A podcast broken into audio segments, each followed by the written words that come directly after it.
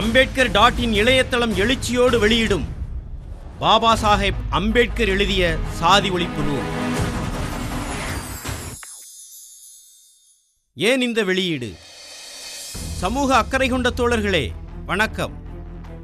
பிரிக்கப்படாத இந்தியாவில் லாகூரை தலைமையிடமாக கொண்டு ஜாட்பட் தோடக் மண்டல் என்றொரு இந்து மத சீர்திருத்த இயக்கம் செயல்பட்டு வந்தது.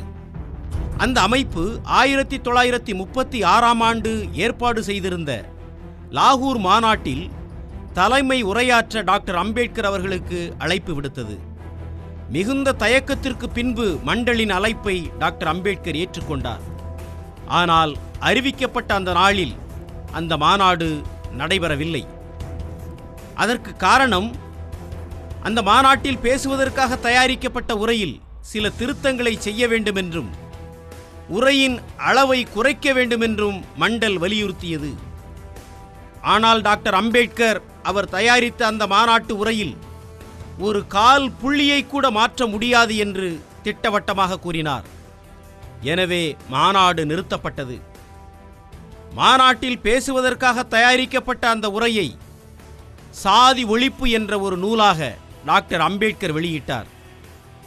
இந்திய அளவில் பெரும் வரவேற்பை பெற்ற அந்த நூல் 1937இல் 2ஆம் பதிப்பும் 1944இல் 3ஆம் பதிப்பும் கண்டது. 3 பதிப்புகளையும் டாக்டர் அம்பேத்கரே வெளியிட்டார். இந்தி, மராத்தி, பஞ்சாபி, தெலுங்கு, தமிழ், கன்னடம் உள்ளிட்ட 9 இந்திய மொழிகளில் மொழியாக்கம் செய்யப்பட்ட சாதி ஒழிப்பு நூல் லட்சக்கணக்கான படிகள் விற்று தீர்ந்தன. ஆனால் கடந்த 50 ஆண்டு காலமாக சாதி ஒழிப்பு குறித்த விவாதங்களோ தொடர்ந்து நடைபெறாமல் தேக்க நிலையை எட்டிவிட்டது. சாதி ஒழிப்பு குறித்து பல்வேறு வகையான குழப்பங்கள் நீடித்து வரும் இச்சூழலில் சாதி ஒழிப்பு தொடர்பான விவாதங்களுக்கு புத்துயிர் ஊட்ட வேண்டும் என்ற எண்ணத்தில்தான் இவ்வொலி குறுந்தகட்டை வெளியிட்டுள்ளோம். பேராற்றலோடு இயங்கும் தன்மை கொண்ட பாபா சாஹேப் அம்பேத்கரின் சிந்தனைகளுக்கும் வலிமை வாய்ந்த அவரது சொற்களுக்கும் ஒலி வடிவம் கொடுப்பதன் மூலம் அம்பேத்கரின் சிந்தனைகளை மக்களிடையே எளிதில் கொண்டு செல்ல முடியும் என நாங்கள் திடமாக நம்புகிறோம். 2007ஆம் ஆண்டு அக்டோபர் மாத தலித்து முரசு இதழில் செழுமைப்படுத்தப்பட்ட மொழிபெயர்ப்போடு வெளியிடப்பட்ட சாதி ஒழிப்பு நூலை ஒலி வடிவத்தில் இங்கே வெளியிட்டுள்ளோம். ambedkar.in இணையதளம் வெளியிட்டுள்ள இந்த ஒலி குறுந்தகட்டில் பேராற்றலோடு இயங்கும் பாபா சாஹேப் அம்பேத்கரின் வார்த்தைகளுக்கு குரல் வடிவம் கொடுத்த தோழர் யாக்கன் அவர்களுக்கும், ஒலி குறுந்தகடு வெளிவர துணை நின்ற நண்பர்கள் சசிக்குமார், முத்தமிழ் செல்வன், ஸ்ரீதர், ரமணன், லெமூரியர் மற்றும் கமல் ஆகியோருக்கும், ஒலிப்பதிவில் சிறப்பாக உதவிய தீபிகா ஒலிப்பதிவகத்திற்கும் எங்களின் நெஞ்சார்ந்த நன்றி. வணக்கம்.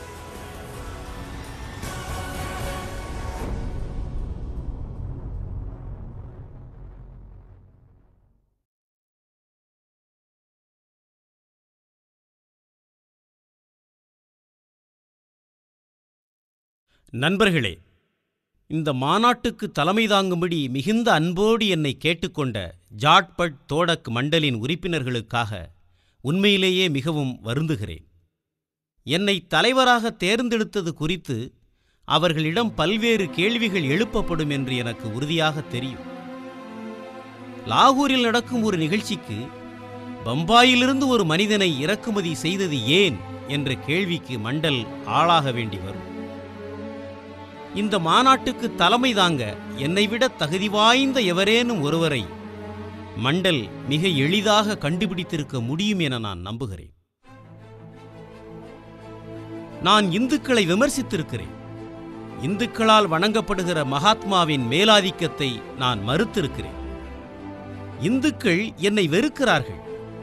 அவர்களுடைய தோட்டத்தில் உள்ள நச்சு பாம்பாக என்னை பார்க்கிறார்கள். அப்படி இருக்க கௌரவமிக்க இந்த பொறுப்பை ஏற்கும்படி என்னை அழைத்தது ஏன் என்று அரசியல் அறிவுள்ள இந்துக்கள் கேட்கப் போகும் கேள்விக்கு மண்டல்காரர்கள் விளக்கம் தந்தாக வேண்டி வரும். என்னை தலைவராக தேர்ந்தெடுத்தது மிகவும் துணிச்சலான ஒரு செயல்தான். இது தங்களை அவமதித்தது போலாகும் என்று சில இந்துக்கள் நினைத்தால் கூட வியப்பில்லை. வெறும் மத அபிமானம் மட்டுமே உள்ள சாதாரண இந்துக்களுக்கும் கூட இது உறுத்தலாகவே இருக்கும். தலைவன் ஒருவனை தேர்ந்தெடுப்பதில் உள்ள சாஸ்திர விதிகளை மீறியது ஏன் என்பதற்கான விளக்கத்தையும் மண்டல் அளிக்க வேண்டியதிருக்கும். சாஸ்திரங்களின்படி மற்ற 3 வர்ணங்களுக்கும் பார்ப்பனரே குரு என்ற நிலையில் அமர்த்தப்பட்டுள்ளார். வர்ணானாம் பிராமணே குரு என்பது சாஸ்திர விதி.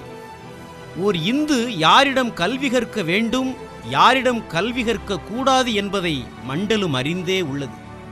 ஓர் இந்துவானவன் அவர் அதிக அறிவுடையவர் என்பதற்காக மட்டுமே எவரையும் தலைவராக ஏற்றுக்கொள்ளக்கூடாது என்று சாஸ்திரங்கள் ஆணையிடுகின்றன. இது மகாராட்டிரத்தைச் சேர்ந்த துறவி ராமதாசர் என்பவரால் மிகவும் தெளிவாக்கப்பட்டுள்ளது.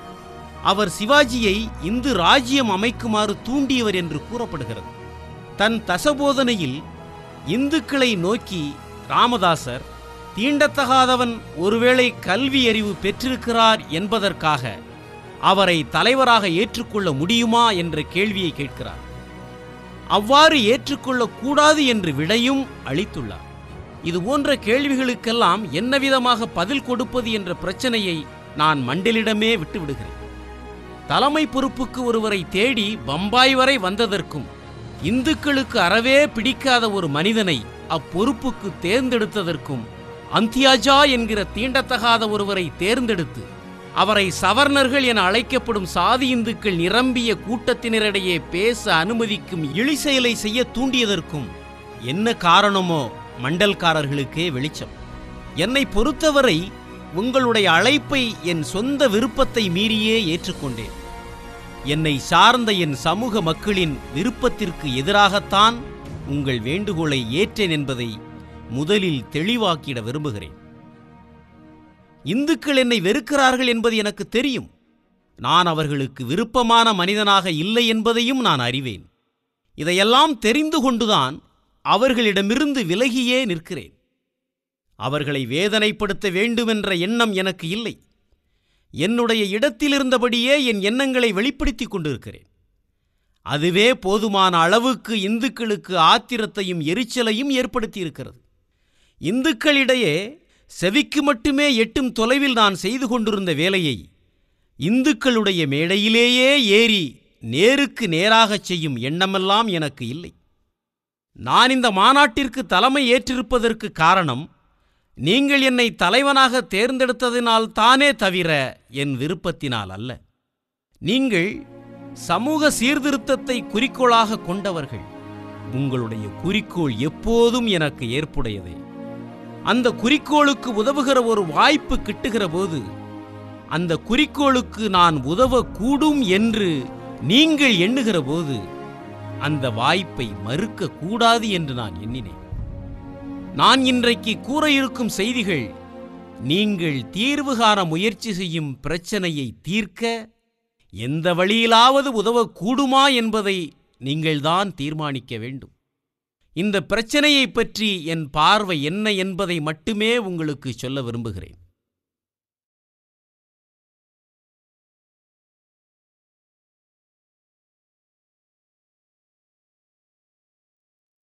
இந்தியாவில் சமுதாய சீர்திருத்தம் என்பது சொர்க்கத்திற்கு செல்லும் பாதையைப் போலவே கரடு முரடானது, துன்பம் நிறைந்தது, அது எளிமையானது அன்று.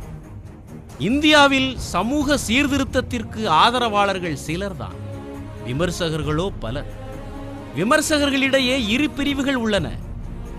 அரசியல் சீர்திருத்தவாதிகளை கொண்டது ஒரு பிரிவு, சோசலிஸ்டுகள் அதாவது சமத்துவவாதிகள் மறுபிரிவு. கேடுகட்ட பழக்க வழக்கங்களால் கெட்டிதட்டி போன இந்து சமூகமானது மேம்பாடும் அடையும் சூழலில் இல்லை. இந்த கேடுகட்ட தன்மைகளை அழித்தொழிக்க நீண்ட நெடிய முயற்சிகள் மேற்கொள்ளப்பட வேண்டும். சமூக மேம்பாடு இல்லாமல் பிற துறைகளில் நிரந்தரமான முன்னேற்றம் எதையும் சாதித்துவிட முடியாது என்பதை ஒரு காலகட்டத்தில் எல்லோரும் உணர்ந்தே இருந்தார்கள். இந்த காரணத்தை ஏற்றுக்கொண்டதால் தான் தேசிய காங்கிரஸ் தனியாக தோன்றாமல் சோசியல் கான்ஃபரன்ஸ் என்று அழைக்கப்பட்ட சமூக மாநாடு அமைப்போடு சேர்ந்தே தோன்றியது. அரசியல் இயக்கங்கள் இருந்த குறைபாடுகளை வரையறுக்க காங்கிரஸ் முயற்சி செய்து கொண்டிருந்த நேரத்தில் சோசியல் கான்ஃபரன்ஸ் இந்து சமூகத்தின் செயல்பாடுகளில் இருந்த குறைபாடுகளை நீக்குவதில் ஈடுபட்டிருந்தது. தொடக்க காலத்தில் காங்கிரசும் கான்ஃபரன்ஸும் பொது நடவடிக்கைக்கான இரண்டு அங்கங்களாக செயல்பட்டன. இரண்டு அமைப்புகளும் தங்களின் ஆண்டு கூட்டங்களை ஒரே பந்தலில் நடத்தி கொண்டன. ஆனால் விரைவில் இந்த இரு பிரிவுகளும் இருவேறு கட்சிகளாக பிரிந்தன. அரசியல் சீர்திருத்த கட்சி ஒன்று, சமூக சீர்திருத்த கட்சி மற்றொன்று. இந்த இரு கட்சிகளுக்கும் இடையில் கடுமையான கருத்து வேறுபாடுகள் தோன்றின. அரசியல் சீர்திருத்த பிரிவு தேசிய காங்கிரஸை ஆதரித்தது. சமுதாய சீர்திருத்த பிரிவு சோசியல் கான்ஃபரன்ஸை ஆதரித்தது. இவ்வாறாக இந்த இரு பிரிவுகளும் இரு பகை முகாம்களாக மாறின. சமுதாய சீர்திருத்தம், அரசியல் சீர்திருத்தம் இவற்றில் எதற்கு பிறகு எது நடக்க வேண்டும் என்பதுதான் அவைகளிடையே இருந்த முக்கிய பிரச்சனை. 10 ஆண்டுகள் வரை இந்த இரு சக்திகளும் சமநிலையில் தான் இருந்தன. எனவே யாருக்கும் வெற்றி கிடைக்காமல் போர் நடந்து கொண்டே இருந்தது. எப்படி இருப்பினும் சோசியல் கான்ஃபரன்ஸின் எதிர்காலம் வெகு வேகமாக மங்கிக் கொண்டிருந்தது என்பது தெளிவாக தெரிந்தது. சோசியல் கான்ஃபரன்ஸின் கூட்டத் தொடர்களுக்கு தலைமை தாங்கிய சான்றோர்கள், படித்த இந்துக்களில் பெரும்பான்மையோர் அரசியல் முன்னேற்றத்திற்கே ஆதரவாக இருக்கிறார்கள், சமுதாய சீர்திருத்தத்தில் கவனம் செலுத்துவதில்லை என்று குறைபட்டு கொண்டார்கள். காங்கிரசுக்கான ஆதரவு தொடர்ந்து பெருகி வருகிறது. சோசியல் கான்ஃபரன்ஸுக்கு மக்களின் ஆதரவு குறைந்து கொண்டே வருகிறது என்றும் அவர்கள் பொறுமினார்கள். படித்த கூட்டத்தின் அக்கறையின்மையும் வெகுமக்களின் ஆதரவின்மையும் சோசியல் கான்ஃபரன்ஸாரை காங்கிரசுக்கு எதிரி முகாமாக உருவாக்கியது. அதற்கு முன்பெல்லாம் சோசியல் கான்ஃபரன்ஸின் கூட்டம் நடக்க காங்கிரஸ் தன் பந்தலை பயன்படுத்த பெயரளவிலாவது அனுமதித்தது. திலகர் தலைமையேற்ற காலத்திலிருந்து காங்கிரஸ் அதை கூட செய்ய தயாராக இல்லை. சோசியல் கான்ஃபரன்ஸ் தனக்காக தன்னுடைய சொந்த பந்தலை போட முயன்றபோது பந்தலை எரித்துவிடப் போவதாக எதிராளிகளிடமிருந்து மிரட்டல் வந்தது. அந்த அளவிற்கு பகைமை உணர்வு உச்ச நிலையில் இருந்தது. இவ்வாறாக காலப்போக்கில் அரசியல் சீர்திருத்தத்திற்கு ஆதரவாக இருந்த கட்சி வென்றது. சோசியல் கான்ஃபரன்ஸ் மங்கி மறைந்தது அல்லது மறைக்கப்பட்டது. 1892 அலகாபாத்தில் காங்கிரசின் 8வது கூட்டத்திற்கு தலைமை தாங்கிய திரு பானர்ஜி ஆற்றிய உரை சோசியல் கான்ஃபரன்ஸின் சாவுக்கு வாசிக்கப்பட்ட இரங்கல் தீர்மானம் போலிருந்தது. காங்கிரசின் மனோபாவத்தை வெளிப்படுத்துவதற்கு அது ஒரு நல்ல எடுத்துக்காட்டு என்ற முறையில் அவருடைய பேச்சின் ஒரு பகுதியை உங்களுக்கு கூறுகிறேன். நம்முடைய சமுதாய அமைப்பை சீர்திருத்தாதவரை அரசியல் சீர்திருத்தத்திற்கு நாம் அருகதை அற்றவர்கள் என்று கூறுபவர்களை என்னால் சகித்துக் கொள்ள முடியவில்லை. சமுதாய சீர்திருத்தத்திற்கும் அரசியல் சீர்திருத்தத்திற்கும் எவ்வித தொடர்பும் இருப்பதாக எனக்கு தோன்றவில்லை.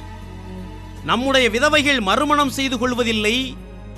மற்ற நாடுகளை விட நம் நாட்டு பெண்களுக்கு இளம் வயதிலேயே திருமணம் நடந்து விடுகிறது. நாம் நம் நண்பர்களை காண செல்லும் போது நம் மனைவியையும் பெண் மக்களையும் நம்முடன் அழைத்து செல்வதில்லை. ஆக்ஸ்போர்டுக்கோ கேம்பிரிட்ஜுக்கோ நம் பெண்களை நாம் அனுப்புவதில்லை. இக்காரணங்களால் நாம் அரசியல் சீர்திருத்தத்திற்கு அருகதை அற்றவர்களாகிவிடுவோமா என்ன என்று கேட்டார் பானர்ஜி. அரசியல் சீர்திருத்தத்திற்கான வாதத்தை பானர்ஜி கூறியபடி நான் இப்போது குறிப்பிட்டேன். சமுதாய சீர்திருத்தத்தின் முக்கியத்துவத்தை முன்னிறுத்துவோர் பானர்ஜியால் கூறப்பட்ட வாதம் சரியானதுதானா என்று கேட்கக்கூடும். நியாயத்தின் பக்கம் நிற்கிறவர்களுக்குத்தான் வெற்றி கிடைத்தது என்பதை அந்த வாதம் நிரூபிக்கின்றதா? சமுதாய சீர்திருத்தம் அரசியல் சீர்திருத்தத்தின் மீது எவ்வித தாக்கத்தையும் ஏற்படுத்தாது என்று அந்த வாதம் தீர்மானமாக நிரூபிக்கின்றதா? இது போன்ற கேள்விகளை அவர்கள் எழுப்பக்கூடும். பிரச்சனையின் மறுபக்கத்தை நான் எடுத்துச் சொன்னால் பிரச்சனையை முழுவதுமாக புரிந்து கொள்ள ஏதுவாக இருக்கும். நான் எனது வாதத்திற்கு சான்றாக இன்று தீண்டத்தகாதோர் எப்படியெல்லாம் நடத்தப்படுகின்றனர் என்பதை உங்களுக்கு நான் சொல்ல விரும்புகிறேன். அன்றைய மராத்திய பேஷ்வாக்களின் ஆட்சியில் தெருவில் எதிரே நடந்து வரும் இந்துவின் மீது தீண்டத்தகாதோரின் நிழல் பட்டால் கூட தீட்டாகிவிடும் என்று தீண்டத்தகாதவர்களை தெருவுக்குள் நுழைய அவர்கள் அனுமதிக்கவில்லை. இந்துக்கள் தவறி தீண்டத்தகாதவர்களை தொட்டு அவர்கள் தீட்டாகி விடுவதை தடுக்க தீண்டத்தகாதவர் தன் கழுத்திலோ மணிக்கட்டிலோ கருப்பு கயிறு ஒன்றை அடையாளமாக கட்டிக்கொள்ள வேண்டும். அடுத்து பேஷ்வாவின் தலைநகரான பூனாவில் தீண்டத்தகாதவர் தன்னுடைய இடுப்பில் துடைப்பம் ஒன்றை கட்டிக்கொண்டு தான் போகும் பாதையில் தன் காலடி தடத்தின் புழுதியை பின்புறமாக கூட்டியபடி சென்றாக வேண்டும். காரணம், அந்த தெருவில் தீண்டத்தகாதவரின் பாதம் பட்ட இடத்தில் கால் வைத்து நடக்கும் இந்து தீட்டாகி விடுவானாம். பூனாவில் தீண்டத்தகாதவர் எங்கு போனாலும் தன் கழுத்தில் மண்கலயம் ஒன்றை கட்டி தொங்கவிட்டு கொண்டு செல்ல வேண்டும். அவன் தன் எச்சிலை அந்த கலயத்தில்தான் துப்பிக்கொள்ள வேண்டும். ஏனென்றால் தீண்டத்தகாதவரின் எச்சில் தரையில் விழுந்தால் அதை தெரியாமல் மிதித்துவிடும் இந்து தீட்டாகி விடுவானாம்.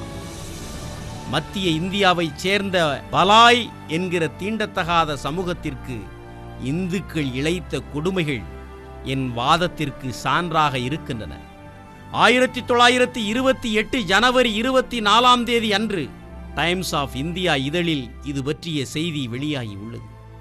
இந்தூர் மாவட்டத்தில் கனரியா, பிச்சோலி ஹப்சி, பிச்சோலி மந்தானா முதலிய 15 கிராமங்களில் இருந்த கலேதர்கள், ரஜபுத்திரர்கள், பார்ப்பனர்கள், பட்டேல்கள், பட்வாரி முதலிய மேல்சாதி இந்துக்கள் தத்தம் கிராமத்தைச் சேர்ந்த பலாய் இனத்தவரிடம், பலாய்கள் அந்த கிராமங்களில் வாழ வேண்டுமென்றால் மேல்சாதி இந்துக்கள் இட்ட சில விதிமுறைகளை ஏற்று நடக்க வேண்டும் என்று வற்புறுத்தினர். அந்த விதிமுறைகள் என்ன? பலாய்கள் தங்களிடையே வாழ விரும்பினால் தங்க சரிகை கரை போட்ட உடைகள் அவர்கள் அணியக்கூடாது. புதுமையான வண்ண கரை போட்ட உடைகளை அவர்கள் அணியக்கூடாது. இந்து ஒருவன் இறந்து போனால் இறந்து போன இந்துவின் சொந்தக்காரர்களுக்கு அவர்கள் எவ்வளவு தொலைவில் இருந்தாலும் இழவு செய்தியை போய் சொல்ல வேண்டும். எல்லா இந்து திருமணங்களிலும் ஊர்வலத்தின் போதும் திருமணம் நடக்கும் போதும் பலாய்கள் மேள தாளங்களை இசைக்க வேண்டும். பலாய் பெண்கள் தங்க வெள்ளி நகைகளை அணியக்கூடாது. நவீன ஆடைகளையோ ரவிக்கைகளையோ அவர்கள் அணிந்துவிடக்கூடாது. இந்து பெண்களுக்கு பலாய் பெண்கள்தான் பிரசவம் பார்க்க வேண்டும். எவ்வித கூலியும் கேட்காமல் பலாய் மக்கள் தொண்டூழியம் செய்ய வேண்டும். ஓர் இந்து மனமுவந்து தருவதை பேசாமல் வாங்கிக் கொள்ள வேண்டும். இந்த விதிமுறைகளை ஏற்று நடக்க பலாய்கள் சம்மதிக்காவிட்டால் அவர்கள் கிராமங்களை விட்டு வெளியேற்றப்படுவர். ஆனால் பலாய்கள் இந்த சட்டங்களை ஏற்க மறுத்தார்கள். உடனே இந்துக்கள் அவர்களுக்கு எதிரான நடவடிக்கைகளை மேற்கொண்டனர். கிராமத்து கிணறுகளிலிருந்து தண்ணீர் எடுக்க பலாய்கள் அனுமதிக்கப்படவில்லை. தங்கள் கால்நடைகளை மேய்ச்சலுக்கு ஓட்டிச் செல்லக்கூட அவர்கள் அனுமதிக்கப்படவில்லை. ஒரு இந்துவினுடைய நிலத்தை கடந்து செல்ல ஒரு பலாய்க்கு அனுமதி மறுக்கப்பட்டது. இதனால் ஒரு பலாயினுடைய நிலம் இந்துக்களுக்கு சொந்தமான நிலங்களுக்கு நடுவில் இருந்தால் அந்த நிலங்களின் வழியே தன்னுடைய நிலத்திற்கே அவர் செல்ல முடியாது. பலாய்களின் வயல்களில் உள்ள பயிர்களை இந்துக்கள் தங்கள் கால்நடைகளை விட்டு அழித்தனர். இதுபோன்ற கொடுமைகளுக்கு எதிராக பலாய்கள் அரசவைக்கு பல மனுக்கள் அனுப்பினார்கள். ஆனால் உரிய நேரத்தில் தக்க நிவாரணம் ஏதும் பலாய்களுக்கு கிடைக்கவில்லை. அடக்குமுறைகள் தொடர்ந்ததால் சொந்த மண்ணை விட்டு வீடு வாசலை விட்டு தங்கள் பெண்டு பிள்ளைகளோடு பிழைப்பு தேடி தார், தேவாஸ், பக்லி, போபால், குவாலியர் போன்ற அண்டை பகுதிகளுக்கு செல்ல வேண்டிய சூழ்நிலை பலாய்களுக்கு ஏற்பட்டது. புதிய இடங்களில் அவர்களுக்கு என்ன ஆயிற்று என்பது வேறு கதை. குஜராத்தில் உள்ள கவிதா என்ற இடத்தில் சென்ற ஆண்டு ஒரு நிகழ்ச்சி நடந்தது. அரசால் நடத்தப்பட்டு வந்த ஒரு பொது கிராம பள்ளிக்கு தங்கள் குழந்தைகளை அனுப்ப வேண்டுமென்று வலியுறுத்தக்கூடாது என்று அந்த கிராமத்து இந்துக்கள் தீண்டத்தகாதவர்களுக்கு ஆணையிட்டனர். இந்துக்களின் விருப்பங்களுக்கு எதிராக தங்களின் குடியுரிமையை கேட்பதற்கு துணிந்த ஒரே காரணத்திற்காக அந்த கிராமத்தில் தீண்டத்தகாத மக்கள் எந்த அளவிற்கு கொடுமைப்படுத்தப்பட்டார்கள் இது எல்லோரும் அறிந்த ஒன்று. அதனால் அதை இங்கே விளக்கி கூற தேவையில்லை என்று நான் நினைக்கிறேன். குஜராத்தில் உள்ள அகமதாபாத் மாவட்டத்தில் ஜானு என்ற கிராமத்தில் நடந்த இன்னொரு நிகழ்ச்சியையும் சொல்லுகிறேன். 1935 ஆண்டு நவம்பரில் வசதியான குடும்பங்களைச் சேர்ந்த சில தீண்டத்தகாத பெண்கள் உலோக குடங்களில் தண்ணீர் எடுத்துச் சென்றனர். தீண்டத்தகாதவர்கள் உலோக குடங்களை பயன்படுத்துவது தங்கள் கௌரவத்தையே இழிவுபடுத்தும் செயல் என்று இந்துக்கள் எண்ணி அந்த பெண்களை முரட்டுத்தனமாக தாக்கினார்கள். ஜெய்ப்பூர் சமஸ்தானத்தில் சக்வாராவில் மிக அண்மையில் நடந்த நிகழ்வு ஒன்று பத்திரிகைகள் வெளிவந்துள்ளது. தீர்த்த யாத்திரை சென்று வந்த தீண்டத்தகாத ஒருவர் தனது சமூகத்தவருக்கு ஒரு மத கடமையாக சிறப்பான விருந்து ஒன்றை ஏற்பாடு செய்தார். விருந்தில் பரிமாறப்பட்ட பலவித உணவுகளில் நெய்யும் ஒன்று. என்ன நடந்தது தெரியுமா? அங்கு திரண்டிருந்த தீண்டத்தகாதோர் உணவருந்திக் கொண்டிருந்த பொழுது நூற்றுக்கணக்கான இந்துக்கள் தடிகளோடு அந்த இடத்திற்கு விரைந்தனர்.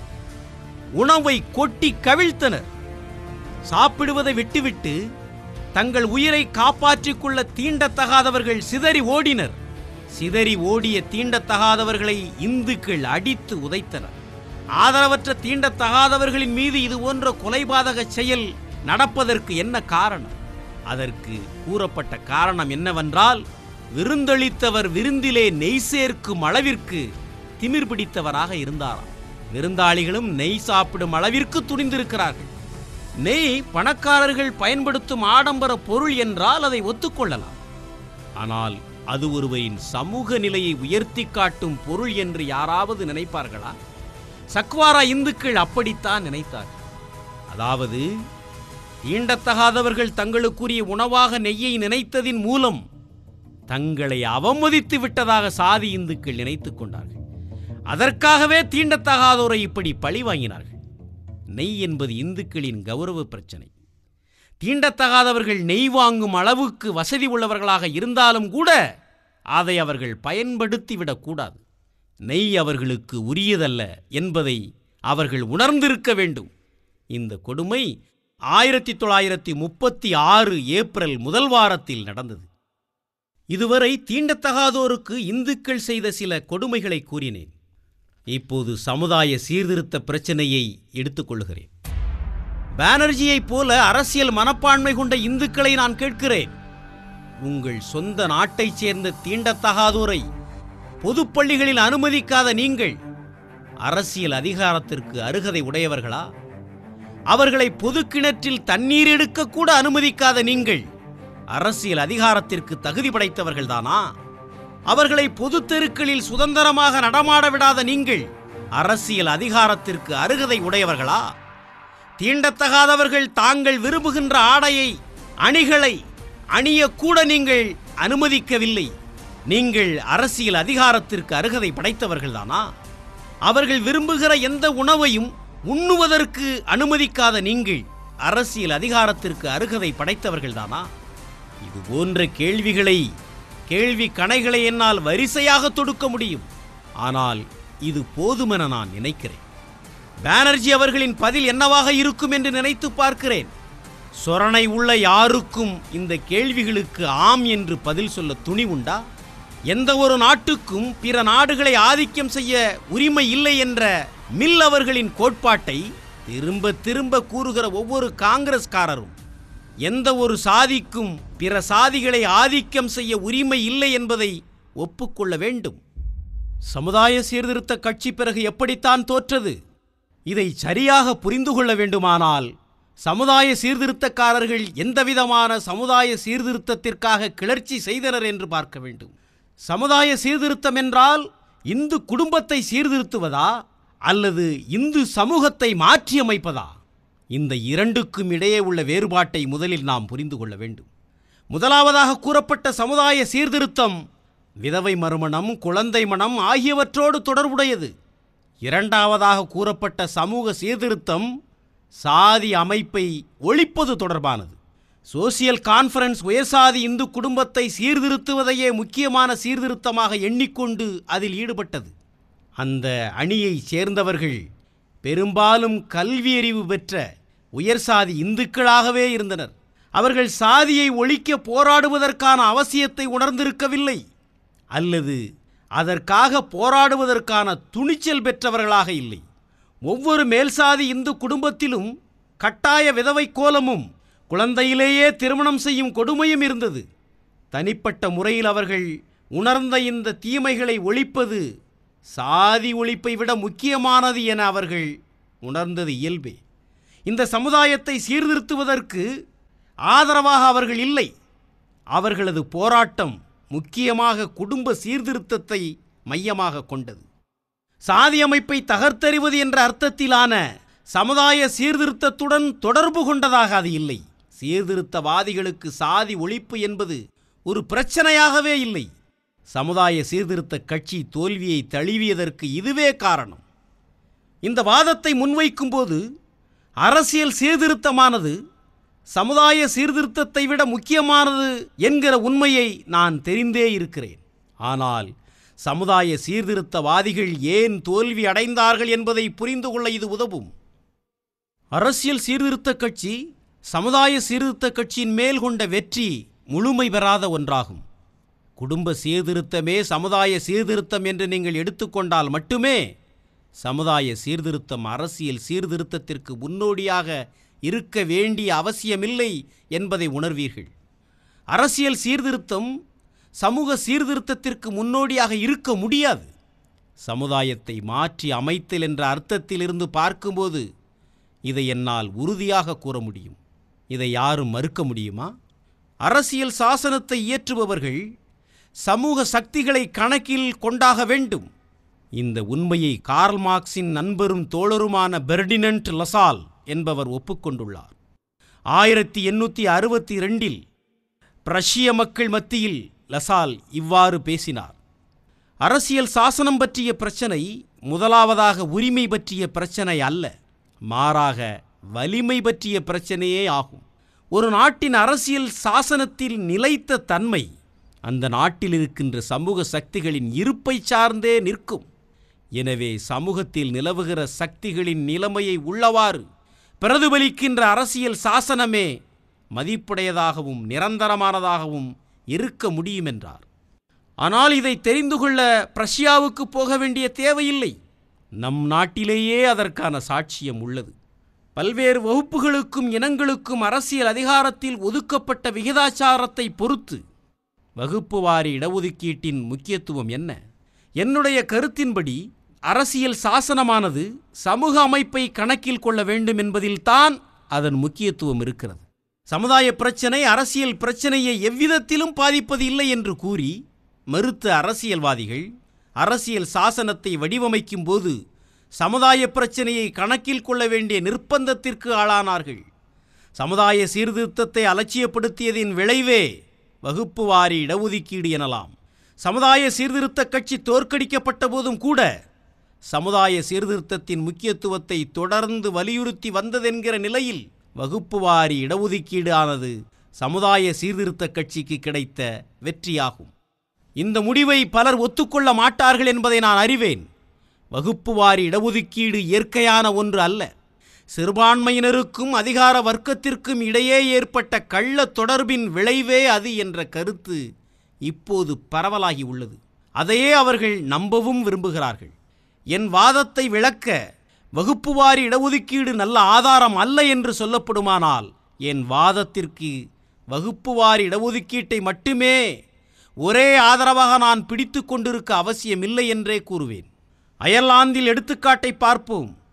அயர்லாந்து தன்னாட்சி என அழைக்கப்படுகிற ஹோம் ரூல் இயக்கத்தின் வரலாறு காட்டுவது என்ன?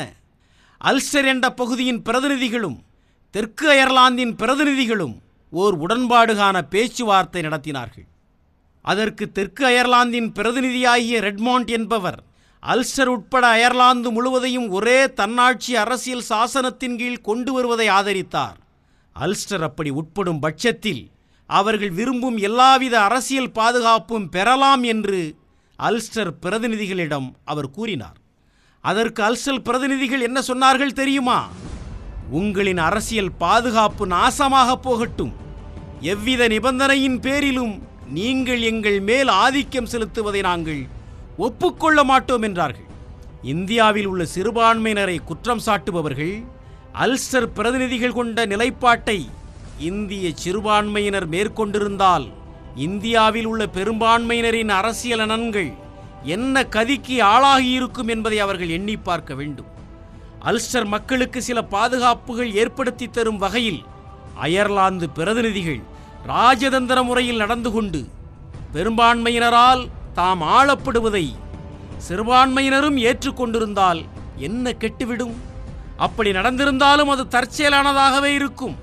அல்சர் பிரதிநிதிகள் இந்த நிலைப்பாட்டை மேற்கொண்டது ஏன் என்பதுதான் மைய பிரச்சனை. நான் தரக்கூடிய ஒரே பதில், அல்ஸ்டர் மக்களுக்கும் தெற்கு அயர்லாந்து மக்களுக்கும் இடையே ஒரு சமுதாய பிரச்சனை இருந்தது. அதாவது கத்தோலிக்கர்களுக்கும் புரட்டஸ்டண்டுகளுக்கும் இடையேயான பிரச்சனை. அது சாரம்சத்தில் சாதி பிரச்சனையை போன்றதாகும். அது அயர்லாந்தில் ஹோம் ரூல் என்பது ரோம் ரூலாக இருந்து விடுமோ என்ற பார்வையில் இருந்தே அல்ஸ்டர்கள் தங்கள் நிலைப்பாட்டை முன்வைத்தனர். இதையே வேறு விதமாக சொன்னால், கத்தோலிக்க சாதிக்கும் புரட்டஸ்டாண்டு சாதிக்கும் இடையிலான சமுதாய பிரச்சனையானது அரசியல் பிரச்சனையை தீர்ப்பதை தடை செய்கிறது என்று சொல்லலாம். இதற்கு எடுத்துக்காட்டும் மறுக்கப்படலாம். ஏகாதிபத்தியம் இங்கும் தங்களுடைய வேலையை காட்டிவிட்டது என்று அடித்து கூறலாம். ஆனால் என்னிடத்தில் உள்ள ஆதாரங்கள் தீர்ந்து போய்விடவில்லை. ரோமின் வரலாற்றில் இருந்து கூட என்னால் எடுத்துக்காட்டுகளை தர முடியும். ரோமை பொறுத்தவரை எந்த கெட்ட தேவதையும் மோசம் செய்ததாக கூற முடியாதில்லையா? ரோமின் வரலாற்றை அறிந்த எவரும் ரோம் குடியரசின் அரசியல் சாசனம் பெருமளவிற்கு இந்த வகுப்புவாரி இடஒதுக்கீட்டை ஒத்திருந்தது என்பதை அறிவர். ரோமில் மன்னராட்சி முறை ஒழிக்கப்பட்ட போது மன்னருக்குரிய அதிகாரங்கள் அல்லது இம்பீரியல் கான்சல்களுக்கும் போன்டிஃபிக்ஸ் மேக்சிம்களுக்கும் இடையில் பிரித்து தரப்பட்டது. மன்னனிடமிருந்த மதம் தொடர்பான அதிகாரங்கள் போன்டிஃபிக்ஸ் மேக்சிமஸுக்கு வழங்கப்பட்டன. பிற அதிகாரங்கள் கான்சலிடம் தரப்பட்டன. அந்த குடியரசு சாசனப்படி இரு கான்சல்களில் ஒருவர் பேட்ரிஷியன், மற்றவர் பிளாப்பியனாக இருத்தல் வேண்டும். போன்டிஃபிக்ஸ் மேக்சிமஸில் உள்ள மத குருக்களில் ஒரு பாதி பேட்ரிஷன்களாகவும் மறுபாதி பிளாப்பியன்களாகவும் இருக்க வேண்டும். இந்திய வகுப்புவாரி இடஒதுக்கீட்டு முறையை பெரிதும் ஒத்திருக்கக்கூடிய ரோமியின் குடியரசு சாசனத்தில் இந்த ஏற்பாட்டினை செய்வதற்கான அவசியம் என்ன? இரண்டு வேறுபட்ட சாதிகளாக இருக்கக்கூடிய பேட்ரிஷியன் சாதிக்கும் பிளாப்பியன் சாதிக்கும் இடையில் சமூக வேறுபாடு இருந்ததை ரோம் குடியரசு சாசனம் கணக்கில் கொள்ள வேண்டியிருந்தது என்பதே நமக்கு கிடைத்திருக்கும் ஒரே விடை. இதுவரை கூறிய வாதங்களை தொகுத்து சொன்னால், அரசியல் சீர்திருத்தவாதிகள் அவர்கள் விரும்புகிற எந்த வழியில் சென்றாலும் சரி, அரசியல் சாசனம் ஒன்றை உருவாக்குகிற பொழுது தம் நாட்டில் நிலவுகிற சமுதாய அமைப்பில் இருந்து எழுகிற பிரச்சனையை அசட்டை செய்துவிட்டு ஓர் அரசியல் சாசனத்தை அவர்களால் உருவாக்கிவிட முடியாது என்பதாகும். சமூக பிரச்சனைகளும் மத பிரச்சனைகளும் அரசியல் சாசனத்தில் பாதிப்பு ஏற்படுத்தக்கூடியவை என்னும் கூற்றுக்கு ஆதரவாக நான் எடுத்துக்கொண்ட எடுத்துக்காட்டுகள் மிகவும் குறிப்பானதாக தோன்றலாம். அது உண்மையாகவும் இருக்கலாம். ஆனால் இந்த இரண்டு பிரச்சனைகளுக்கும் இடையே உள்ள பரஸ்பர தாக்கம் வரையறைக்கு உட்பட்டது என்று எண்ணிவிடக்கூடாது. அதற்கு பதிலாக பொதுவாக சொன்னால், அரசியல் புரட்சிகளுக்கு முன்னோடியாக சமூக ஆன்மீக புரட்சிகள் நடந்திருக்கின்றன என்னும் உண்மையை வரலாறு நமக்கு எடுத்து காட்டுகிறது. மார்ட்டின் லூதரால் தொடங்கப்பட்ட மத சீர்திருத்த இயக்கமே ஐரோப்பிய மக்களின் அரசியல் விடுதலைக்கு முன்னோடியாக இருந்தது. இங்கிலாந்தில் அரசியல் விடுதலை ஏற்படுவதற்கான வழியை வகுத்து தந்தது பியூரிட்டானிசமே, அதாவது கிறித்தவ மத சீர்திருத்த இயக்கமே. அது ஒரு புதிய உலகத்தை உருவாக்கியது. அமெரிக்க சுதந்திர போரை வென்றெடுத்தது அந்த இயக்கமே. பியூரிட்டானிசம் என்பது ஒரு மத இயக்கம்தான். இதே உண்மை முஸ்லிம் சாம்ராஜ்யத்திற்கும் பொருந்தும். அரேபியர்கள் அரசியல் சக்தியாக உருவெடுப்பதற்கு முன்னால் நபிகள் நாயகம் என்னும் தீர்க்கதரிசியால் தொடங்கப்பட்ட மதப்புரட்சிக்கு அரேபியர்கள் முழுமையாக ஆட்பட்டனர். இந்திய வரலாறும் கூட இந்த முடிவுக்குத்தான் இட்டுச் செல்லுகிறது. சந்திரகுப்த மௌரியரால் நடத்தப்பட்ட அரசியல் புரட்சிக்கு புத்தரின் மத புரட்சியும் சமுதாய புரட்சியுமே முன்னோடியாக இருந்தன. மகாராஷ்டிர துறவிகளால் ஏற்பட்ட மத சீர்திருத்தமும் சமுதாய சீர்திருத்தமுமே சிவாஜியால் ஏற்பட்ட அரசியல் சீர்திருத்தத்திற்கு முன்னோடியாக அமைந்தன. குருநானக்கால் வழிநடத்தப்பட்ட மத புரட்சியும் சமுதாய புரட்சியுமே சீக்கிய புரட்சிக்கு முன்னோடியாக அமைந்தன. இதற்கு மேலும் சான்றுகள் தேவையில்லை. மக்களின் அரசியல் விரிவாக்கத்திற்கு தேவையான தொடக்க ஏற்பாடு மன விடுதலையும் ஆன்மீக விடுதலையுமே ஆகும் என்பதை காட்ட நான் மேற்கூறிய எடுத்துக்காட்டுகள் போதுமானவை.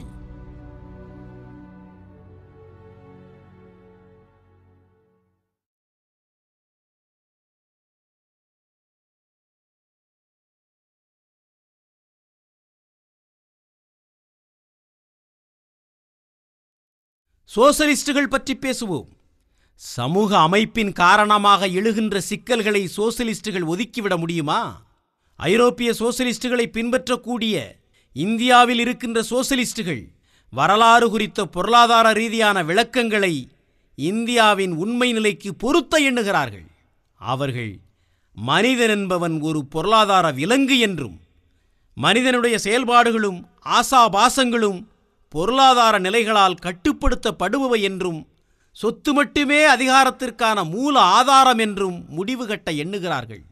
எனவே அவர்கள் அரசியல் சீர்திருத்தம், சமூக சீர்திருத்தம் ஆகியவை மிகப்பெரிய மாயைகளே என்றும் சொத்தை சமமாக பங்கிடுவதன் மூலம் மேற்கொள்ளப்படும் பொருளாதார சீர்திருத்தமே மற்ற எல்லாவிதமான சீர்திருத்தத்திற்கு முதன்மையானதாக இருக்க வேண்டும் என்றும் அறிவுறுத்துகின்றனர். இந்த அடிப்படையில்தான் பொருளாதார சீர்திருத்தமே எல்லா சீர்திருத்தங்களுக்கும் அடிப்படை என்று சோசலிஸ்டுகள் வாதிடுகின்றனர். அவர்களின் வாதம் ஒவ்வொன்றுக்கும் ஒருவர் எதிர்வாதம் வைத்துவிட முடியும். மனிதனை இயக்கும் ஒரே உந்து சக்தி பொருளாதார சக்தி மட்டுமே அல்ல என்று நாம் கூறிவிட முடியும். பொருளாதார அதிகாரம் மட்டுமே ஒரே அதிகாரம் என்பதை மானிட சமூகவியலாளர்கள் எவரும் ஒப்புக்கொள்ள மாட்டார்கள். பல தருணங்களில் ஒரு தனி மனிதனின் சமூக நிலை மட்டுமே அவனது ஆட்சி உரிமைக்கும் அதிகாரத்திற்கும் ஆதாரமாக அமைந்து விடுகிறது. மகாத்மாக்கள் சாதாரண மனிதர்களின் மேல் கொண்டிருக்கும் செல்வாக்கிலிருந்து இது நன்கு விளங்கும். இந்தியாவில் உள்ள பெரிய பெரிய பணக்காரர்கள் கூட கையில் கால் காசு கூட இல்லாத சாதுக்களுக்கும் பக்கிரிகளுக்கும் அடிபணிந்து நடப்பது ஏன்? தருத்திர நிலையில் உள்ள கோடிக்கணக்கான இந்திய மக்கள் காசிக்கும் மெக்காவுக்கும் செல்ல தங்களுடைய ஒரே அற்ப சொத்தான மூக்குத்தி, தோடு போன்றவற்றையும் விற்பது ஏன்? இந்தியாவில் சாதாரண மனிதனின் மேல் ஒரு நீதிபதியின் செல்வாக்கை விட ஒரு சாமியாரின் செல்வாக்கு அதிகமல்லவா? வேலை நிறுத்தம், தேர்தல் உள்ளிட்ட எல்லாமே எளிமையாக மதச்சார்பான ஒரு திருப்பத்தை அடைய முடிகிறது. மதச்சார்பான திரிவுக்கும் அவை ஆளாகின்றன. மதம் என்பது அதிகாரத்திற்கான ஒரு ஆதாரம் என்பதை இந்திய வரலாறு நமக்கு நிரூபிக்கிறது. மனிதன் மீது மதம் கொண்டிருக்கிற அதிகாரத்தை நிறுவ இன்னொரு எடுத்துக்காட்டாக ரோமில் உள்ள பிளாப்பியன்களின் பிரச்சனையை எடுத்துக்கொண்டு என் கருத்தை மேலும் தெளிவுபடுத்த முயல்கிறேன். ரோமானிய குடியரசின் கீழிருந்த மேல்மட்ட செயற்குழுவில் தங்களுக்கும் ஒரு பங்கு வேண்டும் என பிளாப்பியன்கள் போராடினர். பிளாப்பியன்களின் சட்டப்பேரவையான கமிட்டியா சென்சாரியாட்டா என்ற சபையின் உறுப்பினர்களால் தேர்ந்தெடுக்கப்படும் பிளாப்பியன் கான்சல் ஒருவர் நியமனம் செய்யப்படுவதற்கான ஆணையை பெற்றார். நிர்வாகத்தை நடத்தி செல்வதில் பேட்ரிஷியன்கள், கான்சல்கள் பிளாப்பியன்களுக்கு எதிராக ஒருதலைப்பட்சமாக நடந்து வந்தார்கள் என எண்ணியதால் தங்களுடைய சொந்த கான்சல் தேவை என உணர்ந்தனர். ரோமானிய குடியரசு சாசனத்தின்படி ஒரு கான்சலின் நடவடிக்கையை தடை செய்வதற்கான அதிகாரம் மற்றொரு கான்சலிடம் இருந்தது. எனவே பிளாப்பியன்கள் பெரியதொரு வெற்றியை அடைந்தனர் என்பது எளிதாக விளங்கும். ஆனால் உண்மையில் அவர்கள் ஆதாயம் ஏதும் அடைந்தனரா? இல்லை என்றே சொல்ல வேண்டும். பேட்ரிஷியன் கான்சலை சார்ந்திராமல் தனித்து செயல்படக்கூடிய உறுதியான ஒரு பிளாப்பியன் கான்சல் ஒருவரை ஒருபோதும் பிளாப்பியன்களால் தேர்ந்தெடுக்க முடியவில்லை. சாதாரணமாக பிளாப்பியன் கான்சல் ஒருவரை பிளாப்பியன்களே தேர்ந்தெடுத்து கொள்ளலாம் என்கிற சூழலில் ஒரு சரியான திறமையான கான்சலை அவர்கள் தேர்ந்தெடுக்கவில்லை. ஏன்? மனித மனங்களின் மீது மதம் எந்த அளவிற்கு ஆட்சி செலுத்துகிறது என்பதைத்தான் இந்த கேள்விக்கான விடை நமக்கு வெளிப்படுத்துகிறது. ரோமானிய பொதுமக்களின் மத நம்பிக்கையின்படி டெல்பி என்னும் இடத்தில் குறி சொல்பவரால் தேவதைக்கு தொடர்புள்ளவராக அறிவிக்கப்படாத எந்த ஒரு மனிதனும் ஓர் அதிகாரியாக தன்னுடைய அதிகார கடமையை ஆற்ற முடியாது. டெல்பி தேவதையின் கோயில்களின் பொறுப்பாளராக இருந்த பூசாரிகள் அனைவருமே பேட்ரிஷியன்களே.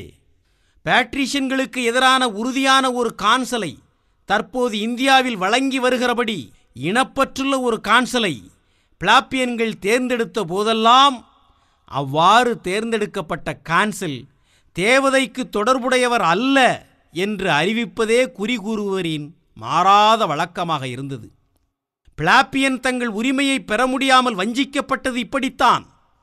ஆனால் இங்கு முக்கியமாக கவனிக்கப்பட வேண்டியது என்னவென்றால், இவ்வாறு தாங்கள் வஞ்சிக்கப்படுவதை பிளாப்பியன்களே அனுமதித்தனர் என்பதுதான். இப்படி பிளாப்பியன்கள் மோசம் போனது ஏன்? பேட்ரீஷன்களைப் போலவே பிளாப்பியன்களும் எந்த ஒரு ஊழியரும் தன் கடமைகளை நிறைவேற்றும் பொறுப்பை எடுத்துக்கொள்ள முன்னோடி நிபந்தனை தேவதையின் சம்மதமே. மக்களால் தேர்ந்தெடுக்கப்படுவது மட்டுமே போதாது என்று உறுதியாக அவர்கள் நம்பியதால்தான் தேர்தலே பொதுவானது, தேவதையின் அனுமதி தேவையில்லை என்று பிளாப்பியன்கள் வாதாடியிருந்தால் தாங்கள் பெற்ற அரசியல் உரிமையின் முழு பயனையும் அவர்கள் அடைந்திருக்க முடியும். ஆனால் அவர்கள் அவ்வாறு செய்யவில்லை. தங்களுக்கு குறைந்த அளவே பொரிந்து வரக்கூடிய ஆனால் தேவதைக்கு விருப்பமான, அதாவது பேட்ரீஷியன்களுக்கு பிடித்த கான்சலை தேர்ந்தெடுக்க பிளாப்பியன்கள் சம்மதித்தனர். மதத்தை விட்டொழிப்பதற்கு பதிலாக தாங்கள் அரும்பாடுபட்டு வென்ற அரசியல் உரிமையை கை கழுவினர். பணத்தைப் போலவே மதமும் அதிகாரத்திற்கான ஒரு ஊற்றுக்கண்ணாக அமைந்து விடுகிறது என்பதைத்தானே இது காட்டுகிறது. இன்றைய காலகட்டத்தில் ஐரோப்பிய சமூகத்தின் அதிகாரத்திற்கான ஒரு ஊற்றுக்கண் என்கிற முறையில் சொத்து ஆதிக்கம் செலுத்துவதாக அமைந்து நிற்பதால் இந்தியாவிலும் சொத்து அவ்வாறாகவே செயல்பட்டது என்றும் ஐரோப்பாவின் கடந்த காலத்திலும் அவ்வாறே இருந்தது என்றும் நம்பியதுதான் சோசியலிஸ்டுகளின் தவறாகும். மதம், சமுதாய அந்தஸ்து, சொத்து ஆகியவை எல்லாம் ஒரு மனிதன் மற்றொரு மனிதனின் உரிமைகளை கட்டுப்படுத்துவதற்கான அதிகாரத்திற்கும் ஆதிக்கத்திற்குமான அடிப்படைகளாகும். இவற்றுள் ஒவ்வொன்றும் ஒவ்வொரு காலகட்டத்தில் மேலோங்கி மற்றவற்றின் மீது ஆதிக்கம் செலுத்தி நின்றன. இது மட்டுமே இந்த அடிப்படைகளுக்கு இடையிலான வேறுபாடாகும். சுதந்திரம் என்பதே குறிக்கோள் என்றால் ஒரு மனிதன் மற்றொரு மனிதன் மீது கொண்டிருக்கிற ஆளுகையை அழிப்பதே சுதந்திரத்தின் பொருள் என்றால் மிக எளிதாக நமக்கு தெரிய வருவது என்ன? பொருளாதார சீர்திருத்தம் மட்டுமே நாம் மேற்கொள்ள வேண்டிய ஒரே சீர்திருத்தம் என்று வலியுறுத்த முடியாது என்பதே ஆகும். ஒரு குறிப்பிட்ட காலகட்டத்தில் ஒரு குறிப்பிட்ட சமூகத்தில் அதிகாரத்திற்கும் ஆதிக்கத்திற்குமான அடிப்படைகளாக சமுதாயமும் மதமும் இருந்தால் அந்த காலகட்டத்தில் நாம் மேற்கொள்ள வேண்டிய சீர்திருத்தம் சமுதாய சீர்திருத்தமும் மத சீர்திருத்தமுமே ஆகும். வரலாற்றை பொருளாதார அடிப்படையில் விளக்கும் இந்திய சோசலிஸ்டுகளின் விளக்கத்தை இவ்வாறு நாம் மறுக்க முடியும். சொத்தை மக்களுக்கு சமமாக பங்கிடுவது ஒன்றே உண்மையான ஒரே சீர்திருத்தம். அது மற்ற எல்லா சீர்திருத்தங்களுக்கும் முன்னோடியாக நடந்தேற வேண்டும் என்பது சோசலிஸ்டுகளின் வாதம். ஆனால் இந்த வாதம் எடுபடுவதற்கு வரலாற்றை பொருளாதார அடிப்படையில் விளக்குவது தேவையில்லை என நான் எண்ணுகிறேன்.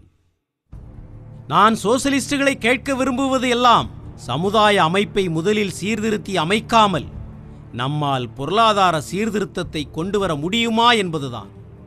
இந்திய சோசலிஸ்டுகள் இது பற்றி சிந்திக்கவே இல்லை என்று தோன்றுகிறது. அவர்களுக்கு தீங்கிழைக்க வேண்டும் என்பது என் நோக்கம் அல்ல. பிரபலமான சோசலிஸ்ட் ஒருவர் சில நாட்களுக்கு முன் என் நண்பருக்கு ஒரு கடிதம் எழுதினார். அதில் அவர் ஒரு வகுப்பினர் இன்னொரு வகுப்பினரை அடக்கி ஒடுக்குவதும் இழிவாக நடத்துவதும் தொடர்ந்து நீடிக்கும் வரை இந்தியாவில் சுதந்திரமான ஒரு சமுதாயத்தை உருவாக்க முடியும் என்று நான் நம்பவில்லை. இருந்தாலும் சோசலிச கோட்பாட்டில் எனக்கு நம்பிக்கை இருக்கிறது. சோசலிசத்தில் பல்வேறு வகுப்புகளுக்கும் குழுக்களுக்கும் சமத்துவம் கிட்டும் என்று நம்புகிறேன். சோசலிசம் மட்டுமே இந்த பிரச்சனைகளையும் இதைப் போலவே மற்ற எல்லா பிரச்சனைகளையும் தீர்ப்பதற்கான உண்மையான வழி எனவும் நான் நம்புகிறேன் என்று எழுதியிருந்தார். பல்வேறு வகுப்பினரும் முழு சமத்துவத்தோடு நடத்தப்பட வேண்டும் என நான் விரும்புகிறேன் என்று கூறிவிட்டால் சமுதாய பிரச்சனை தீர்ந்துவிடுமா என்று நான் சோசலிஸ்டுகளை கேட்க விரும்புகிறேன். நம்பிக்கையே போதும் என்று திருப்தி அடைந்து விடுகிற ஒரு சோசலிஸ்ட் சோசலிசம் என்பதில் என்னவெல்லாம் அடங்கி இருக்கிறது என்பதை கடுகளவு கூட புரிந்து கொள்ளவில்லை என்பதைத்தான் வெளிப்படுத்துகிறார்.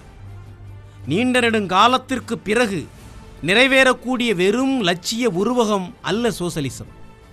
அது நடைமுறையில் செயல்படுத்தக்கூடிய ஒரு திட்டமேயாகும். அப்படியெனில் சோசலிஸ்டுக்கு முன் உள்ள கேள்வி அவர் சமத்துவத்தை நம்புகிறாரா இல்லையா என்பதல்ல. அவருக்கு முன்னால் உள்ள கேள்வி ஒரு சமூக கட்டமைப்பு என்கிற ரீதியிலும் கொள்கை ரீதியிலும் ஒரு வகுப்பார் இன்னொரு வகுப்பாரை அடக்கி ஒடுக்குவதும் இழிவுபடுத்துவதும் இருக்கிறது என்பதை அவர் ஒத்துக்கொள்கிறாரா? அவ்வாறே வகுப்பு வேற்றுமையை உருவாக்கும் கொடுங்கோன்மையையும் அடக்குமுறையையும் நீடிப்பதை அவர் அனுமதிக்கிறாரா? புரட்சிக்கு இந்திய உழைக்கு மக்கள் ஒன்றிணைவார்களா? சோசலிசத்தை அடைவதற்கான வழிவகைகளை ஆராய்ந்தால் நான் சொல்லுவதை முழுமையாக உங்களால் விளங்கிக் கொள்ள முடியும். அதிகாரத்தை கைப்பற்றும் புரட்சியை ஒன்று இல்லாமல் சோசலிஸ்டுகள் நினைக்கும் பொருளாதார சீர்திருத்தத்தை செய்துவிட முடியாது என்பது தெளிவு. அதிகாரத்தை கைப்பற்றுபவர் பாட்டாளியாகத்தான் இருந்தாக வேண்டும். நான் கேட்கிற முதல் கேள்வி, புரட்சிக்காக இந்திய பாட்டாளிகள் இணைந்து வருவார்களா? மக்களை இவ்வாறு ஒன்றிணைய தூண்டுவது எது என்பதுதான். மற்ற விஷயத்திலெல்லாம் சமத்துவம் இருக்கும்போதும் தன்னோடு சேர்ந்து செயல்படும் மற்ற மனிதர்கள் சமத்துவம், சகோதரத்துவம், எல்லாவற்றிற்கும் மேல் நியாயம் என்கிற உணர்வுகளால் தூண்டப்பட்டே செயல்படுகிறார்கள் என்கிற உணர்வு ஏற்பட்டால் மட்டுமே எந்த ஒரு மனிதனும் மற்றவர்களுடன் ஒன்றிணைவான் என்றே எனக்கு தோன்றுகிறது. புரட்சியை வெற்றிகரமாக நடத்தி முடித்த பிறகு தாங்கள் சமத்துவமாக நடத்தப்படுவோம், தம்மிடம் யாரும் சாதி மத வேறுபாடு பாராட்ட மாட்டார்கள் என்று தெரிய வந்தாலொழிய சொத்தை பொதுவுடைமையாக்குவதற்கான புரட்சி ஒன்றில் மக்கள் சேரமாட்டார்கள். புரட்சிக்கு தலைமை தாங்குகிற சோசலிஸ்ட் தனக்கு சாதியில் நம்பிக்கை இல்லை என்று வாக்குறுதி அளித்தால் மட்டுமே போதாது. அந்த வாக்குறுதி என்பது மனதின் அடி ஆழத்திலிருந்து வரக்கூடியதாக, சமத்துவம் சகோதரத்துவம் என்ற உணர்வை உள்வாங்கிக் கொண்ட மனப்பான்மை கொண்டதாக இருக்க வேண்டும். இந்திய பாட்டாளி வர்க்கம் ஏழை பணக்காரன் என்ற வேறுபாடு ஒன்றை தவிர வேறு எந்த வேறுபாடும் பார்ப்பதில்லையா? சாதி அல்லது மதம், அந்தஸ்தில் மேல் கீழ் போன்ற எந்த வேறுபாட்டையும் அவர்கள் பாராட்டுவதில்லையா?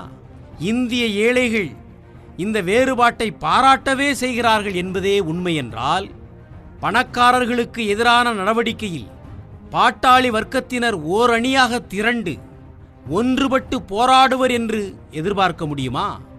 பாட்டாளி வர்க்கம் தன்னை ஒன்றுபட்ட ஓர் அணியாக திரட்டிக்கொள்ள முடியாத நிலையில் புரட்சி எப்படி சாத்தியமாகும்? ஒரு வாதத்திற்காக, நல் வாய்ப்பால், எதிர்பாராதபடி இந்தியாவில் புரட்சி நடந்து விடுகிறது, சோசலிஸ்டுகள் அதிகாரத்திற்கு வந்து விடுகிறார்கள் என்றே வைத்துக் கொள்வோம். அப்போது இந்தியாவில் நிலவுகிற சமூக அமைப்பின் காரணமாக ஏற்படும் பிரச்சனைகளை அவர்கள் கவனிக்காமல் இருக்க முடியுமா? அந்தஸ்தால் மேல் கீழ் என்றும், தீண்டத்தக்கவர் தீண்டத்தகாதவர் என்றும் வேறுபாடுகளை கடைப்பிடிக்கும் மக்களை அவ்வாறு எண்ண தூண்டுகிற சிக்கல்களை சமாளிக்காமல் இந்தியாவில் சோசலிச அரசு ஒரே ஒரு நாள் கூட தாக்குப்பிடிக்க முடியுமா என்பதை என்னால் புரிந்து கொள்ள முடியவில்லை. வெறும் வாய்ப்பந்தல் போடுவதோடு திருப்தி அடைந்துவிட முடியாது. சோசலிசத்தை திட்டவட்டமான உண்மை நிலையாக ஆக்கவே விரும்புகிறார்கள் என்றால் அவர்கள் உணர்ந்து அங்கீகரிக்க வேண்டிய உண்மைகள்தான் என்ன?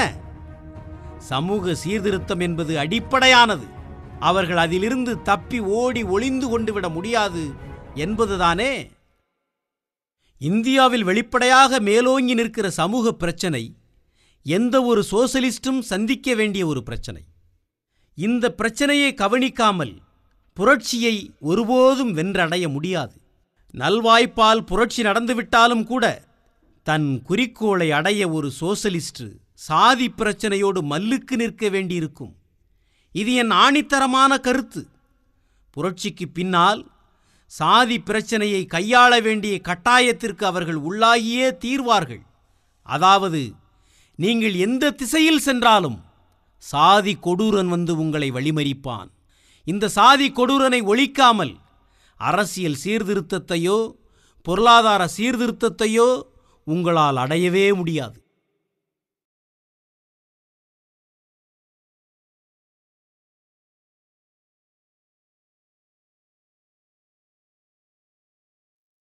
இன்றும் கூட சாதிக்கு ஆதரவாளர்கள் இருந்து வருவது வருத்தம் தரும் நிலைமைதான். சாதிக்கு ஆதரவாக கூறப்படும் வாதங்கள் ஏராளம். சாதி அமைப்பு என்பது தொழில் பிரிவினையின் மறுபெயரே. நாகரிக சமுதாயம் ஒவ்வொன்றிலுமே தொழில் பிரிவினை என்பது தேவையான ஒரு அங்கமாக உள்ளது. எனவே சாதி அமைப்பில் தவறேதுமில்லை என்று அவர்கள் வாதிடுகிறார்கள். இந்த வாதத்திற்கு எதிராக வலியுறுத்தி கூறப்பட வேண்டிய முதல் செய்தி என்னவென்றால், சாதி அமைப்பு தொழில்களை மட்டுமே பிரிப்பதல்ல, தொழிலாளர்களையுமே அது பிரித்து விடுகிறது. நாகரிக சமூகத்திலும் தொழில் பிரிவினையானது தொழிலாளர்களை ஒரு செயற்கையான முறையில் இறுக்கமான தனித்தனி தீவுகளாக பிரித்து விடுவது இல்லை. தொழிலை பிரிப்பது என்பது வேறு, தொழிலாளிகளை பிரிப்பது என்பது வேறு. சாதி அமைப்பானது தொழிலாளிகளை வெறுமனே பிரிக்கிற அமைப்பு மட்டுமல்ல, அவ்வாறு பிரிக்கப்பட்ட தொழிலாளிகளை மேல் கீழ் என்று ஏற்றத்தாழ்வாக படிநிலையில் வகைப்படுத்தும் அமைப்பு அது. இதுபோல தொழிலாளிகளை ஏற்றத்தாழ்வாக வகைப்படுத்துகிற தொழில் பிரிவினை வேறு எந்த நாட்டிலும் இல்லை. மூன்றாவதாக, சாதி அமைப்பானது தன் இயல்பான போக்கில் உருவானதல்ல. அது மனிதர்களின் இயற்கையான தன்மைகளின் அடிப்படையில் அமைந்ததும் அல்ல. சமூக மேம்பாட்டிற்கும் தனி மனிதனின் மேம்பாட்டிற்கும் செய்யப்பட வேண்டியது என்ன? ஒருவர் தனக்கு திறமையும் ஆர்வமும் உள்ள தொழிலை தானே தேர்ந்தெடுத்து கொள்ளவும் தன் வழியில் செய்து கொள்ளவும் தக்க சூழலை உருவாக்கி தர வேண்டும். இந்த கோட்பாடு சாதி அமைப்பில் அப்பட்டமாக மீறப்படுகிறது. எப்படியென்றால், சாதி அமைப்பு ஒருவரது வேலையை முன்கூட்டியே நிர்ணயித்து விடுகிறது. சாதி அமைப்பில் ஒருவர் பெற்றுள்ள திறமையின் அடிப்படையில் அல்லாமல் அவரது வேலை நிச்சயிக்கப்படுகிறது. இன்னொரு கோணத்தில் பார்த்தால், சாதி அடிப்படையில் தொழிலை மேல் கீழ் என்று பிரிப்பது நேரடியாகவே நாசகரமானது. தொழில்துறை மாறாத நிலையில் எப்போதும் இருப்பது இல்லை. அது வேகமான திடீர் மாறுதல்களுக்கு ஆளாகிறது. தொழில்துறையில் இதுபோன்ற மாறுதல்கள் இருந்து வருவதால் ஒவ்வொரு தனி மனிதனும் தன் வாழ்க்கை தொழிலை மாற்றிக்கொள்ளும் சுதந்திரம் கொண்டவனாக இருக்க வேண்டும். மாறிவரும் சூழ்நிலைகளுக்கு ஏற்ப தன்னை மாற்றி அமைத்துக் கொள்ளும் சுதந்திரம் இல்லாமல் போனால் ஒருவருக்கு தன் பிழைப்பை தேடிக்கொள்வது என்பதே முடியாமல் போகும். தாங்கள் பரம்பரை தொழிலல்லாத வேறு ஒரு தொழிலுக்கும் ஆட்கள் தேவைப்படும் போது கூட இந்துக்கள் அத்தொழிலை செய்து பிழைப்பதற்கு சாதி அமைப்பு அனுமதிப்பதில்லை. தன் சாதிக்கென்று ஒதுக்கப்பட்ட தொழிலை தவிர வேறு புதிய தொழில்களை மேற்கொள்வதை விட பட்டினி கிடப்பதே மேல் என்று ஓர் இந்து சும்மா இருப்பதற்கு காரணம் என்ன? சாதி அமைப்புதான் காரணம். தொழில்களை மாற்றிக்கொள்ள சாதி அனுமதிப்பதில்லை. ஆகையால் நம் நாட்டில் நிலவுகிற வேலையில்லா திண்டாட்டத்திற்கான ஒரு நேரடி காரணமாக சாதி இருக்கிறது. தொழில் பிரிவினை என்ற முறையில் சாதி அமைப்பில் இன்னொரு பெரிய குறைபாடும் உள்ளது. சாதி அமைப்பில் ஏற்படுத்தப்பட்டிருக்கிற தொழில் பிரிவினை சொந்த தேர்வின் அடிப்படையில் அமைந்தது அல்ல. தனி மனித உணர்ச்சிகளுக்கோ முன்னுரிமைக்கோ இவ்வகை பிரிவினையில் சிறிதும் இடமில்லை. இது தலைவிதி தத்துவத்தை அடிப்படையாக கொண்டது. வறுமையையும் அதனால் விளையும் துன்பத்தையும் விட ஏராளமான மக்கள் தங்களுக்கு விருப்பமில்லாத வாழ்க்கை தொழிலை மேற்கொண்டுள்ளனர் என்பதே நவீன தொழில் அமைப்பின் மிகப்பெரிய கொடுமை. சமூக மேம்பாட்டை கருத்தில் கொள்ளும் யாரும் இதை ஒப்புக்கொள்ளத்தான் வேண்டும். இதுபோன்ற தொழில்கள் எப்போதும் ஒருவனிடம் வெறுப்பையும் கெட்ட எண்ணத்தையும் தட்டிக்கழிக்கும் மனோபாவத்தையுமே தூண்டும். எத்தனையோ தொழில்கள் இந்தியாவில் இந்துக்களால் இழிவானவை என்று கருதப்படுவதாலேயே அத்தொழில்களில் ஈடுபட்டுள்ள மக்கள் அத்தொழில்களை வெறுக்கும்படி ஆகிவிடுகிறது. இத்தொழில்கள் மீது இந்து மதம் அவமரியாதையையும் இழிவையும் கற்பிப்பதால் அத்தொழில்களை செய்வோர் கேவலப்படுத்தப்படுகின்றனர். இதுதான் இத்தொழில்களில் ஈடுபடுவோர் இவற்றை செய்யாமல் தட்டிக்கழிக்கவும் தப்பி ஓடவும் தொடர்ந்து தூண்டுகிறது. மனிதர்களின் எண்ணமும் இதயமும் அவர்கள் செய்கின்ற வேலையின் மீது ஒன்றாத போது அத்தகைய அமைப்பில் எப்படி மேம்பாடு ஏற்பட முடியும்? தனி மனிதனின் இயற்கையான ஆற்றல்களையும் இயல்பான விருப்பங்களையும் சமூக விதிகளின் நிர்பந்தத்திற்கு உள்ளாக்குவதே சாதியின் தன்மையாக இருப்பதால் பொருளாதார அமைப்பு என்ற வகையில் சாதி என்பது தீமை பயக்கக்கூடிய ஒரு நிறுவனமே ஆகும்.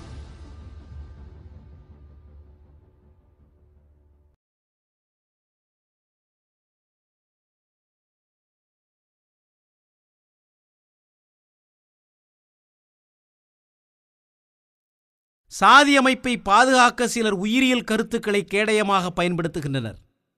இன தூய்மையையும் இரத்த தூய்மையையும் காப்பதே சாதி நோக்கமாக இருந்தது என்று கூறப்படுகிறது.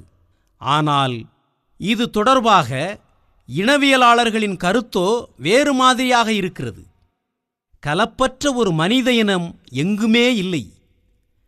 இதுவரையில் உலகின் எல்லா பகுதிகளிலும் எல்லா இனங்களுக்கிடையிலும் கலப்பு இருந்தே வந்துள்ளது என்று அவர்கள் கருதுகிறார்கள். குறிப்பாக இந்துக்களுக்கு இது முற்றிலும் பொருந்தும். இந்திய சமூகத்தில் அந்நியர் கலப்பு என்னும் நூலில் திரு பந்தார்கர் கூறுகிறார், அந்நிய கலப்பு இல்லாத சாதியோ வகுப்போ இந்தியாவில் இல்லவே இல்லை. சத்திரிய வகுப்பினரிடையே மட்டுமல்ல, தங்கள் சாதி எவ்வித அந்நிய இரத்த கலப்புக்கும் ஆளாகவே இல்லை என்கிற ஆனந்த மாயையில் ஆழ்ந்து கிடக்கிற பார்ப்பன சாதியிலும் கூட அந்நிய இரத்த கலப்பு இருக்கவே இருக்கிறது என்கிறார் பந்தார்கர். சாதி அமைப்பானது இனக்கலப்பை தடுக்கவோ இரத்த தூய்மையை காப்பதற்கோ தான் உருவானது என்று கூற முடியாது. உண்மையில் இந்திய இனங்கள் தமக்குள் இரத்தத்திலும் பண்பாட்டிலும் இரண்டர கலந்ததற்கு நெடும் காலத்திற்கும் பின்னர்தான் சாதி அமைப்பு நடைமுறைக்கு வந்திருக்கிறது. சாதி பாகுபாடு என்பது உண்மையில் இனப்பாகுபாடே என்பதும், பல்வேறு சாதிகளும் பல வேறுபட்ட இனங்களே என கொள்ளுவதும் உண்மைகளை அப்பட்டமாக திரித்து கூறுவதே ஆகும். பஞ்சாப் பார்ப்பனர்களுக்கும் சென்னை பார்ப்பனர்களுக்கும் இடையில் என்ன இன ரீதியான ஒற்றுமை காணப்படுகிறது? வங்காளத்தில் உள்ள தீண்டத்தகாதோருக்கும் சென்னையில் உள்ள தீண்டத்தகாதோருக்கும் இடையே என்ன இன ஒற்றுமை காணப்படுகிறது? பஞ்சாப் பார்ப்பனருக்கும் பஞ்சாபின் சமர் சாதிக்காரர்களுக்கும் இடையே என்ன இன ரீதியான வேறுபாடு இருக்கிறது? சென்னை பார்ப்பனருக்கும் சென்னை பறையருக்கும் உள்ள இன ரீதியான வேறுபாடுதான் என்ன? பஞ்சாப் பார்ப்பனர்களும் பஞ்சாப் சமரும் இனத்தால் ஒரே கூட்டத்தை சேர்ந்தவர்களே. சென்னை பார்ப்பனரும் சென்னை பறையரும் இனத்தால் ஒரே கூட்டத்தை சேர்ந்தவர்கள்தான். சாதி அமைப்பு இனரீதியான பிரிவினையை காட்டுவதாக இல்லை, ஒரே இனத்தைச் சேர்ந்த மக்களின் சமூக ரீதியான பிரிவினையாக சாதி இருக்கிறது. சாதி அமைப்பை இனரீதியான பிரிவினை என்றே வைத்துக்கொள்வோம். அப்படியானால் ஒரு கேள்வி எழுகிறது, கலப்பு மனத்தின் வாயிலாக வேறுபட்ட இனங்களைச் சேர்ந்த மக்களுக்கு இடையே இனக்கலப்பும் இரத்தக்கலப்பும் ஏற்பட அனுமதித்தால் என்ன கெட்டுவிடும்? மனிதர்கள் சந்தேகமின்றி மிருகங்களிடமிருந்து வேறுபட்டவர்கள்தான். மனிதனும் மிருகங்களும் வெவ்வேறு உயிரினங்கள் என்பதை அறிவியலே ஒத்துக்கொள்ளுகிறது. ஆனால் இன தூய்மையில் நம்பிக்கை கொண்டிருக்கும் விஞ்ஞானிகள் கூட வெவ்வேறு இனங்களை வெவ்வேறு உயிரினங்கள் என்று கூறுவதில்லை. அவை ஒரே மனித இனத்தின் பல்வேறு வகைகள் மட்டுமே.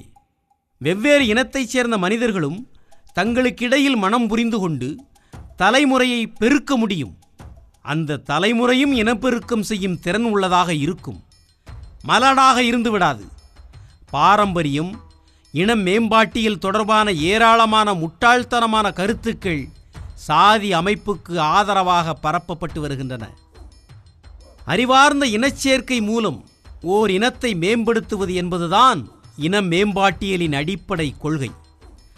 சாதி அமைப்பு இக்கொள்கைகளின் அடிப்படையில் அமைந்தது எனில் யார்தான் அதை எதிர்ப்பார்கள்? ஆனால் சாதி அமைப்பில் இதுபோன்ற சிறந்த இனச்சேர்க்கை எப்படி சாத்தியமாகும்? பல்வேறு சாதிகளைச் சேர்ந்த மக்கள் தமக்குள் கலப்பு மனம் புரிவதை தடுக்கும் எதிர்மறை அமைப்பாகவே சாதி அமைப்பு இருக்கிறது. ஒரு குறிப்பிட்ட சாதியைச் சேர்ந்த எந்த ஆணும் பெண்ணும் திருமணம் செய்து கொள்ள வேண்டுமென்று நேரடியாக தேர்ந்தெடுக்கிற அமைப்பாக அது இல்லை. சாதியின் தோற்றத்திற்கு இனம் மேம்பாட்டியலே அடிப்படை என்றால் உட்சாதிகளின் தோற்றுவாய்க்கும் அதுதான் அடிப்படையாக இருக்க வேண்டும். ஆனால் உட்சாதிகளின் தோற்றுவாய்க்கு இனம் மேம்பாட்டியலே அடிப்படை என யாரேனும் துணிந்து கூற முடியுமா? அவ்வாறு வாதிடுவது அபத்தமாகவே முடியும். கைப்புண்ணுக்கு கண்ணாடி தேவையில்லை. சாதி என்பது இனத்தை குறிக்கிறது என்றால் உட்சாதிகளின் வேறுபாடு இன வேறுபாடுகளை குறிப்பதாகவே இருக்க முடியாது. ஏனெனில் உட்சாதிகளும் ஒரே இனத்தின் உட்பிரிவுகள்தான். அப்படியானால் உட்சாதிகளுக்கிடையே கலப்பு மனத்திற்கும் சமபந்திக்கும் எதிராக உள்ள தடை இன தூய்மையையோ இரத்த தூய்மையையோ காக்கும் நோக்கம் கொண்டதாக இருக்க முடியாது. உட்சாதிகளின் தோற்றுவாய்க்கு இன மேம்பாடு என்பது அடிப்படையாக இருக்க முடியாது என்ற நிலையில் சாதியின் தோற்றுவாய்க்கும் இன மேம்பாடே அடிப்படை என்று முடிவு கட்டுவது எந்த விதத்திலும் அர்த்தமற்றதாகும். சாதியின் தோற்றுவாய்க்கு இன மேம்பாடே அடிப்படை என்றால் கலப்பு மனம் தடை செய்யப்பட்டிருப்பது ஏன் என்று புரிந்து கொள்ள முடியும். ஆனால் சாதிகளுக்கு இடையிலும் உட்சாதிகளுக்கு இடையிலும் சமபந்தி தடை செய்யப்பட்டு இருப்பதன் நோக்கம் என்ன? சமபந்தியால் இரத்த தூய்மை கெட்டுவிடுமா என்ன? எனவே இனத்தின் மேம்பாட்டுக்கோ சீர்கேட்டுக்கோ காரணமாக அது இருக்கவே முடியாது. சாதியின் தோற்றுவாய்க்கு அறிவியல் அடிப்படை ஏதும் இல்லை என்பதே இது காட்டுகிறது.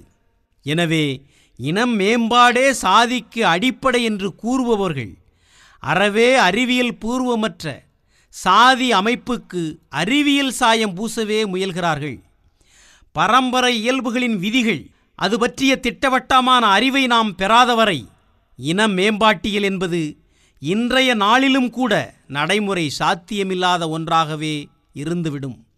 பேராசிரியர் பேட்சன் பரம்பரை குணங்கள் பற்றிய மெண்டலின் கொள்கைகள் என்னும் நூலில் கூறுகிறார், ஒரு குறிப்பிட்ட வம்சாவளியின் உயர்குணங்கள் பரம்பரையாக அந்த வம்சாவளியை சார்ந்த மக்களை ஒரு குறிப்பிட்ட முறையில்தான் வந்தடைகின்றன என்று கூற முடியாது.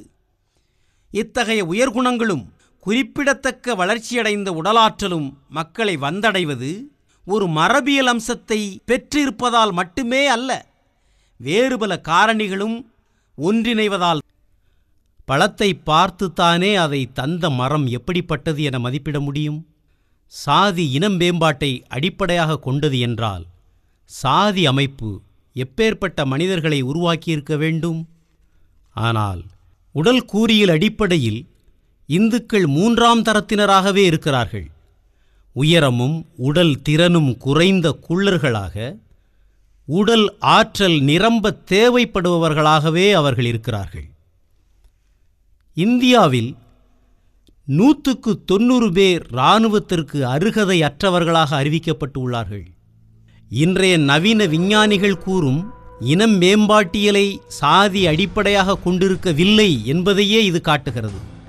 தங்கள் சமூக அந்தஸ்தை செயல்படுத்தும் வல்லமை பெற்றவர்களும் தங்களை விட தாழ்ந்த நிலையில் இருந்தவர்கள் மீது அந்த அமைப்பை திணிக்கும் அதிகாரம் பெற்றவர்களுமான வக்கிர மனம் படைத்த இந்துக்களின் ஆணவத்தையும் சுயநலத்தையும் சாதி அமைப்பு அடிப்படையாக கொண்டுள்ளது.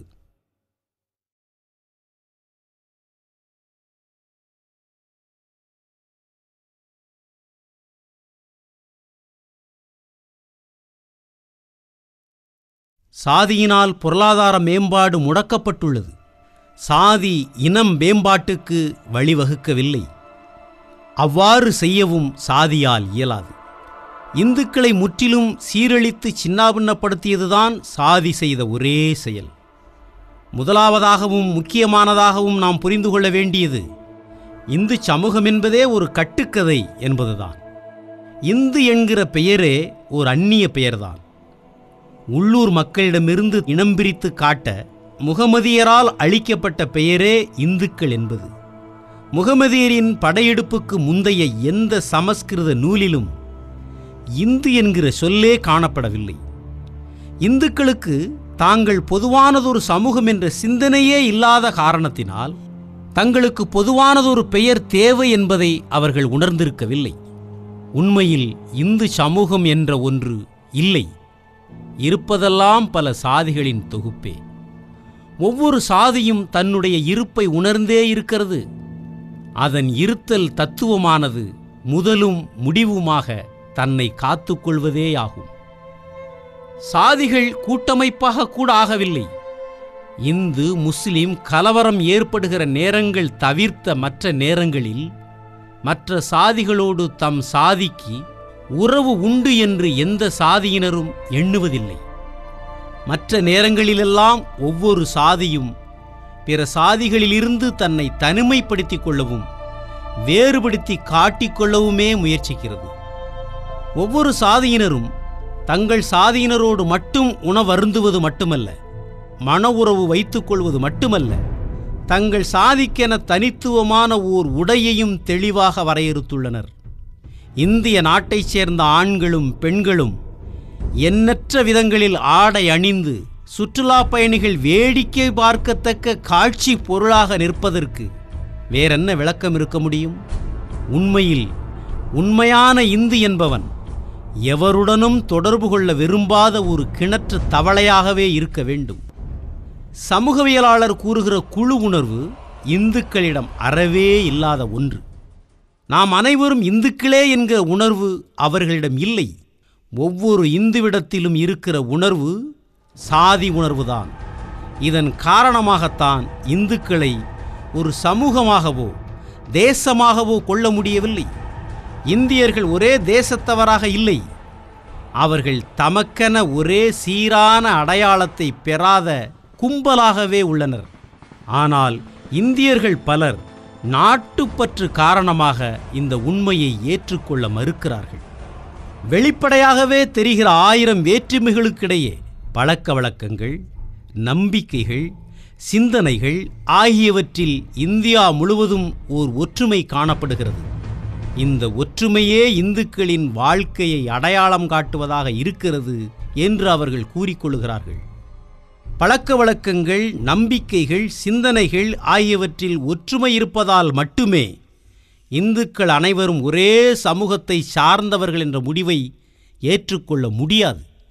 அவ்வாறு ஒப்புக்கொள்வது ஒரு சமூகத்தை உருவாக்கும் அடிப்படை காரணிகளையே தவறாக புரிந்து கொள்வதேயாகும். நெடுந்தொலைவில் இருப்பதால் ஒருவன் தன் சமூகத்தின் உறுப்பாக இல்லாமல் போவதுமில்லை. பல மனிதர்கள் நெருக்கமாக வாழ்வதால் மட்டும் அவர்கள் ஒரே சமூகமாக ஆகிவிடவும் மாட்டார்கள். இரண்டாவதாக, பழக்க வழக்கங்கள், நம்பிக்கைகள், சிந்தனைகள் ஆகியவற்றில் காணப்படும் ஒத்த தன்மை மட்டுமே மனிதர்களை ஒரே சமூகமாக ஒன்றிணைக்க போதுமானதல்ல.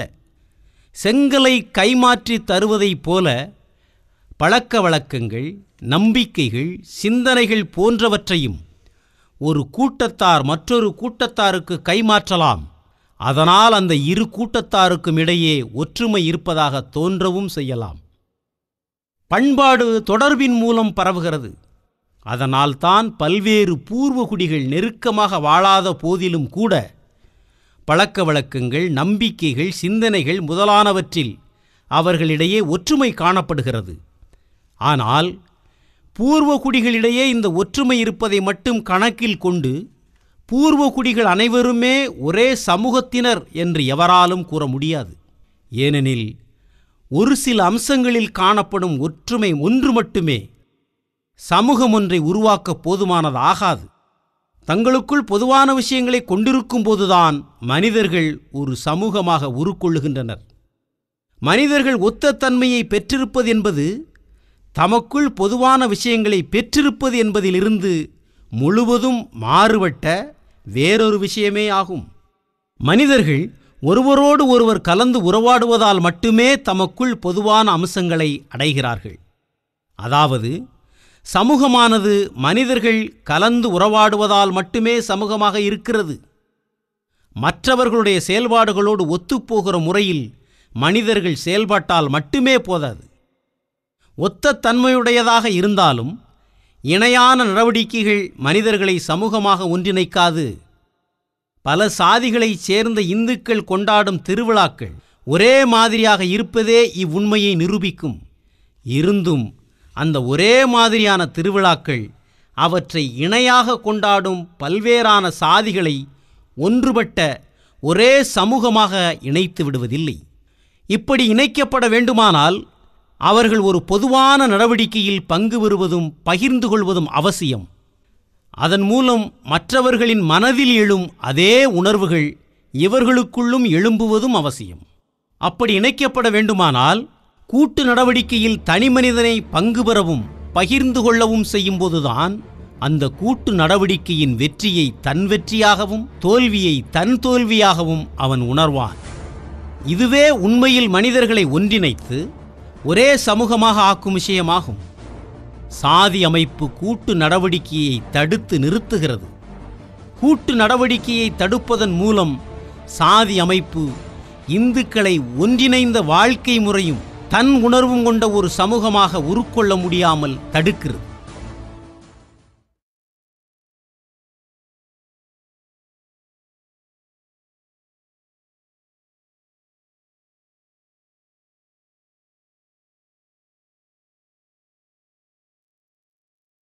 இந்துக்கள் அடிக்கடி கூறும் குற்றச்சாட்டு ஒன்று உண்டு. ஒரு கூட்டத்தார் தனித்தும் விலகியும் வாழ்கின்றனர் என்றும், அக்கூட்டத்தாரிடையே சமூக விரோத தன்மை உள்ளது என்றும் இந்துக்கள் குற்றம் சாட்டுகின்றனர்.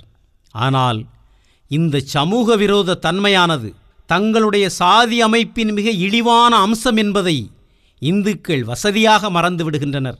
கடந்த உலகப் போரின் போது ஜெர்மானியர்கள் ஆங்கிலேயரை எந்த அளவுக்கு வசைபாடினார்களோ அதே அளவுக்கு இந்தியாவில் ஒவ்வொரு சாதியினரும் பிற சாதியினரை வசைபாடி மகிழ்கின்றனர். இந்துக்களின் இலக்கியங்களில் மலிந்து கிடக்கும் சாதி வம்சாவளி கதைகளில் ஒரு சாதிக்கு உயர்ந்த பிறப்பிடமும் மற்ற சாதிகளுக்கு இழிவான பிறப்பிடமும் கற்பிக்க முயற்சி செய்யப்பட்டுள்ளது. இத்தகைய இலக்கியங்களுக்கு சாகியத்ரி கண்டம் என்பது பேர்போன ஒரு எடுத்துக்காட்டு. சமூக விரோத மனோபாவம் என்பது சாதியோடு நின்றுவிடவில்லை, அது இன்னும் ஆழமாக பரவி உட்சாதிகளுக்கிடையே உள்ள பரஸ்பர உறவையும் கெடுத்துவிட்டது. என் மாகாணத்தில் கோலக் பார்ப்பனர்களும் தியோருக பார்ப்பனர்களும் கரட பார்ப்பனர்களும் பால்கி பார்ப்பனர்களும் சித்பவன பார்ப்பனர்களும் தங்களை பார்ப்பன சாதியின் உட்பிரிவுகள் என்று கூறிக்கொள்ளுகின்றனர். ஆனால் அவர்களுக்கிடையிலும் சாதி துவேஷம் இருக்கிறது.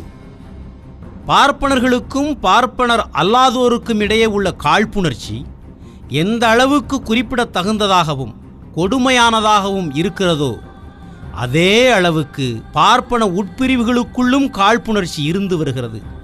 இதில் புதுமை ஒன்றுமில்லை.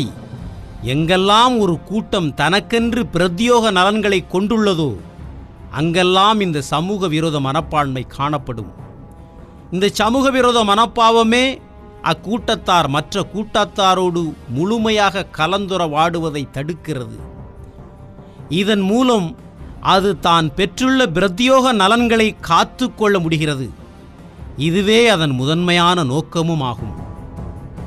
நாடுகள் எப்படி தம் சுயநலம் கருதி தனித்து வாழ முற்படுகின்றனவோ அதுபோலவே பல்வேறு சாதிகளும் தன்னலம் கருதி தமக்குள் உறவின்றி தனித்து வாழ முற்படுகின்றன.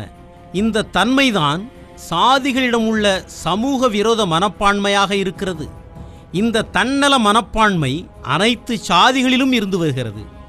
பார்ப்பனர் அல்லாதாருக்கு எதிராக தங்கள் சொந்த நலன்களை காத்து கொள்வதே பார்ப்பனர்களின் அக்கறையாக இருக்கிறது. அதுபோலவே பார்ப்பனர்களுக்கு எதிராக தங்கள் சொந்த நலன்களை காத்து கொள்வதே பார்ப்பனர் அல்லாதோரின் அக்கறையாக இருக்கிறது. எனவே இந்துக்கள் பல்வேறு சாதிகள் சேர்ந்த கதம்பமாக மட்டும் இருக்கவில்லை, தன் சொந்த நலன்களுக்காக மட்டுமே வாழும் பரஸ்பரம் போட்டி மனப்பான்மை கொண்ட கூட்டங்களாகவும் உள்ளனர். சாதி அமைப்பில் வருந்தத்தக்க மற்றொரு அம்சம் உண்டு. முன்காலத்தில் இங்கிலாந்தில் ரோஜா யுத்தமும் கிராம்வெல் யுத்தமும் நடந்தபோது இன்றைய ஆங்கிலேயரின் மூதாதையர்கள் அப்போர்களில் ஆளுக்கு தரப்பில் நின்று போரிட்டனர். ஆனால் அவர்களின் சந்ததியினரோ ஒருவருக்கொருவர் எவ்விதமான வெறுப்பையும் வன்மத்தையும் கடைபிடிக்கவில்லை. ஆக பகை மறக்கப்பட்டு விட்டது. ஆனால் அன்றைய பார்ப்பனர்களின் மூதாதையர் சிவாஜியை அவமதித்ததற்காக இன்றைய பார்ப்பனர்களை மன்னிக்க இன்றைய பார்ப்பனர் அல்லாதவர்களால் முடியவில்லை. முற்காலத்தில் பார்ப்பனர்கள் காயஸ்தர்களை அவமதித்ததால் இன்றைய காயஸ்தர்கள் பார்ப்பனர்களை மன்னிப்பதில்லை. இந்த வேறுபாட்டுக்கு காரணம்தான் என்ன? சந்தேகமில்லாமல் சாதி அமைப்புதான் காரணம். சாதிகளும் சாதி உணர்வும் மக்கள் பழம் பகையை மறக்காமல் காத்து வர காரணமாகிவிட்டன. மக்களுக்கிடையில் ஒற்றுமையை சீர்குலைத்துவிட்டன.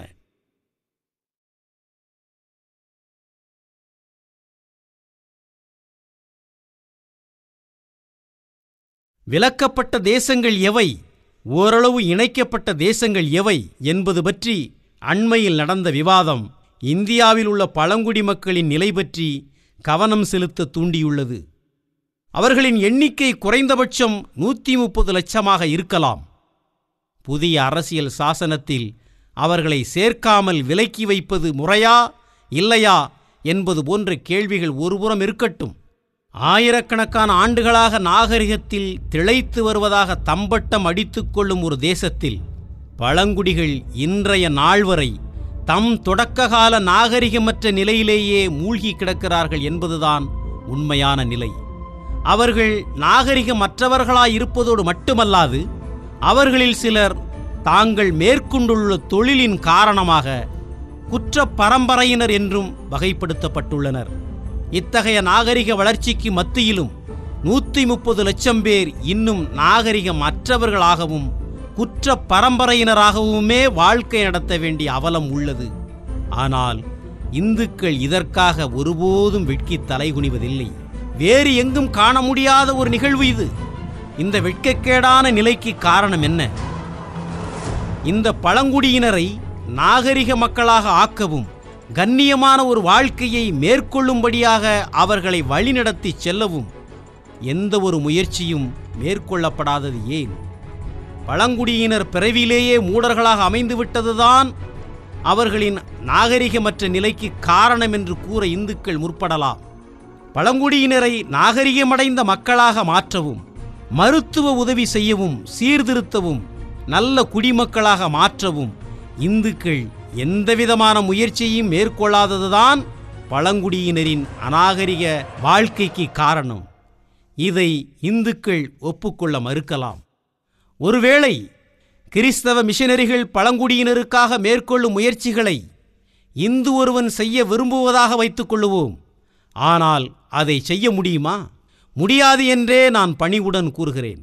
தொல்குடியினரை நாகரிக மக்களாக ஆக்குவது என்றால் அவர்களை உங்கள் உறவினராக நடத்த வேண்டும். அவர்களில் ஒருவராக அவர்கள் மத்தியில் நீங்கள் வாழ வேண்டும். தோழமை உணர்வை வளர்க்க வேண்டும். சுருக்கமாக சொன்னால் அவர்களை நீங்கள் நேசிக்க வேண்டும். இப்படி செய்வது இந்து ஒருவனுக்கு எப்படி சாத்தியமாகும்? தன் சாதியை பேணி காப்பதே ஒவ்வொரு இந்துவின் வாழ்க்கை லட்சியமாகும். தன் சாதி என்பது ஒவ்வொரு இந்துவுக்கும் விலைமதிக்க முடியாத பெரும் சொத்து. ஆக எப்பாடுபட்டாவது எந்த ஓர் இந்துவும் தனது சாதியை காப்பாற்றியே தீர வேண்டும். வேதகாலத்து ஆரியர் அல்லாதவர்களின் சந்ததியினரான பழங்குடியினரோடு தொடர்பு கொள்வதன் மூலம் சாதி என்ற உடைமையை இழக்க எந்த ஒரு இந்துவாலும் முடியாது. தாழ்ந்து கிடக்கிற மனித இனத்திற்கு தான் செய்ய வேண்டிய கடமை பற்றிய உணர்வை இந்து ஒருவனுக்கு எவராலும் கற்பிக்க முடியாது என்று நான் கூறவில்லை.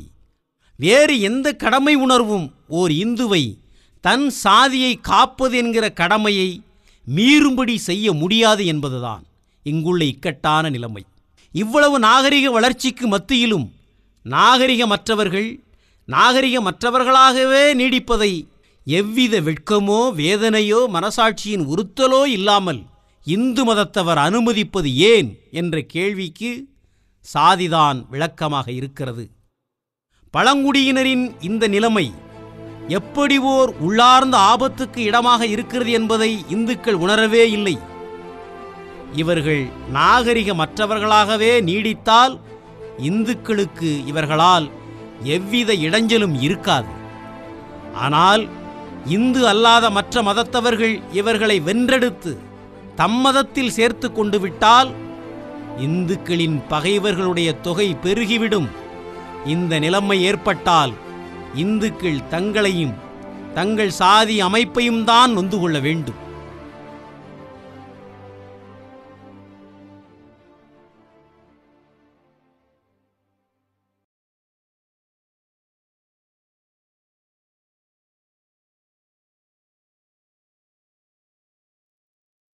நாகரிகமற்ற மக்களை நாகரிகமுள்ள மக்களாக மாற்ற இந்துக்கள் மனிதாபிமான அடிப்படையில் எவ்வித முயற்சியையும் மேற்கொள்ளவில்லை என்பது மட்டுமல்ல, இந்து மதத்தின் பிடியில் உள்ள கீழ் சாதியினர் மேல் சாதியினரின் பண்பாட்டு நிலைக்கு உயர்வடைவதையும் மேல் சாதி இந்துக்கள் திட்டமிட்டு தடுத்தனர். அதற்கு 2 எடுத்துக்காட்டுகளை கூறுகிறேன். ஒன்று சோனர்கள் பற்றி, மற்றொன்று பதேரி பிரபுகள் பற்றி. இவ்விரு சமூகத்தாரும் மராட்டிய மாநிலத்தில் நன்கு அறிமுகமான சாதிகள். மற்ற சமூகத்தாரைப் போலவே இந்த இரு சமூகத்தாரும் ஒருமுறை தங்கள் சமூக நிலையை உயர்த்தி கொள்ள விரும்பி பார்ப்பனர்களின் பழக்க வழக்கங்களையும் வழிமுறைகளையும் கடைப்பிடிக்க முயன்றனர். சோனார்கள் தைவந்திய பிராமணர்கள் என்று தங்களை அழைத்து கொண்டு அதற்கேற்ப நடந்து கொண்டனர். வேட்டியை பஞ்சகச்சமாக கட்டி கொண்டார்கள். வணக்கம் என்ற சொல்லுக்கு நமஸ்கார் என்ற சொல்லை பயன்படுத்தினர். பஞ்சகச்சமும் நமஸ்காரமும் பார்ப்பனர்களுக்கே உரியது. எனவே சோனார்கள் தங்கள் பாணியை பின்பற்றி தங்களைப் போல் பவனி வருவதை பார்ப்பனர்கள் விரும்பவில்லை. ஆகவே பார்ப்பன பழக்க வழக்கங்களை பின்பற்ற சோனார்கள் மேற்கொண்ட முயற்சியை ஆட்சி பீடத்திலிருந்த பேஷ்வாக்களின் துணையோடு பார்ப்பனர்கள் வெற்றிகரமாக முறியடித்தனர். பம்பாயில் வாழும் சோனார்கள் மீது இதற்காக ஒரு தடையாணையை கூட கிழக்கிந்திய கம்பெனி கவுன்சில்களின் தலைவர் பிறப்பிக்கும்படி செய்தார்கள். ஒரு காலகட்டத்தில் விதவை மறுமணத்தை பதேரி பிரபு சாதியினர் தம் சாதி வழக்கமாக கொண்டிருந்தனர். பார்ப்பன சாதியில் விதவை மறுமணம் இல்லை என்ற காரணத்தால் பிற்காலத்தில் பதேரி பிரபு சாதியில் சிலர் விதவை மறுமணத்தை இழிவான சமுதாய நிலையின் அடையாளமாக கருதத் தொடங்கினர். தங்கள் சாதியின் சமூக நிலையை உயர்த்தும் நோக்குடன் அதுவரை தங்கள் சாதியிலிருந்து வந்த விதவை மறுமண வழக்கத்தை விட்டொழிக்க சில பதேரி பிரபுகள் முற்பட்டனர். இம்முயற்சி அந்த சாதிக்குள் பிளவை ஏற்படுத்தியது. ஒரு பிரிவினர் விதவை மறுமணத்தை ஆதரித்தனர், மற்றவர்கள் எதிர்த்தனர். பேஷ்வாக்கள் விதவை மறுமணத்திற்கு ஆதரவான பிரிவினருக்கு துணையாக நின்று பார்ப்பனர்களின் பழக்க வழக்கங்களை பதேரி பிரபுகள் பின்பற்ற முடியாதபடி தடுத்துவிட்டனர். முகமதியர்கள் ஆயுத பலத்தால் அவர்களின் மதத்தை பரப்புவதாக இந்துக்கள் கூறிக்கொள்கிறார்கள். கர்த்தரை விசுவாசிக்காதவர்களை கிறிஸ்தவர்கள் சித்திரவதை செய்தார்கள் என்று இந்துக்கள் ஏளனம் செய்கிறார்கள். ஆனால் உண்மையில் இவர்களில் நல்லவர்கள் எந்த மதத்தினர்? நம் மரியாதைக்குரியவர்கள் எந்த மதத்தினர்? மோட்சத்தை அடையும் வழி என்று எதை தங்கள் முழுமனதோடு நம்பினார்களோ அதை பின்பற்றுமாறு விருப்பமில்லாத மக்களின் கழுத்தை பிடித்து கட்டாயப்படுத்திய கிறித்தவர்களும் முகமதியர்களுமா? அல்லது அறிவு ஒளியை மற்றவர்கள் அடைய முடியாதபடி மறைத்தவர்களும் அறியாமை என்னும் இருட்டறையில் மக்கள் தொடர்ந்து மூழ்கி இருக்கும்படி செய்தவர்களும் தம்மிடமிருந்த அறிவையும் பாரம்பரிய பெருமைகளையும் அவற்றை விரும்பி ஏற்றுக்கொண்டு அதை தங்கள் வாழ்க்கையாகவும் மாற்றிக்கொள்ள தயாராக இருந்தவர்களுக்கு அதை பகிர்ந்து கொள்ள மறுத்தவர்களுமான இந்துக்களா? முகமதியர்கள் குரூரமானவர்கள் என்றால் இந்துக்கள் அற்பர்கள். அற்பத்தனம் குரூரத்தை விட கேவலமானது என்று கூறுவதில் எனக்கு தயக்கமே இல்லை.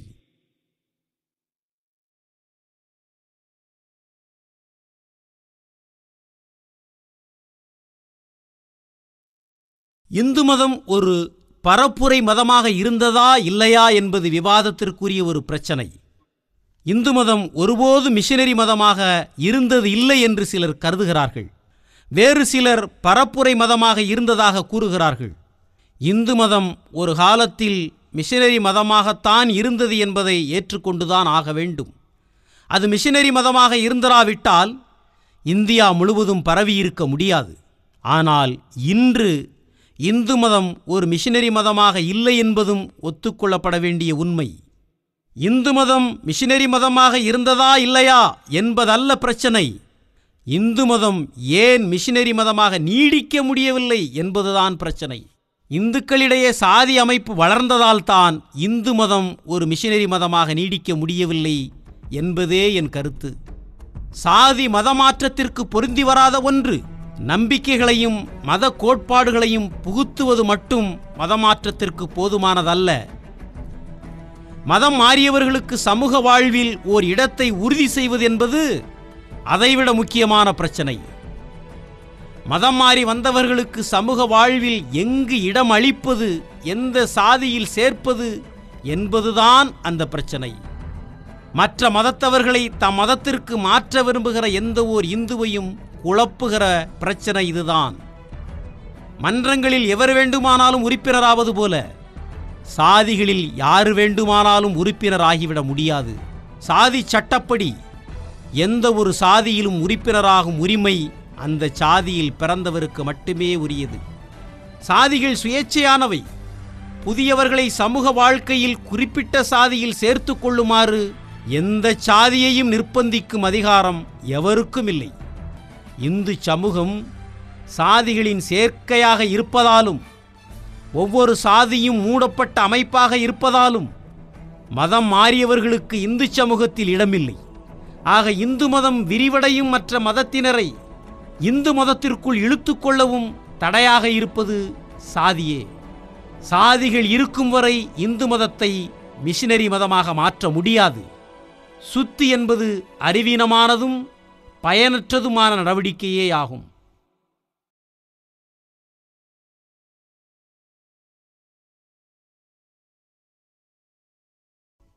இந்துக்களின் மனதிலிருந்து அச்சத்தையும் கோழைத்தனத்தையும் அகற்றுவதே சங்காதனின் நோக்கமாகும். ஆனால் சுத்தியை இந்துக்களுக்கு சாத்தியமற்றதாக ஆக்கிய காரணங்களே சங்காதனையும் இந்துக்களுக்கு சாத்தியமற்றதாக ஆக்குகின்றன. ஆகவே முகமதியரையும் சீக்கியரையும் போல அல்லாமல் இந்துக்கள் கோழைகளாகவும் பேடிகளாகவும் இருக்கிறார்கள். இதனால்தான் இந்துக்கள் தங்களை காப்பாற்றிக் கொள்வதற்கு நம்பிக்கை துரோகத்தையும் கீழ்த்தரமான சூழ்ச்சிகளையும் கடைப்பிடிக்கிறார்கள். முஸ்லிம்களும் சீக்கியர்களும் தைரியசாலிகளாக பயமில்லாதவர்களாக இருப்பதற்கான பலத்தை எங்கிருந்து அவர்கள் பெறுகிறார்கள் என்ற கேள்வி எழும்புகிறது. உடல் வலிமையையோ உணவையோ அல்லது உடற்பயிற்சியோ இதற்கு காரணம் அல்ல என்று நான் கூறுவேன். சீக்கியன் ஒருவன் ஆபத்தில் சிக்கிக்கொள்ளும் போது எல்லா சீக்கியர்களும் அவனை காக்க வந்துவிடுகிறார்கள். ஒரு முகமதியன் தாக்கப்படும் போது அவனை காக்க எல்லா முகமதியர்களும் ஓடோடி வருகிறார்கள். இந்த உணர்வின் காரணமாக ஏற்படுகிற பலம் அது. அத்தகைய பலத்தை இந்துவால் ஒருபோதும் பெற முடியாது. தன் உதவிக்கு சக இந்துக்கள் வருவார்கள் என்று எந்த இந்துவும் உறுதியாக நம்பி இருக்க முடியாது. தனி ஒருவனாக இருப்பதால் தனித்தனியாகவே வாழ வேண்டும் என்று இந்துவுக்கு விதிக்கப்பட்டுள்ளதால் இந்து பலமற்றவனாகவே இருக்கிறான். அச்சத்தையும் கோழைத்தனத்தையும் வளர்த்து கொள்கிறான். போராட்டம் என்று வரும்போது சரணாகதி அடைகிறான் அல்லது ஓடி ஒளிந்து கொள்கிறான். மாறாக தனி ஒருவனாக இருந்தபோதிலும் சண்டை என்று ஏற்படுகிற பொழுது தான் தனித்து விடப்பட மாட்டோம் என்பது தெரிந்து இருப்பதால் சீக்கியனும் முகமதியனும் அச்சமற்றவனாக சண்டையை சந்திக்கிறான். இந்த நம்பிக்கையை கொண்ட ஒருவன் போராட்டத்தில் தாக்குப்பிடிக்கிறான். இந்த நம்பிக்கை இல்லாத மற்றவன் ஓடி ஒளிகிறான். இதை பற்றி மேலும் நாம் ஆராய வேண்டும். முகமதியருக்கும் சீக்கியருக்கும் இந்தளவு நம்பிக்கை இருப்பதற்கும் இந்து மதத்தவன் நம்பிக்கையற்று இருப்பதற்கும் காரணம் என்ன? அவர்களுடைய கூடி வாழும் வாழ்க்கை முறைதான். முகமதியர்களிடமும் சீக்கியர்களிடமும் உள்ள கூடி வாழும் வாழ்க்கை முறை அவர்களுக்குள் சகோதர உணர்வை வளர்த்துள்ளது. இந்துக்களின் வாழ்க்கை முறை அந்த உணர்வை வளர்க்கவில்லை. சீக்கியரிடமும் முகமதியரிடமும் உள்ள சமூக பற்று அவர்களை சகோதரர்களாக ஆக்கியிருக்கிறது. இந்துக்களுக்குள் அத்தகைய சமூக பற்றுமில்லை. எந்த ஓர் இந்துவும் மற்றொரு இந்துவை தன் சகோதரனாக கருதுவதும் இல்லை. இதுதான் ஒரு சீக்கியன் 7 லட்சம் பேருக்கு சமமானவன் என்றும் ஒரு முகமதியன் ஒரு இந்து கூட்டத்திற்கே சமமானவன் என்றும் முகமதியரும் சீக்கியரும் உணரவும் கூறவும் காரணமாக இருக்கிறது. இந்துக்களுக்கும் பிறருக்கும் இடையிலான இந்த வேறுபாடு சந்தேகமின்றி சாதியின் காரணமாக ஏற்பட்ட வேறுபாடுதான். சாதி இருக்கும் வரை சங்காதன் சாத்தியமற்றது. சங்காதன் இல்லாதவரை இந்து கோளையும் மோளையுமாகவே இருக்கப் போகிறான். இந்துக்கள் தங்களை மிகவும் சகிப்புத்தன்மை உடையவர்கள் என்று சொல்லிக் கொள்கிறார்கள். இது பொய் என்று நான் கருதுகிறேன். பல சந்தர்ப்பங்களில் அவர்கள் சகிப்புத்தன்மை இல்லாமல் தான் இருந்திருக்கிறார்கள். சிற்சில சமயங்களில் அவர்கள் சகிப்புத்தன்மையோடு இருக்க காரணம் எதிர்ப்பதற்கான பலம் அல்லது அக்கறை அவர்களுக்கு இல்லாததுதான். தமக்கு இழைக்கப்படும் அவமரியாதையையும் அநீதியையும் எதிர்ப்பின்றி ஏற்றுக்கொள்ளும் தன்மை இந்துக்களின் இரத்தத்திலேயே ஊறிவிட்டது. மாரிஸின் வார்த்தைகளில் கூறுவதானால் இந்து மதத்தில் உயர்ந்தவர்கள் தாழ்ந்தவர்களை மிதிக்கின்றனர். வலுத்தவன் இளைத்தவனை அடித்து நொறுக்குகிறான். கொடியவர்களுக்கோ அச்சம் என்பதே இல்லை. அன்பு மனம் கொண்டவர்களுக்கோ துணிச்சல் இல்லை. அறிவாளிகளுக்கோ பிறர் மேல் அக்கறை இல்லை. இந்து கடவுளர்கள் எல்லாமே மன்னித்து அருளும் கடவுளாக அமைந்துவிட்ட நிலையில் இந்துக்களில் அநீதிக்கும் அடக்குமுறைக்கும் ஆளாக்கப்படுபவர்களின் இரங்கத்தக்க நிலையை எளிதில் உணர முடியும். மனிதர்களை மிக எளிதில் தொற்றிக்கொள்கிற மிக கொடிய நோய் அலட்சிய போக்கே ஆகும். இந்து மதத்தவன் ஏன் இந்த அளவிற்கு அலட்சிய போக்குடன் இருக்கிறான்? நல்ல நோக்கங்களுக்காக கூட ஒன்று சேர்வதையும் சங்காதனையும் சாத்தியமற்றதாக்கிவிட்ட சாதி அமைப்பே இந்துக்களின் இந்த அலட்சிய போக்குக்கு காரணம்.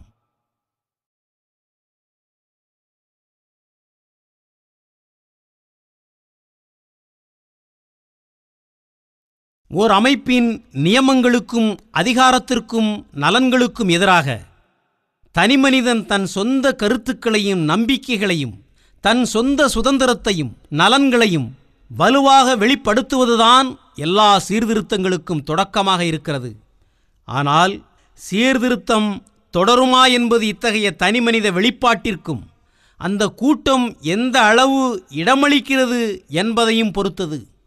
தன் கருத்துக்களை வெளிப்படுத்தும் தனி மனிதர்களிடம் அந்த வகுப்பினர் சகிப்புத்தன்மையோடும் நேர்மையோடும் நடந்து கொண்டால் அத்தனி மனிதர்கள் தொடர்ந்து தம் கருத்துக்களை கூறி தம் கூட்டத்தாரை சீர்திருத்துவதில் வெற்றி பெறுவார்கள்.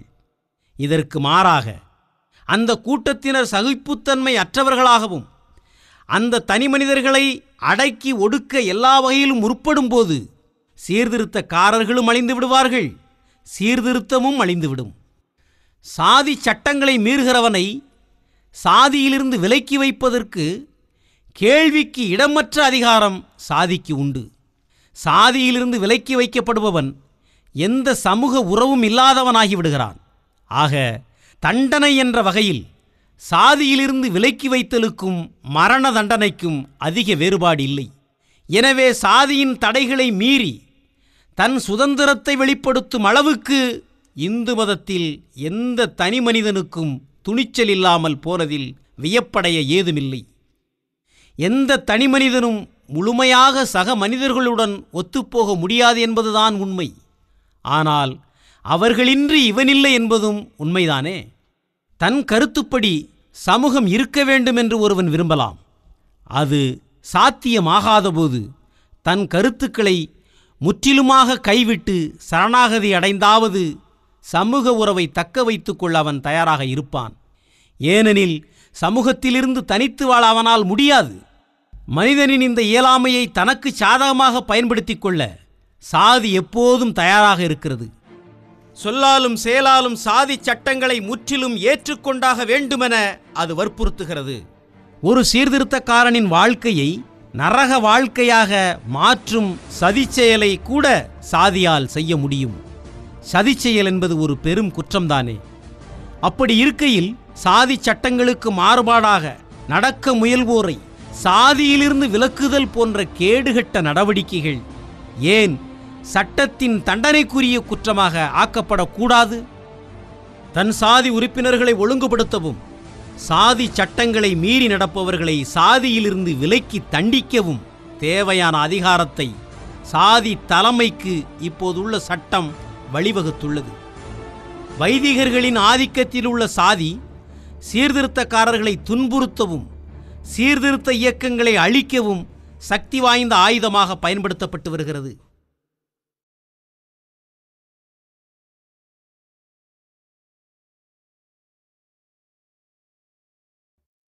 சாதியினால் இந்துக்களின் தர்ம நெறிகளுக்கு ஏற்பட்டுள்ள நிலைமையை பார்க்க பரிதாபமாக உள்ளது.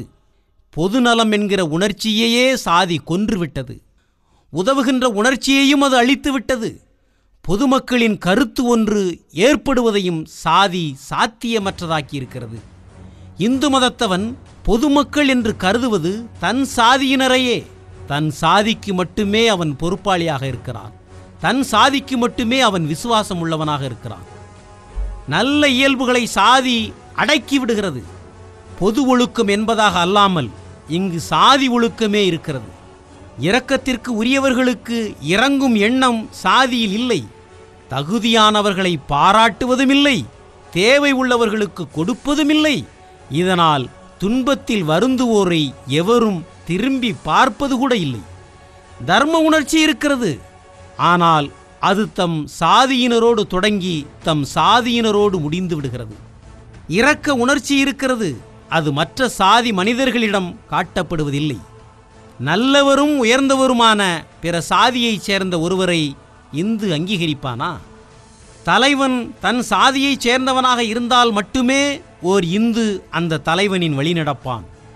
இங்கு மகாத்மாவின் கதை வேறு.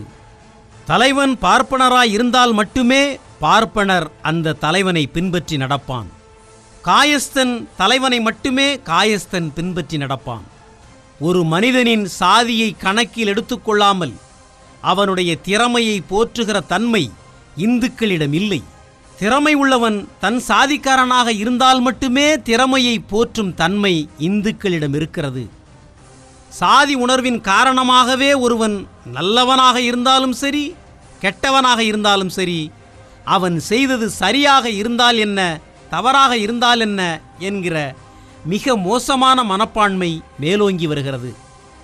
நல்லவைகளுக்கு ஆதரவாக நிற்பதா, தீயவைகளுக்கு ஆதரவாக இல்லாமல் போவதா என்பதெல்லாம் சாதிக்கு ஆதரவாக இருப்பதா இல்லையா என்பதுதான் பிரச்சனையாக மாறிவிடுகிறது. தம் சாதி நலன்களுக்காக இந்துக்கள் தேச துரோகத்தை கூட செய்துவிடுவதில்லையா?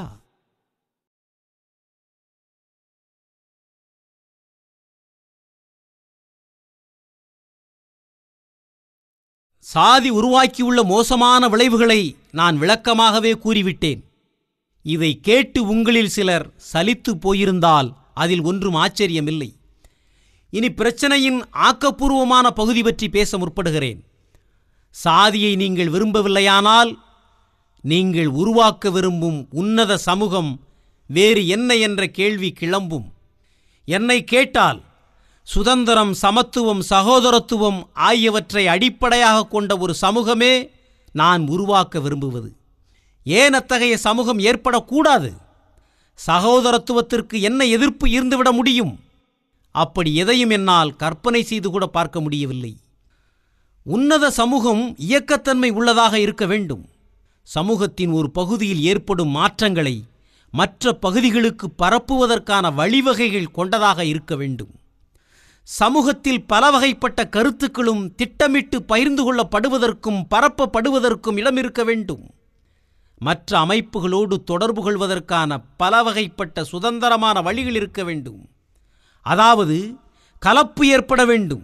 அதற்கு பெயர்தான் சமத்துவமும் சகோதரத்துவமும் என்பது. ஜனநாயகத்தின் மற்றொரு பெயர்கள்தான் இவை. ஜனநாயகம் என்பது ஒரு அரசாங்க வடிவம் மட்டுமல்ல, முக்கியமாக அது ஒரு கூட்டு வாழ்க்கை முறை. வழிவழியாக கொடுக்கப்பட்ட அனுபவங்களின் தொகுப்பு அது. சாரத்தில் அது சமூக மனிதர்களுக்கு மதிப்பும் மரியாதையும் செய்யும் மனப்பாங்கு. தன்னுரிமையை எதிர்க்கிறவர் யாருண்டு? மனிதர்கள் தன்னுரிமையுடன் இயங்கும் வாழும் உரிமையை சிலர் மறுக்கிறார்கள். ஆனால் உழைத்து உண்டு உயிரை வைத்துக் கொள்வதற்கான கருவிகளையோ பொருள்களையோ சொத்தையோ வைத்திருக்கும் உரிமையை அவர்கள் எதிர்ப்பதில்லை. மனிதர்களிடம் அமைந்திருக்கிற ஆற்றல்களை திறமைக்கேற்ற முறையில் பயன்படுத்தி உயர்வடையும் உரிமையை ஏன் அனுமதிக்கக்கூடாது?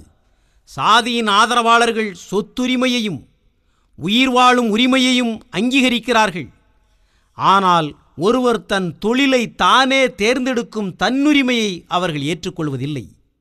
இத்தகைய தன்னுரிமையை மறுப்பது அடிமைத்தனத்தை நீட்டிப்பதே ஆகும். ஏனெனில் சட்டப்பூர்வமான அடிமைகளாய் வைத்திருப்பது மட்டும்தான் அடிமைத்தனம் என்பதில்லை, தன் நடத்தையை கட்டுப்படுத்துகிற விதமான மற்றவர்களின் நோக்கங்களுக்கு ஒருவர் உட்பட வேண்டுமென்று நிர்பந்திக்கிற சமூக நிலையும் அடிமைத்தனமே ஆகும். அங்கே சட்டப்பூர்வ அடிமைத்தனம் உருவாகிவிடுகிறது. சிலர் தம் விருப்பத்திற்கு மாறாக விதிக்கப்பட்ட தொழிலையே செய்ய வேண்டும் என்கிற கட்டாயம் நிலவுகிற சாதி அமைப்பு போன்ற அமைப்புகளில் இவ்வித அடிமைத்தனம் காணப்படுகிறது. சமத்துவத்திற்கு மறுப்பு இருக்க முடியுமா? சமத்துவம் என்கிற முழக்கமே பிரெஞ்சு புரட்சியின் போது முன்வைக்கப்பட்ட முழக்கங்களில் மிகவும் சர்ச்சைக்குரிய முழக்கம். சமத்துவத்திற்கு எதிராக கூறப்படும் வாதங்கள் பொருத்தமானவையாக இருக்கலாம். எல்லா மனிதர்களும் சமமானவர்கள் இல்லை என்பதை ஒப்புக்கொள்ள வேண்டியதுதான். ஆனால் அதனால் என்ன பலன்? சமத்துவம் என்பது கற்பனையாக இருக்கலாம். இருப்பினும் அதையே வழிகாட்டும் லட்சியமாக நாம் ஏற்க வேண்டும். ஒருவருடைய ஆற்றல், இயற்கையாக அமையும் உடல்வாகு, பெற்றோரின் வளர்ப்பு, கல்வி, அறிவியல் அறிவு போன்ற சமூக ரீதியாக அடையும் திறன்கள், தன் சொந்த முயற்சி ஆகியவற்றை சார்ந்துதான் உள்ளது.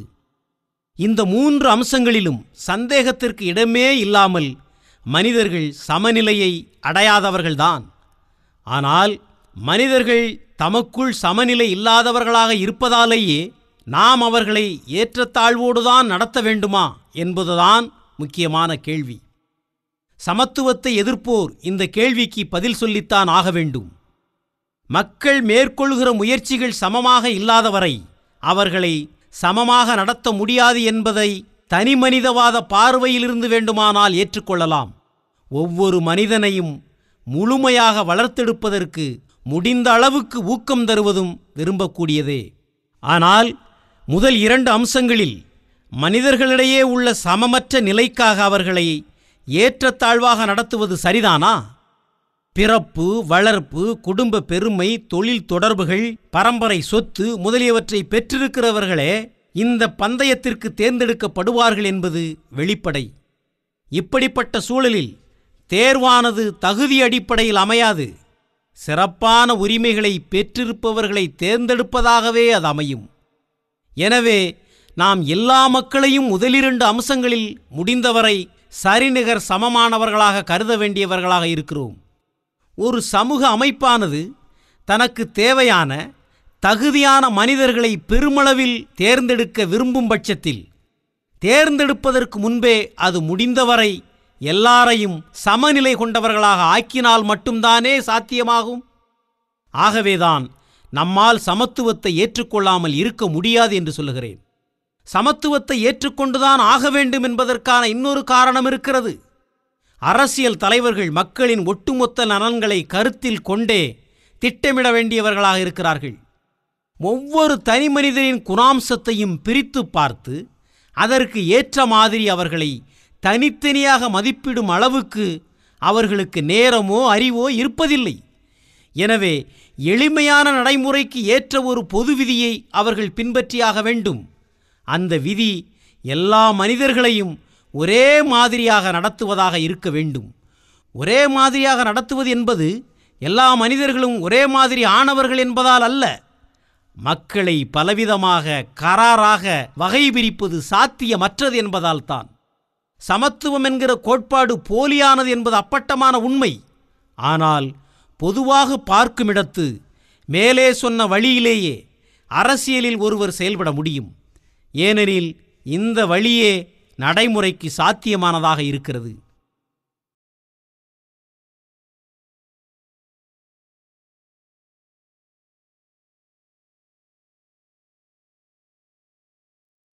சீர்திருத்தவாதிகளில் ஒரு பிரிவினர் வேறொரு கருத்தை முன்வைக்கிறார்கள். ஆரிய சமாஜத்தார் என்பது அவர்களின் பெயர். 4 வர்ணங்களைக் கொண்ட ஒரு சமூக அமைப்பே அவர்களின் லட்சியம். அதாவது இந்தியாவில் இருக்கிற 4000 சாதிகளையும் 4 வர்ணங்களாக சுருக்கிவிட வேண்டும் என்பது அவர்களின் குறிக்கோள். தங்கள் கொள்கையை கவர்ச்சி உள்ளதாக மாற்றவும் தங்கள் கொள்கைக்கு எதிர்ப்பு இல்லாமல் செய்யவும் தாம் கூறுகிற 4 வர்ணங்கள் பிறப்பை அடிப்படையாக கொண்டது அல்ல, குணத்தை அதாவது தகுதியையே அடிப்படையாக கொண்டது என்று விவேகமாக அவர்கள் கூறுகிறார்கள். முதலாவதாக ஆரிய சமாஜிகளின் 4 வர்ணத்தின் கீழ் இந்து சமூகத்தில் தனிமனிதனின் நிலை அவனுடைய தகுதியை பொறுத்ததாகவே இருக்குமானால் பிராமணன், சத்திரியன், வைசியன், சூத்திரன் என்கிற முத்திரைகளை மக்கள் மீது ஏன் சுமத்த வேண்டும் என்பதை என்னால் புரிந்து கொள்ள முடியவில்லை. கற்றறிந்த ஒரு மனிதனுக்கு பார்ப்பன முத்திரை குத்தப்படாமல் இருந்தாலும் அவன் கௌரவிக்கப்பட வேண்டும். சத்திரியன் என்ற பட்டம் கட்டப்படாத நிலையிலும் வீரன் ஒருவன் எல்லாராலும் மதிக்கப்பட வேண்டும். ஐரோப்பிய சமூகம் தன் வீரர்களுக்கும் ஊழியர்களுக்கும் நிரந்தரமான பட்டம் எதையும் சூட்டாமலேயே அவர்களை கௌரவித்து வருகிற போது இந்து சமூகத்திற்கு அது இயலாமல் போனது எப்படி என்பதே எனது கேள்வி. இதை ஆரிய சமாஜிகள் எண்ணி பார்க்கவும் தயாராக இல்லை. இந்த நிரந்தர பட்டங்களை தொடர்வதற்கு வேறொரு ஆட்சேபனையும் இருக்கிறது. மனிதர்களையும் பொருட்களையும் பற்றி மக்களின் எண்ணத்திலும் உணர்விலும் மனப்பாங்கிலும் ஏற்படும் மாறுதலே சீர்திருத்தமாகும். ஒரு குறிப்பிட்ட பெயர்கள் சில குறிப்பிட்ட கருத்துகளோடும் உணர்வுகளோடும் இணைந்தவையாக உள்ளன. இந்த கருத்துகளும் உணர்வுகளுமே மனிதர்களை பற்றியும் பொருட்களை பற்றியும் தனி மனிதனின் மனப்போக்கு என்ன என்பதையும் தீர்மானிக்கின்றன. பிராமணன், சத்திரியன், வைசியன், சூத்திரன் ஆகிய பெயர்கள் ஒவ்வொன்றும் திட்டவட்டமான நிலையானதொரு கருத்தை ஒவ்வொரு இந்துவின் மனதிலும் ஏற்படுத்தி இருக்கின்றன. பிறப்பை அடிப்படையாக கொண்ட ஏணிப்படி அமைப்பே அந்த கருத்து. இந்த பெயர்கள் நீடிக்கின்ற வரை பிராமணன், சத்திரியன், வைசியன், சூத்திரன் ஆகியோரை பிறப்பின் அடிப்படையில் உயர்ந்தவன் தாழ்ந்தவன் என்ற பிரிவுகளாக ஏணிப்படி வரிசையில் எண்ணி பார்க்கிற போக்கும் அதற்கு ஏற்றபடி நடந்து கொள்ளுகிற போக்கும் இந்துக்களிடம் தொடர்ந்து கொண்டுதான் இருக்கும். இந்துக்களின் சிந்தனையில் இந்த போக்கு இல்லாமல் போவதற்கு பயிற்றுவித்தாக வேண்டும். ஆனால் பழைய சாதி முத்திரைகள் தொடர்ந்து நீடித்து மனிதனின் மனதில் பழைய கருத்துக்களையே நினைவுபடுத்தி கொண்டிருக்கையில் இது எப்படி சாத்தியம்? மக்களின் மனதில் புதிய கருத்துக்கள் பதியப்பட வேண்டும். மக்களுக்கு புதிய பெயர்கள் சூட்டப்பட வேண்டும். பழைய சாதி பெயர்களையே தொடர்வது சீர்திருத்தத்தை பயனற்றதாக்கிவிடும். பிறப்பை அடிப்படையாக கொண்ட சமூக பிரிவினைகளான பிராமணன், சத்திரியன், வைசியன், சூத்திரன் போன்ற முடைநாற்றம் வீசுகிற பெயர்களால் தகுதியை அடிப்படையாக கொண்ட 4 வர்ணத்தை அமைப்பது சூழ்ச்சியே ஆகும்.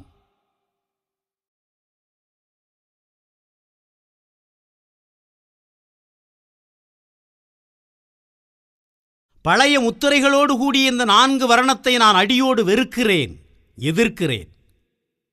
4 வர்ண முறையை நான் எதிர்ப்பது வெறும் உணர்வுகளின் அடிப்படையில் அல்ல. அதை நான் எதிர்ப்பதற்கு வலுவான காரணங்கள் என்னிடம் உள்ளன.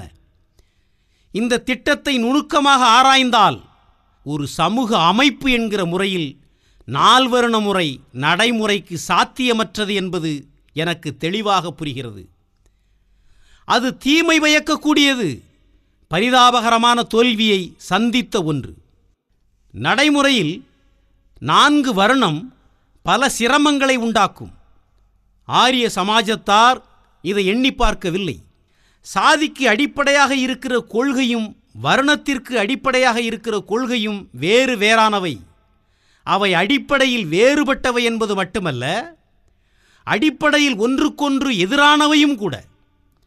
சாதி பிறப்பை அடிப்படையாக கொண்டது, வர்ணம் தகுதியை அடிப்படையாக கொண்டது. தகுதியே இல்லாமல் பிறப்பின் அடிப்படையிலேயே அந்தஸ்தில் இருக்கிற மனிதர்களை அந்த அந்தஸ்தை விட்டுவிடுமாறு நீங்கள் எப்படி கட்டாயப்படுத்தப் போகிறீர்கள்? பிறப்பின் அடிப்படையில் தாழ்த்தப்பட்டுள்ள ஒரு மனிதனுக்கு உரிய இடத்தை உங்களால் வாங்கித்தர முடியுமா?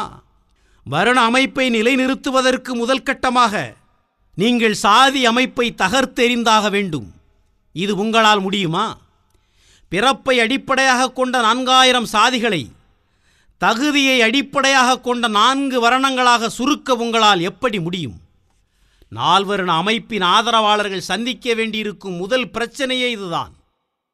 4 வர்ண அமைப்பை நிலைநிறுத்துவதில் வெற்றி காண விரும்பினால் அவர்கள் சந்திக்க வேண்டிய இன்னொரு பிரச்சனையும் இருக்கிறது.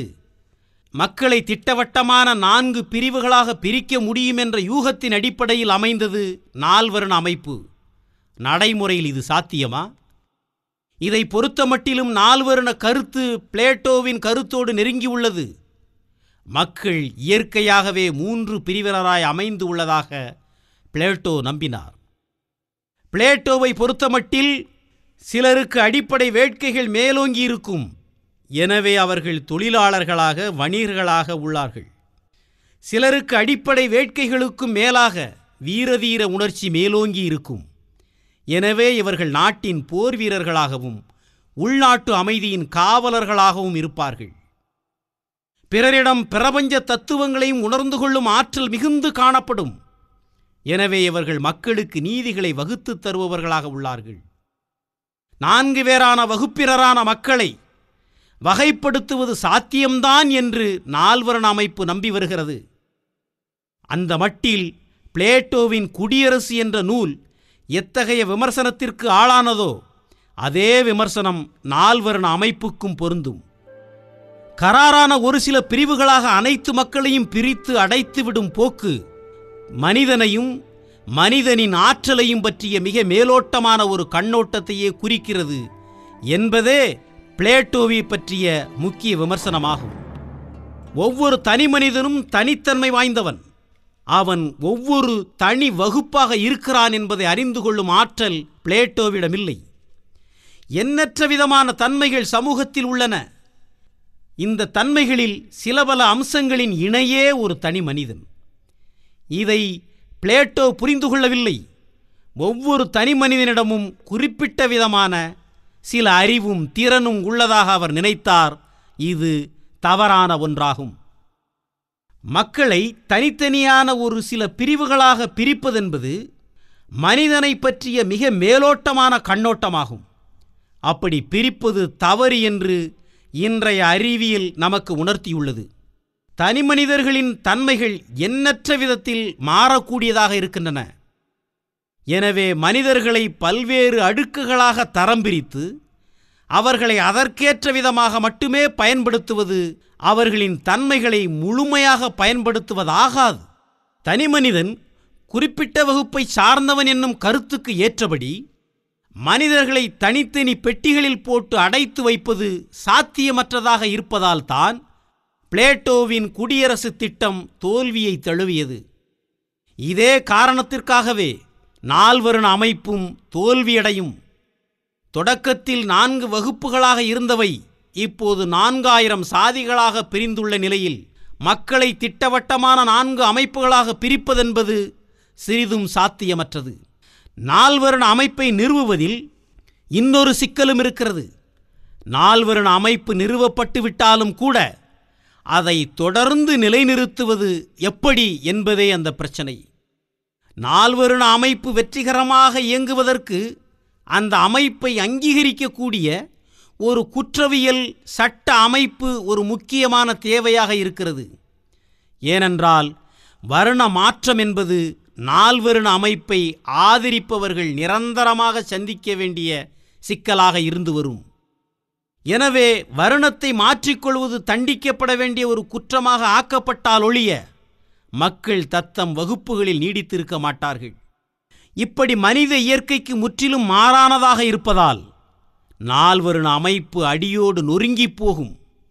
தன் சொந்த பலத்தால் மட்டுமே அந்த அமைப்பு நீடிக்க முடியாது. அதற்கு குற்றவியல் சட்டங்களின் அங்கீகாரம் தேவை.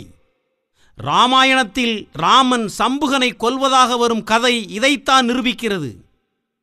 சம்புகனை காரணம் எதுவும் இல்லாமல் ராமன் கொன்றதாக சிலர் நிந்திப்பதாக தோன்றுகிறது. சம்புகனை கொன்றதற்காக ராமனை தூற்றுவது என்பது மொத்த நிலைமையையும் தவறாக புரிந்து கொள்வதாகும். ராமராஜ்யம் என்பது நால்வரின் அமைப்பை அடிப்படையாக கொண்ட ஒரு ராஜ்யம். ஓர் அரசன் என்கிற முறையில் நால்வரின் அமைப்பை கட்டிக்காக்க வேண்டியது ராமனின் கடமையாக இருந்தது. சம்புகன் தன் வர்ணமாகிய சூத்திர வர்ணத்தை விட்டு பார்ப்பனனாக மாற விரும்புகிறான். எனவே சம்புகனை கொல்வது ராமன் என்கிற அந்த அரசனின் கடமையாகி விடுகிறது. ராமன் சம்புகனை கொன்றதற்கான காரணம் இதுதான். ஆக நால்வரின் அமைப்பை கட்டிக்காக்க குற்றவியல் அதிகாரம் தேவை என்பதை இந்த கதை நமக்கு உணர்த்துகிறது. குற்றவியல் அதிகாரம் தேவை என்பது மட்டுமல்ல, குற்றத்திற்கு வழங்கப்படுகிற தண்டனை மரண தண்டனையாக இருக்க வேண்டும் என்பதும் அவசியமாகிறது. எனவேதான் ராமன் சம்புகனுக்கு குறைவான தண்டனையை அளிக்கவில்லை. அதனால்தான் வேதம் ஓதுகிற சூத்திரனின் நாக்கை அறுக்க வேண்டும் என்பதும் வேதம் ஓதப்படுவதை கேட்கிற சூத்திரனின் காதுகளில் ஈயத்தை காய்ச்சி ஊற்ற வேண்டும் என்பதும் போன்ற கடுமையான தண்டனைகளை மனுஸ்மிருதி விதித்திருக்கிறது. தங்களால் மக்களை தனித்தனி வர்ணங்களாக வெற்றிகரமாக பிரித்துவிட முடியும் என்றும் மனுஸ்மிருதி விதித்திருக்கும் கடும் தண்டனைகளை மீண்டும் அதே தீவிரத்துடன் நடைமுறைப்படுத்துமாறு இந்த 20ஆம் நூற்றாண்டின் நவீன சமூகத்தினரை தூண்டிவிட தங்களால் முடிகிறது என்றும் நால்வரின் அமைப்புக்கு ஆதரவாக இருப்பவர்களால் உறுதியாக கூற முடியுமா? நால்வரின் அமைப்பை ஆதரிப்பவர்கள் தம் அமைப்பில் பெண்களின் நிலை என்ன என்பதை எண்ணி பார்க்கவில்லை. பெண்களும் பிராமணன், சத்திரியன், வைசியன், சூத்திரன் என்னும் 4 வர்ணங்களாக பிரிக்கப்படுவார்களா, அல்லது தம் கணவரின் வர்ணம் எதுவோ அந்த வர்ணத்தில் இருக்க அனுமதிக்கப்படுவார்களா? ஒரு மனிதரின் சமூக நிலை அவருடைய சொந்த தகுதியை அடிப்படையாக கொண்டிருக்க வேண்டும் என்பது நால்வரன் அமைப்பின் அடிப்படை கொள்கை. அப்படி இருக்கையில் ஒரு பெண்ணின் சமூக நிலை என்பது திருமணத்தால் நிச்சயிக்கப்படும் என்றால் அந்த அடிப்படை கொள்கைக்கு என்ன கதி ஏற்படும்? அல்லது பெண்களை அவர்கள் சொந்த தகுதிக்கு ஏற்றபடி பிரிக்க வேண்டுமென்றால் அவ்வாறு பிரிப்பது பெயரளவில்தான் இருக்குமா அல்லது உண்மையானதாக இருக்குமா? பேரளவுக்குத்தான் என்றால் அதனால் பயன் இருக்காது. இந்நிலையில் நால்வருணத்தை ஆதரிப்பவர் அவ் அமைப்பு பெண்களுக்கு அல்ல என்பதை ஒத்துக்கொள்ள வேண்டியதாகும். உண்மையாகத்தான் என்றால் அதனால் ஏற்படக்கூடிய பின்விளைவுகளை ஏற்றுக்கொள்ள நால்வருண ஆதரவாளர்கள் தயாரா? பெண்களை மதகுருக்களாகவும் படை வீரர்களாகவும் ஏற்றுக்கொள்ள அவர்கள் தயாராக இருக்க வேண்டும். பெண்களை ஆசிரியர்களாகவும் வழக்கறிஞர்களாகவும் ஏற்றுக்கொள்ள இந்துக்கள் இப்போது பழகி கொண்டனர். பெண்களை சாராயம் காய்ச்சுகிறவர்களாகவும் கசாப்பு கடைக்காரர்களாகவும் ஏற்றுக்கொள்ளவும் இந்து சமூகம் பழகிவிடக்கூடும். ஆனால் பெண்களை மதகுருக்களாகவும் படை வீரர்களாகவும் இருக்க அனுமதிக்கும் என்று சொல்ல உண்மையிலேயே துணிச்சல் வேண்டும். ஆனால் பெண்களுக்கும் நால்வருண பிரிவினையை ஏற்படுத்துவதன் தர்க்க ரீதியான பின்விளைவு அதுவாகத்தான் இருக்கும். இத்தனை சிக்கல்கள் இருக்கும்போது நால்வருண அமைப்பை மீண்டும் வெற்றிகரமாக உயிர்ப்பிக்க முடியும் என்று நம்புகிறவன், எதிர்பார்க்கிறவன் பிறவி முட்டாளாகத்தான் இருக்க முடியும்.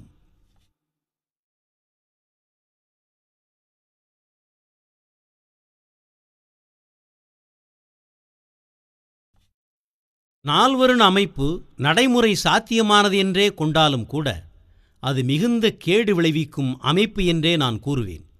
பார்ப்பனர்கள் அறிவை பெருக்கிக் கொள்ள வேண்டும், சத்திரியர்கள் ஆயுதம் தரிக்க வேண்டும், வைசியர்கள் வணிகம் செய்ய வேண்டும், சூத்திரர்கள் தொண்டூழியம் செய்ய வேண்டும் என்கிற பிரிவினை பார்வைக்கு வேண்டுமானால் தொழில் பிரிவினை போல தோன்றலாம். இந்த கோட்பாடு சூத்திரர்கள் இன்னின்னதை செய்ய தேவையில்லை என்று கூறுவதோ அல்லது செய்யக்கூடாது என்று ஆணையிடுகிறதோ என்பது ஒரு சுவாரஸ்யமான கேள்வியாகும். நால்வருண அமைப்பின் ஆதரவாளர்கள் சூத்திரர்களுக்கு முதல் அர்த்தத்தையே கற்பிக்கின்றனர். மற்ற 3 வருணத்தாரும் சூத்திரனுக்கு ஆதரவாக இருக்கும்போது சூத்திரன் ஏன் தமக்கென சொத்து சம்பாதிக்க அல்லல் பட வேண்டும் என்கிறார்கள். சூத்திரன் எழுத படிக்க தேவைப்படும் போது பார்ப்பனரிடம் செல்ல முடியும் என்கிற நிலையில் தான் கல்வி பெற வேண்டும் என்று சூத்திரன் ஏன் கவலைப்பட வேண்டும் என்கிறார்கள். சூத்திரனை பாதுகாப்பதற்கு சத்திரியன் இருக்கையில் சூத்திரன் தன்னை காத்துக்கொள்ள ஆயுதம் தரிக்க ஏன் ஆசைப்பட வேண்டும் என்கிறார்கள். இந்த விளக்கப்படி நால்வருண அமைப்பு சூத்திரனை பராமரிப்பதற்கு உட்பட்டவர்களாகவும் மற்ற 3 வருணத்தாரையும் அவனுடைய காப்பாளர்களாகவும் பார்க்கிறது.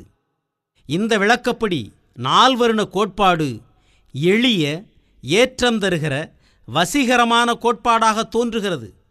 வர்ணக் கோட்பாட்டை ஆதரிப்பவர்கள் சொல்வது போல அக்கோட்பாட்டின் உண்மையான கருத்தோற்றம் இதுதான் என்றால் அந்த அமைப்பு நம்பகரமானதுமல்ல, நாணயமானதுமல்ல என்று எனக்கு தோன்றுகிறது.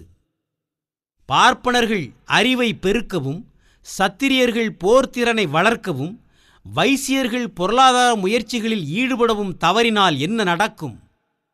இதற்கு மாறாக இந்த 3 வருணத்தாரும் தத்தம் வேலைகளை கவனித்துக் கொண்டு சூத்திரருக்கோ அல்லது இந்த 3 வருணத்தாரும் ஒரு வருணத்தார் மற்ற வருணத்தாருக்கோ செய்ய வேண்டிய கடமையை அலட்சியப்படுத்துவதாக வைத்துக் கொள்வோம். அந்த நிலையில் சூத்திர வருணத்தாருக்கு மற்ற 3 வருணத்தவரும் நியாயமாக அளிக்க வேண்டிய ஆதரவை அளிக்க மறுத்தாலோ அல்லது சூத்திரரை அடக்கியே வைத்திருக்க மற்ற 3 வருணத்தாரும் கைகோர்த்து கொண்டாலோ என்ன நடக்கும்?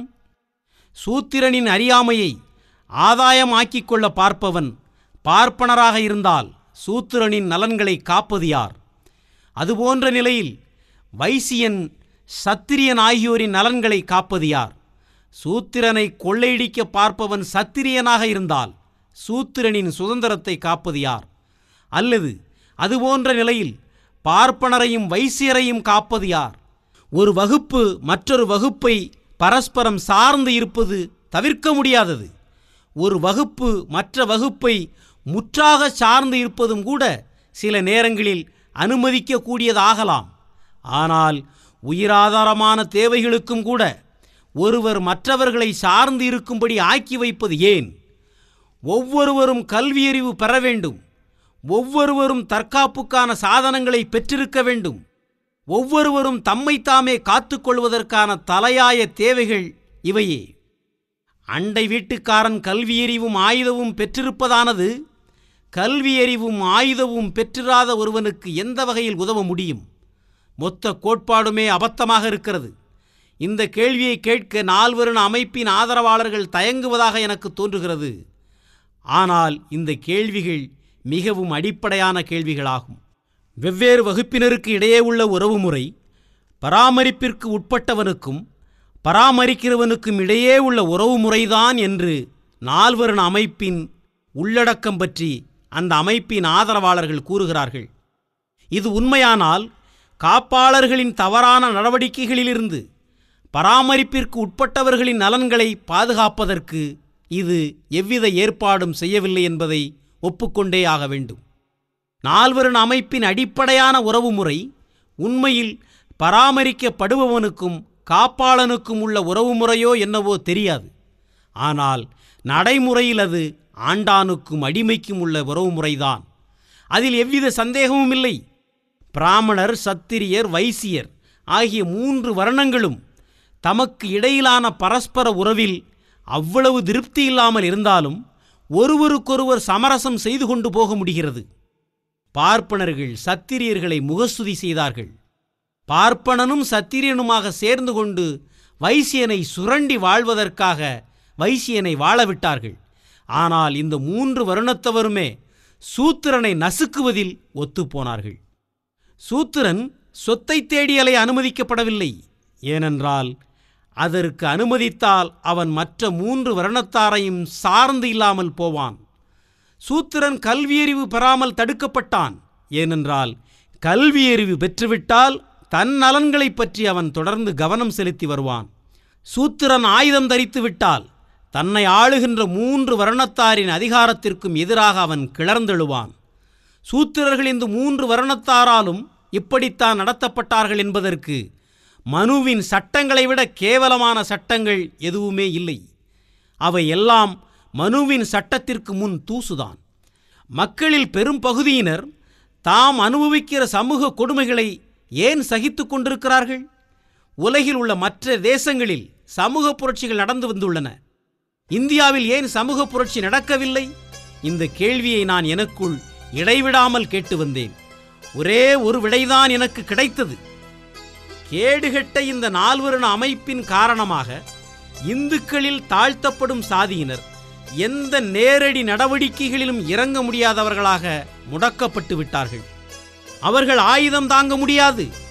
ஆயுதமில்லாமல் அவர்களால் கிளர்ச்சி செய்ய முடியாது. அவர்கள் எல்லோருமே கலப்பை பிடிப்பவர்கள். இன்னும் சொல்லப்போனால் கலப்பையை மட்டுமே பிடிக்கும்படி கட்டாயப்படுத்தப்பட்டவர்கள். கலப்பை கொழுவை வாளாக மாற்றிக்கொள்ள அவர்களுக்கு எப்போதுமே அனுமதி அளிக்கப்பட்டதில்லை. அவர்களிடம் துப்பாக்கி இல்லை. எனவே அவர்களை அடக்கி ஒடுக்க விரும்பிய அனைவருக்குமே அவ்வாறு செய்வது சாத்தியமாயிற்று. அப்படியே நடக்கவும் செய்தது. நால்வரண அமைப்பின் காரணமாக தாழ்த்தப்பட்ட சாதியினரால் கல்வியறிவு பெற முடியவில்லை. எனவே தங்கள் விடிவுக்கான வழி பற்றி எண்ணவோ அறியவோ அவர்களால் முடியாமல் போனது. தாழ்த்தப்பட்ட நிலையில்தான் இருக்க வேண்டும் என்று அவர்கள் நிர்பந்திக்கப்பட்டனர். அந்த நிலையிலிருந்து வெளியேறுவதற்கான வழி அவர்களுக்கு தெரியவில்லை. அதற்கான கருவியும் அவர்களிடமில்லை. எனவே நிரந்தரமான அடிமைகளாக இருப்பதே தங்கள் தலையெழுத்து என்றவர்கள் சரணாகதி அடைந்தனர். ஐரோப்பாவிலும் கூட வலுத்தவர்கள் நலுந்தவர்களை சுரண்டினர். சரியாகச் சொன்னால் கொள்ளையடிக்கத்தான் செய்தார்கள். ஆனால் சுரண்டலை எதிர்த்து நலிந்தோரால் எதுவுமே செய்ய முடியாத அளவிற்கு நால்வருண அமைப்பு மூலம் இந்துக்கள் வெட்கங்கட்ட முறையில் சூழ்ச்சியாக நலிந்தோரை அடக்கி ஒடுக்கி வைத்திருப்பது போன்ற ஏற்பாடு எதுவும் ஐரோப்பாவில் இல்லை. வலுத்தவர்களுக்கும் நலிந்தவர்களுக்கும் இடையே ஏற்படுகிற சமூக போர்கள் எப்போதுமே இந்தியாவில் நடந்ததை விட மிக மிக கடுமையாக ஐரோப்பாவில் நடந்து வந்துள்ளன. ஆனாலும் கூட ஐரோப்பாவில் நலிந்த பிரிவினர் இராணுவத்தில் பணியாற்ற உள்ள உரிமையில் தங்கள் பௌதீக ஆயுதத்தையும், போராட்டத்தில் தங்கள் அரசியல் ஆயுதத்தையும், கல்வியில் தங்கள் தார்மீக ஆயுதத்தையும் பெற்றே வந்திருக்கிறார்கள். விடுதலைக்கான இந்த 3 ஆயுதங்களையும் நலிந்த பிரிவினர் பெற முடியாமல் ஐரோப்பாவில் வலுத்தவர்கள் தங்களிடமே வைத்து கொண்டதில்லை. ஆனால் இந்தியாவிலோ நால்வரின் அமைப்பின் மூலம் இந்த 3 ஆயுதங்களும் மக்களுக்கு கிடைத்து விடாதபடி மறுக்கப்பட்டன. நால்வரின் அமைப்பை விட மனிதர்களை இழிவுபடுத்தும் சமூக அமைப்பு எதுவும் இருக்கவே முடியாது. பயன் தரும் செயல்பாடுகள் எதையும் மேற்கொள்ள முடியாதவாறு மக்களை மரங்களாக்கி முடமாக்கி மூலையில் கிடத்தும் அமைப்பு நால்வரின் அமைப்பு. நான் ஒன்றும் மிகைப்படுத்தி கூறவில்லை. என் கூற்றுக்கு வரலாறு ஏராளமான சான்றுகளை தருகிறது. இந்தியாவின் வரலாற்றிலேயே ஒரே ஒரு காலகட்டம்தான் சுதந்திரமும் பெருமையும் புகழும் கொண்டதாக இருக்கிறது. அது மௌரிய பேரரசின் காலம். மற்ற காலங்களிலெல்லாம் தேசம் தோல்வியில் துவண்டு கிடந்தது. அது ஏன்? மௌரியர் காலத்தில் நால்வரின் அமைப்பு முற்றிலுமாக அழிக்கப்பட்டிருந்தது. மக்களில் பெரும்பான்மையினரான சூத்திரர்கள் அப்பொழுதுதான் தங்களுக்குரிய நிலையை எட்டினார்கள். நாட்டின் ஆட்சியாளர்களாக ஆனார்கள். இந்த நாட்டின் பெரும்பான்மையினரான மக்களின் அவல நிலைக்கு காரணமான நால்வரின் அமைப்பு மேலோங்கிய காலம் தோல்வியும் அறியாமையும் இருளும் மேலோங்கிய காலமாகவே இருந்து வந்தது.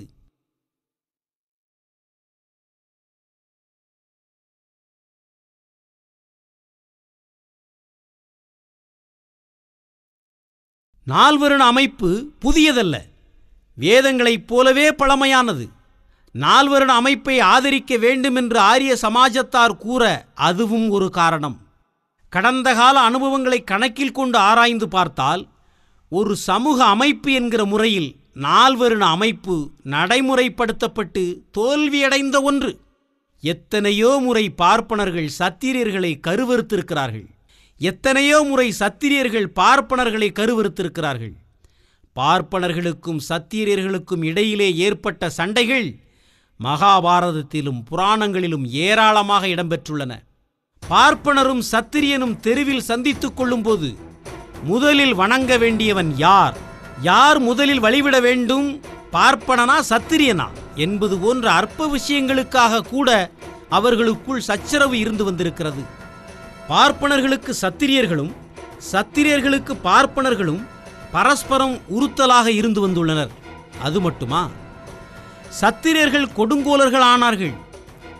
நால்வரின் அமைப்பின் கீழ் ஆயுதம் தாங்கும் உரிமை இல்லாத மக்கள் சத்திரியர்களின் கொடுங்கோல் ஆட்சியிலிருந்து தங்களை விடுவிக்குமாறு எல்லாம் வல்ல இறைவனை வேண்டிக் கொண்டார்கள். சத்திரியர்களை ஒழிப்பது என்னும் புனிதமான நோக்கத்திற்காகவே மகாவிஷ்ணு கிருஷ்ணாவதாரம் எடுத்ததாக பாகவதம் கூறுகிறது.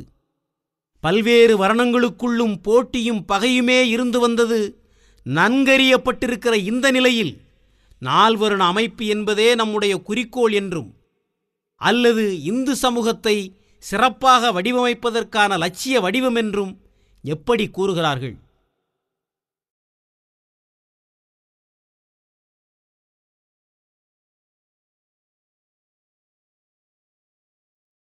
இதுவரை உங்களுக்கு ஆதரவாக இல்லாதவர்களைப் பற்றி முற்றிலும் வெளிப்படையாக உங்களுடைய லட்சியத்திற்கு தங்களுடைய எதிர்ப்பை வெளிப்படுத்தியவர்களை பற்றி பேசினேன்.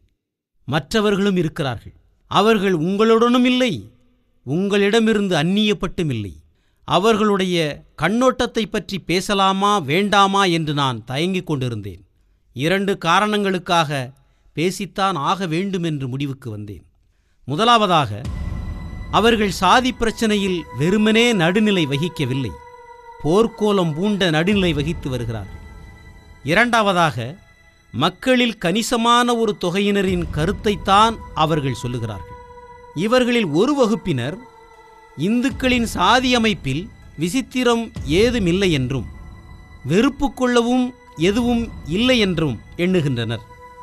இவர்கள் முகமதியர்கள், சீக்கியர்கள், கிறித்தவர்கள் போன்றவர்களை சுட்டிக்காட்டி அவர்களுக்குள்ளும் சாதி இருக்கிறது என்ற உண்மையில் ஆறுதல் அடைகிறார்கள். இந்த பிரச்சனையை பற்றி சிந்திக்கத் தொடங்கும் முன்பே நீங்கள் உங்கள் மனதில் ஓர் உண்மையை பதிய வைத்து கொள்ள வேண்டும். இந்த உலகத்தில் மனித சமூகம் என்பது எங்குமே முழு சமூகமாக இருந்தது இல்லை என்பதுதான் அந்த உண்மை. சமூகம் எப்பொழுதும் பன்முகப்பட்டதாகவே இருந்து வருகிறது. நடைமுறையில் தனி மனிதன் ஒரு துருவத்திலும் சமூகம் மறு துருவத்திலும் இருக்கிறார்கள். இந்த இரண்டு துருவங்களுக்கும் இடையிலேதான் எல்லா வகையான சிறிய அல்லது பெரிய அளவு கொண்ட இணைக்கும் ஏற்பாடுகள், அதாவது குடும்பங்கள், நட்புறவுகள், கூட்டுறவு சங்கங்கள், வணிக நிறுவனங்கள், அரசியல் கட்சிகள், வழிப்பறி கூட்டங்கள், கொள்ளை கூட்டங்கள் ஆகியவை இருக்கின்றன.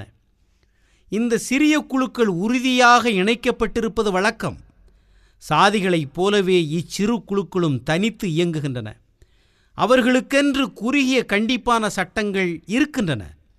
பெரும்பாலும் இந்த சட்டங்கள் சமூக நலன்களுக்கு எதிரானவையாகத்தான் இருக்கும். ஐரோப்பா ஆனாலும் சரி, ஆசியா ஆனாலும் சரி, எந்த ஒரு சமூகத்திற்கும் உள்ள நிலை இதுதான். குறிப்பிட்ட ஒரு சமூகம் உன்னதமான ஒரு சமூகமா என்பதை தீர்மானிக்க கேட்கப்பட வேண்டிய கேள்வி அந்த சமூகத்தில் குழுக்கள் இருக்கின்றனவா என்பதல்ல. ஏனெனில் எல்லா சமூகங்களிலுமே குழுக்கள் இருக்கத்தான் செய்கின்றன. உன்னதமான ஒரு சமூகம் எது என்பதை தீர்மானிக்க வேண்டிய கேள்விகள்: ஒன்று, அந்த குழுக்களால் உணர்வுபூர்வமாக பகிர்ந்து கொள்ளப்படுகிற நன்மைகள் எத்தனை, அவை எத்தனை வகை; இரண்டு, மற்ற சமூகங்களுடன் எந்த அளவுக்கு அது முழுமையாகவும் சுதந்திரமாகவும் கலந்துறவாடுகிறது; மூன்று, குழுக்கள், வகுப்புகள் போன்றவற்றை இணைக்கும் சக்திகளை விட பிரிக்கும் சக்திகள் அதிகமாக இருக்கின்றனவா; நான்கு, இந்த குழு வாழ்க்கைக்கு தரப்பட்டுள்ள முக்கியத்துவம் என்ன. குழு தனித்தே இயங்குவது பழக்க வழக்கம், வசதி இவற்றின் காரணமாகவா அல்லது மதத்தின் காரணமாகவா? இந்த நான்கு கேள்விகளின் அடிப்படையில்தான் இந்துக்களுக்கு இடையே இருக்கிற சாதிகளும் மற்ற மதத்தவருக்கு இடையே இருக்கிற சாதிகளும் ஒரே இயல்பு கொண்டவைதானா என்பதை முடிவு கட்ட வேண்டும். முகமதிய, சீக்கிய, கிறித்தவ மதத்தினருக்கு இடையே உள்ள சாதி முறைமைக்கும் இந்துக்களுக்கு இடையே உள்ள சாதி முறைமைக்கும் இந்த கண்ணோட்டங்களை நாம் பொருத்தி பார்த்தால், இந்து அல்லாதவரிடையே உள்ள சாதி முறை இந்துக்களிடையே உள்ள சாதி முறையிலிருந்து அடிப்படையிலேயே வேறுபட்டது என்பதை நாம் புரிந்து கொள்ள முடியும். முதலாவதாக, மற்ற மதத்தவரிடம் உணர்வுபூர்வமாக இணைக்கும் எத்தனையோ காரணிகள் உள்ளன. அதுபோன்ற காரணிகள் இந்து மதத்தவரிடையே எதுவுமில்லை. ஒரு சமூகத்தில் உள்ள குழுக்களுக்கு இடையில் தொடர்பு கொள்வதற்கும் இணைந்து செயல்படுவதற்கும் சாத்தியக்கூறுகள் எந்த அளவுக்கு இருக்கின்றனவோ அந்த அளவுக்கே அந்த சமூகம் வலிமையுடைய சமூகமாக இருக்கும். இந்த சாத்தியக்கூறுகளை கார்லைல் பிரிந்து நிற்கிற வெவ்வேறு மூலக்கூறுகளை மறுபடியும் ஒருங்கிணைத்து ஒன்று சேர்க்கும் நெகிழ்வு தன்மையுடைய இணைப்பு கண்ணியாக கருதுகிறார். இந்து சமூகத்தை சிதறடிக்கும் ஆற்றல் பொருந்தியதாக இருக்கிறது சாதி. சாதியின் இந்த விளைவுக்கு எதிராக செயல்பட்டு இந்து சமூகத்தை ஒருங்கிணைக்கும் சக்தி எதுவுமில்லை. மற்ற மதத்தவரிடையே ஒருங்கிணைக்கும் சக்திகள் ஏராளமாக இருக்கின்றன. இந்துக்களுக்குள் சாதிகள் இருப்பது போலவே மற்ற மதத்தவர்களுக்குள்ளும் சாதிகள் இருக்கத்தான் செய்கின்றன. இருந்தபோதிலும் இந்துக்கள் சாதிக்கு தருகிற சமூக முக்கியத்துவத்தை மற்ற மதத்தினர் தருவதில்லை. ஒரு முகமதியரையோ ஒரு சீக்கியரையோ நீர் யார் என்று கேளுங்கள், தான் ஒரு முகமதியர் அல்லது சீக்கியர் என்றே அவர் பதில் சொல்லுவார். தனக்கென்று ஒரு சாதி இருந்தபோதிலும் கூட அவர் தன் சாதியை சொல்வதில்லை. நீங்களும் அவருடைய பதிலில் திருப்தியடைந்து விடுகிறீர்கள். தான் ஒரு முகமதியர் என்று அவர் கூறியதும் நீங்கள் அவரை பார்த்து, நீ சன்னியா, ஷேக்கா, சையதா, சாதிக்கா, பிஞ்சாரியா என்றெல்லாம் நீங்கள் கேட்பதில்லை. தான் ஒரு சீக்கியர் என்று அவர் சொன்னதும் நீங்கள் அவரை பார்த்து, நீ ஒரு ஜாட்டா, ரோதாவா, மால்பியா, ராம்தாசியா என்றெல்லாம் கேட்பதில்லை. ஆனாலும் நான் ஒரு இந்து என்று எவராவது சொன்னால் நீங்கள் அந்த பதிலில் திருப்தி அடைந்து விடுவதில்லை. அவருடைய சாதி என்னவென்று விளக்கமாக தெரிந்து கொள்வது அவசியம் என்று உணர்கிறீர்கள். ஏன், ஓர் இந்துவை பொறுத்தமட்டில் அவருடைய சாதி என்ன என்பதை தெரிந்து கொள்ளாமல் அவர் எத்தகைய ஒரு மனிதன் என்பதை உங்களால் உறுதியாக தெரிந்து கொள்ள முடியாது என்கிற அளவுக்கு சாதி முக்கியத்துவம் வாய்ந்ததாக இருக்கிறது. இந்துக்கள் மத்தியில் சாதிக்கு இருக்கிற சமூக முக்கியத்துவம் இந்து அல்லாதவர்கள் மத்தியில் இல்லை. இந்துக்களில் சாதி விதிமுறைகளை மீறிய ஒருவருக்கு ஏற்படும் பின்விளைவுகளை கவனித்தால் மேற்சொன்ன கூற்றின் உண்மை விளங்கும். முகமதியருள்ளும் சீக்கியருள்ளும் சாதிகள் இருக்கலாம். ஆனால் சாதி விதிகளை மீறிய காரணத்திற்காக அவர்கள் சாதியிலிருந்து விலக்கி வைக்கப்படுவதில்லை. அதே நேரத்தில் இந்து ஒருவன் அப்படி நடந்து கொண்டால் அவன் கண்டிப்பாக சாதியிலிருந்து விலக்கி வைக்கப்படுவான். உண்மையில் சாதியிலிருந்து விலக்கி வைக்கப்படுவது என்பது சீக்கியர் முகமதியர் அறியாத ஒன்றாகும். இந்துக்களுக்கு சாதியின் சமூக முக்கியத்துவம் என்பது என்ன, மற்றவர்களுக்கு சாதியின் சமூக முக்கியத்துவம் என்ன என்பதையே இது காட்டுகிறது. இது இரண்டாவது வேறுபாடு. மூன்றாவதும் இதைவிட முக்கியமானதுமான வேறுபாடு ஒன்று இருக்கிறது. மற்ற மதத்தவரிடையே சாதியை கடைப்பிடிப்பது புனிதமான மதக்கடமையாக இருப்பதில்லை. இந்து மதத்தவரின் சாதிகள் மதக்கடமை கொண்டவையாக இருக்கின்றன. மற்ற மதத்தவரிடையே சாதி ஒரு பழக்கமாகத்தான் இருந்து வருகிறது. ஒரு புனிதமான நிறுவனமாக அது இருக்கவில்லை. சாதியின் உற்பத்திக்கு மற்ற மதத்தவர் காரணமல்ல. மற்ற மதத்தவரை பொறுத்தவரை சாதி அவர்களிடம் மிஞ்சியிருப்பது மட்டும்தான். மற்ற மதத்தவரிடையே சாதியை கடைப்பிடிப்பதென்பது புனிதமான மதக்கடமையாக இருக்கவில்லை. இந்து மதத்தவரின் சாதிகள் மதக்கடமை கொண்டதாக இருக்கின்றன.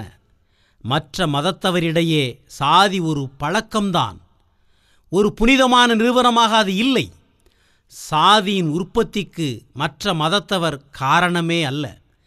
மற்ற மதத்தவரை பொறுத்தவரை சாதி அவர்களிடம் மிஞ்சி இருக்கிற ஒன்றுதான். மற்ற மதத்தவர் சாதியை ஒரு மத கோட்பாடாக கடைப்பிடிப்பதில்லை. பல்வேறு சாதியினரும் தனித்து இயங்குவதும், ஒரு சாதியினரோடு மற்ற எந்த சாதியினரும் கலக்காமல் பிரிந்து இயங்குவதுமே பெருமைக்கு உரியது என கருதி நடக்குமாறு இந்து மதம் இந்துக்களை கட்டாயப்படுத்துகிறது.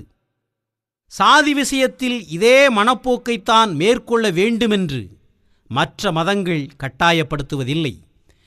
இந்துக்கள் சாதியை தகர்த்தெறிய விரும்பினால் மதம் வழி மறிக்கும்.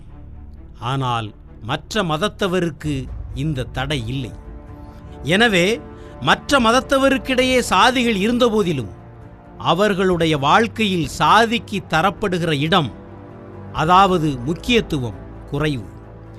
ஒரே மதத்தவன் என்கிற உணர்வை விட தன் சாதிக்காரன் மற்ற சாதிக்காரன் என்கிற சாதி உணர்வு தாழ்வானதுதான் என்று கருதச் செய்கிற இறைப்பு சக்திகள் இந்து மதத்தில் குறைவு. எல்லா மதங்களிலுமே சாதி இருக்கத்தான் செய்கிறது என திருப்தியடைவது மிகவும் பயங்கரமான ஒரு மனமருட்சியே ஆகும். இந்துக்கள் இந்த மனமருட்சியில் இருந்து எவ்வளவு சீக்கிரம் குணப்படுத்தப்படுகிறார்களோ அந்த அளவுக்கு நன்மை ஏற்படும். மற்றொரு சாரார் இந்துக்களுக்கு சாதி எந்த பிரச்சனையுமே ஏற்படுத்தவில்லை என்கிறார்கள். இந்து சமூகம் காலத்தால் அழிந்து போகாமல் வாழ்ந்து வருகிறது. வாழ தகுதியுள்ள ஒரு அமைப்புதான் கால ஓட்டத்தில் அழிந்து விடாமல் வாழ முடியும் என்பதற்கு ஓர் எடுத்துக்காட்டாக சாதி போன்ற அம்சங்கள் இருந்தாலும் கூட இந்து சமூகம் இன்றளவும் வாழ்ந்து வருவதாக சுட்டிக்காட்டுகிறார்கள். வாழ்க்கையை பற்றிய இந்து கண்ணோட்டம் என்கிற நூலில் பேராசிரியர் ராதாகிருஷ்ணன் இந்த மனப்போக்கை நன்றாகவே விளக்கியிருக்கிறார். இந்து மதம் பற்றி அவர் பின்வருமாறு கூறுகிறார்.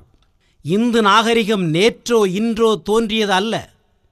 4000 ஆண்டுகளுக்கு முந்தைய வரலாற்று சான்றுகளை கொண்டது அந்த நாகரிகம். இருந்தபோதும் கூட ஒரு உயர்ந்த நிலையை எட்டியிருக்கிறது. சில சமயங்களில் அதன் வளர்ச்சி போக்கிலே ஒரு தொய்வும் தேக்க நிலையும் இருந்தே வந்தது. அதையும் மீறி இந்து சமூகம் இன்றைய நாள் வரை தங்கு தடையின்றி வளர்ந்தே வந்திருக்கிறது. 4-5 ஆயிரம் ஆண்டுகளுக்கு மேற்பட்ட ஆன்மீக சிந்தனைகளும் அனுபவங்களும் தந்த நெருக்கடிகளை சமாளித்து வளர்ந்தது அந்த நாகரிகம். வரலாற்றின் தொடக்கம் காலம் முதற்கொண்டே பல்வேறு இனத்தவரும் பல்வேறு பண்பாட்டினரும் இந்தியாவில் வந்து குவிந்தபோதும் கூட இந்து மதம் தன்னுடைய மேலாதிக்கத்தை தக்க வைத்து கொண்டுள்ளது. அரசதிகாரத்தின் ஆதரவை பெற்றிருந்த மதமாற்ற கூட்டத்தாராலும் கூட பெரும்பான்மை இந்துக்களை தம் மதத்திற்கு மாற்ற முடியவில்லை. இந்து மதத்தில் உள்ள ஓர் உயிரோட்டம் அதைவிட சக்தி வாய்ந்த காட்டார்கள் போன்ற பிற மதங்களில் இல்லை. மரம் உயிரோடு இருக்கிறதா இல்லையா என்பதை அறிய மரத்தை பிளர்ந்து பார்க்க வேண்டியது இல்லை. இந்து மதத்தில் உயிரோட்டம் இருக்கிறதா இல்லையா என்பதை அறிய இந்து மதத்தை பகுதி பகுதியாக எடுத்து ஆராய வேண்டியது இல்லை என்று பேராசிரியர் ராதாகிருஷ்ணன் கூறுகிறார். பேராசிரியர் ராதாகிருஷ்ணன் சொல்லுவதெல்லாம் வேதமென்று அவர்களுடைய வாசகர்கள் எண்ணுவதற்கு அவர் பெயரே போதுமானதாக இருக்கிறது. ஆனால் அதற்காக நான் என் கருத்தை கூறாமல் இருக்க முடியாது. உயிரை தக்க வைத்து கொண்டிருப்பது என்பதே ஒன்று நீடித்து உயிர் வாழ தகுதியுடையது என்பதற்கு சான்றாகிவிடும் என்கிற நச்சு வாதத்திற்கு அவரது சொற்கள் அடிப்படையாக அமைந்துவிடலாம். ஒரு சமூகம் வாழ்கிறதா அல்லது செத்து மடிகிறதா என்பது ஒரு கேள்வியே அல்ல, எந்த தளத்தில் அந்த சமூகம் வாழ்கிறது என்பதுதான் கேள்வி. செத்துமடியாமல் உயிரை தக்க வைத்து கொண்டு வாழும் முறைகள் ஆயிரம் இருக்கலாம். ஒரு மனிதன் என்றாலும் சரி, சமூகம் என்றாலும் சரி, வெறுமனே வாழ்வதற்கும் பயன்பட வாழ்வதற்கும் இடையே கடல் அளவு வேறுபாடு உண்டு. போர்க்களத்தில் பகைவனோடு போரிட்டு பெருமையோடு வாழ்வதும் ஒரு வாழ்க்கை முறை. புறமுதுகிட்டு ஓடி சரணாகதி அடைந்து ஒரு போர்க்கைதியாக வாழ்வதும் இன்னொரு வாழ்க்கை முறை.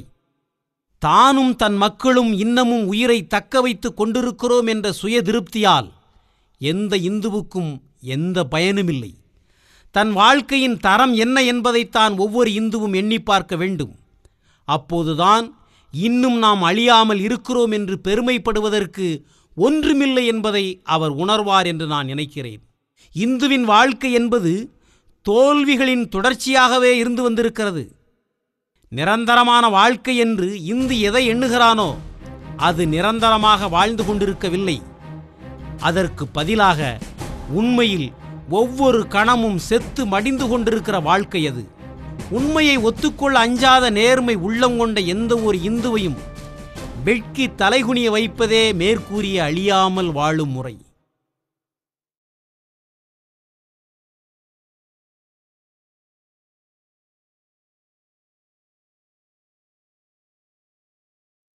உங்களுடைய சமூக அமைப்பை மாற்றினால் ஒழிய நீங்கள் முன்னேறவே முடியாது என்பது என் கருத்து. தாக்குதலுக்கோ தற்காப்புக்கோ சமூகத்தை ஒன்று திரட்ட உங்களால் முடியாது. சாதி என்கிற அஸ்திவாரத்தின் மீது உங்களால் எதையுமே கட்ட முடியாது.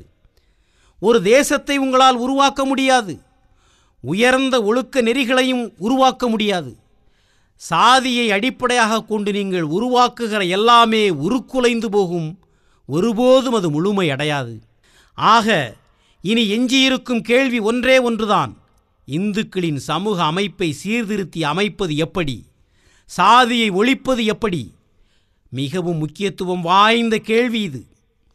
சாதிய சீர்திருத்தத்தில் தேவையான முதல் நடவடிக்கை உட்சாதிகளை ஒழிப்பதே என்று ஒரு கண்ணோட்டம் இருந்து வருகிறது. சாதிகளுக்குள் இருப்பதை விட உட்சாதிகளுக்குள் நடை உடை பாவனைகளிலும் அந்தஸ்திலும் பெரும்பாலும் ஒத்த தன்மை இருக்கிறது என்ற எண்ணமே இந்த கண்ணோட்டத்திற்கு காரணம். ஆனால் இந்த கண்ணோட்டம் தவறானது என்றே நான் எண்ணுகிறேன். தக்கான பார்ப்பனர்களையும் தென்னிந்திய பார்ப்பனர்களையும் விட வட இந்திய பார்ப்பனர்களும் மத்திய இந்திய பார்ப்பனர்களும் சமூக அந்தஸ்தில் மிகவும் தாழ்ந்த நிலையில்தான் இருக்கிறார்கள். வட இந்திய பார்ப்பனரும் மத்திய இந்திய பார்ப்பனரும் சமையல்காரர்களாகவும் தண்ணீர் சுமப்பவர்களாகவும் தான் இருக்கிறார்கள். மாறாக தக்கான பார்ப்பனர்களும் தென்னிந்திய பார்ப்பனர்களும் உயர்ந்த ஒரு சமூக அந்தஸ்து பெற்றுள்ளனர்.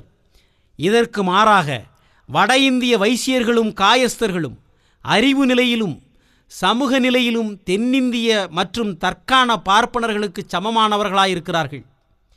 தென்னிந்திய மற்றும் தக்கான பார்ப்பனர்கள் சைவ உணவு பழக்கத்தினர். காஷ்மீர் மற்றும் வங்காள பார்ப்பனர்கள் அசைவ உணவு பழக்கம் கொண்டவர்கள். உணவு விஷயத்திலும் அவர்களிடையே ஒத்த தன்மை இல்லை. மாறாக தக்கான தென்னிந்திய பார்ப்பனர்களுக்கும் பார்ப்பனர் அல்லாதவர்களில் குஜராத்திகள், மார்வாடிகள், பனியாக்கள், ஜெயின்கள் ஆகியவர்களுக்கும் உணவு விஷயத்தில் மிக அதிகமான ஒற்றுமை காணப்படுகிறது.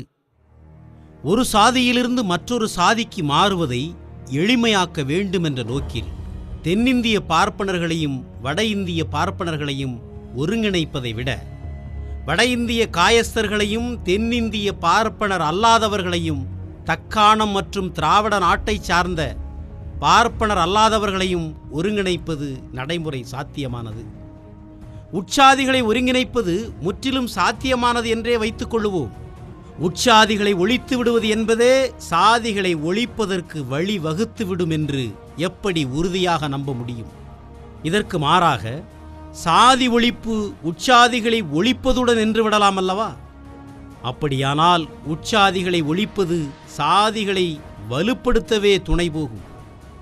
சாதிகள் முன்பு இருந்ததை விட வலிமை மிகுந்தவையாக மாறி முன்பை விட மிகுந்த விஷமத்தனமாகிவிடும். எனவே சாதியை ஒழிப்பதற்கு உற்சாதிகளை ஒன்றாக இணைத்து விடுவது என்கிற வழி நடைமுறைக்கு சாத்தியமானதுமல்ல, பயனுள்ளதுமல்ல. இது தவறான வழி என்பது எளிதில் நமக்கு நிரூபணமாகும். சாதியை ஒழிப்பதற்கான இன்னொரு வழி சமபந்தி விருந்து என்ற கருத்தும் இருந்து வருகிறது. சாதியை ஒழிக்க சமபந்தி விருந்து மட்டுமே போதுமென்று நான் எண்ணவில்லை. சமபந்தி விருந்தை அனுமதிக்கிற எத்தனையோ சாதிகள் இருக்கத்தான் செய்கின்றன. ஆனால் சாதி தன்மையையோ உணர்வையோ ஒழிப்பதில் சமபந்தி விருந்து வெற்றியடையவில்லை என்பது பொதுவான அனுபவம். கலப்பு திருமணமே சாதியை ஒழிப்பதற்கான உண்மையான வழி என நான் நம்புகிறேன். இரத்த கலப்பு மட்டுமே எல்லாரும் நம்மவரே என்கிற உணர்வை உருவாக்கும். இந்த உணர்வு ஒவ்வொருவரையும் ஆட்கொள்ளாத வரை தன்னுடைய சாதிக்காரனை தவிர்த்த மற்ற எல்லாருமே அயலார்தான், அந்நியர்தான் என்கிற பிரிவினை உணர்வு, அந்நிய உணர்வு மாறவே மாறாது. கலப்பு திருமணம் என்பது சமூக வாழ்வில் மற்ற மதத்தை விட இந்துக்களுக்கு மிகவும் வலுவான காரணியாக அமைவது தேவை. சமூகத்தை ஒன்றிணைக்க பல்வேறு காரணிகள் ஏற்கனவே இருக்கும் பட்சத்தில் திருமணம் என்பது சமூகத்தில் ஒரு சாதாரண நிகழ்ச்சியாகவே இருக்கும். ஆனால் சமூகம் என்பது பல்வேறு கூறுகளாக பிளவுபட்டுள்ள நிலையில் இந்த கூறுகளை இணைக்கும் சக்தியாக திருமணம் மட்டுமே இருப்பதால் அது அவசர தேவையாகிறது. சாதியை தகர்த்தெறிவதற்கான உண்மையான வழி கலப்பு திருமணமே. வேறு எந்த சக்தியாலும் சாதியை அழிக்க முடியாது. ஜாட்பட் தோடக் மண்டல் இந்த வழியிலான தாக்குதலை மேற்கொண்டிருக்கிறது. அது நேரடியாக நெற்றிப்பொட்டில் தாக்குவதாகும். இந்துக்களிடமுள்ள நோயை சரியாக நீங்கள் இனம் கண்டுள்ளீர்கள், துணிவாக சுட்டிக்காட்டியும் இருக்கிறீர்கள். இதற்காக உங்களை நான் பாராட்டுகிறேன். சமூக ஒடுக்குமுறையோடு ஒப்பிடும்போது அரசியல் ஒடுக்குமுறை ஒன்றுமே இல்லை. எனவே அரசாங்கத்தை எதிர்க்கிற அரசியல்வாதிகளை விட சமூகத்தை எதிர்க்கிற சீர்திருத்தவாதியே மிகவும் துணிச்சல் உள்ளவன். சமபந்தி விருந்துகளும் கலப்பு திருமணங்களும் தங்கு தடையின்றி நடைபெறும் போது மட்டுமே சாதியானது சமூகத்தை இயக்கும் வலிமையை இழந்து நிற்கும் என்ற உங்கள் எண்ணம் சரியானதுதான். நோயின் மூலத்தை நீங்கள் தெரிந்து கொண்டு விட்டீர்கள். ஆனால் இந்த நோய்க்கு நீங்கள் தர நினைக்கிற மருந்து சரியானதுதானா? இந்த கேள்விகளை உங்களுக்குள் நீங்களே கேட்டுக்கொள்ளுங்கள். இந்துக்களில் பெரும்பான்மையினர் கலப்பு மணம் செய்யாதது ஏன்? பல சாதியினரும் சமபந்தி விருந்தில் கலந்து கொள்ளாததும் ஏன்? சாதி ஒழிப்பு என்கிற உங்கள் நோக்கம் பரவாமல் இருக்க காரணம் என்ன? கலப்பு மணமும் கலந்துண்ணலும் இந்துக்கள் புனிதமாக கருதும் நம்பிக்கைகளுக்கும் கோட்பாடுகளுக்கும் முற்றிலும் எதிரானவை என்பதால் தான். சாதி என்பது இந்துக்கள் ஒருவரோடு ஒருவர் கலந்துவிடாமல் தடுக்கிற ஒரு செங்கல் சுவரோ முள்வேலியோ அல்ல. அப்படி சாதி வெறும் சுவராகவோ வேலியாகவோ இருந்தால் அதை தகர்த்து விடலாம். சாதி என்பது ஒரு கண்ணோட்டம், அது ஒரு மனநிலை. எனவே சாதியை தகர்ப்பது என்றால் வெறும் பௌதிக தடையை தகர்ப்பது என்பதல்ல, மாறாக ஒரு சிந்தனை மாற்றத்தை ஏற்படுத்துவதாகும். சாதி கெட்டதாக இருக்கலாம். மனிதனே மனிதனிடம் மனித தன்மையில்லாமல் நடந்து கொள்ளும் நிலைக்கு இட்டுச் செல்வதாகவும் இருக்கலாம். இருந்தாலும் இந்துக்கள் சாதியை கடைப்பிடிக்க காரணம் என்ன? இந்துக்கள் மனிதத்தன்மை அற்றவர்களாய் இருப்பதோ அல்லது பிடிவாத குணமும் வக்கிர புத்தியும் கொண்டவர்களாய் இருப்பதோதான் காரணம் என்று கூற முடியாது. இந்துக்கள் மிக ஆழமான மதப்பற்று உள்ளவர்களாக இருப்பதால் தான் சாதியை பின்பற்றுகிறார்கள். சாதியை கடைப்பிடிப்பதில் மக்களின் தவறு எதுவும் இல்லை. சாதி என்கிற கண்ணோட்டத்தை இந்துக்கள் மனதில் ஆழமாக பதித்து வைத்திருக்கிற இந்து மதத்தின் மீதே தவறிருப்பதாக நான் கருதுகிறேன். என்னுடைய இந்த கருத்து சரியானதென்றால் நீங்கள் வீழ்த்த வேண்டிய எதிரி சாதியை கடைப்பிடிக்கும் மக்கள் அல்ல, சாதிகளின் மதமான இந்து மதத்தை மக்களுக்கு கற்றுத்தந்திருக்கிற சாஸ்திரங்களே உங்களின் பயங்கர எதிரி. சமபந்தி விருந்தில் கலந்து கொள்ளாதவர்களையும் கலப்பு மனம் செய்யாதவர்களையும் விமர்சிப்பதும் கேலி செய்வதும் அல்லது எப்போதாவது சில சமயங்களில் சமபந்தி விருந்தை நடத்துவதும் கலப்பு மனவிழாவை கொண்டாடுவதும் வீண் வேலையாகும். உங்கள் நோக்கத்தை எட்ட அவை உதவப்போவதில்லை. சாஸ்திரங்கள் புனிதமானவை என்ற நம்பிக்கையை அழித்தொழிப்பதுதான் சாதிகளை ஒழிக்கும் உண்மையான வழிமுறை. மக்களுடைய கருத்துகளும் நம்பிக்கைகளும் இப்படித்தான் இருந்தாக வேண்டுமென்று வடிவமைக்கும் வேலையை சாஸ்திரங்கள் இடைவிடாமல் செய்து வருகின்றன. இதை இனியும் நீங்கள் அனுமதித்து கொண்டிருந்தால் சாதியை ஒழிப்பதில் நீங்கள் எவ்விதம் வெற்றி பெற முடியும்? சீர்திருத்தக்காரர்கள் பொதுவாக சாஸ்திரங்களின் அதிகாரத்தை எதிர்ப்பதில்லை. சாஸ்திரங்கள் புனிதமானவை, அடிப்படையான ஆதாரம் உடையவை என்று மக்களை நம்பும்படி அவர்கள் விட்டுவிடுகின்றனர்.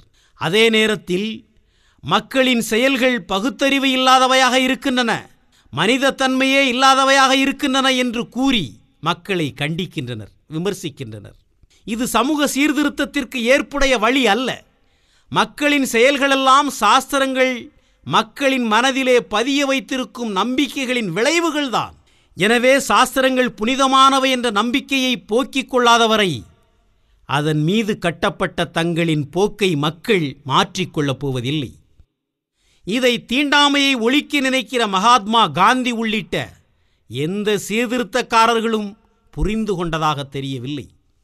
எனவே அதுபோன்ற முயற்சிகள் எந்த பலனையும் தராததில் வியப்பு ஏதுமில்லை.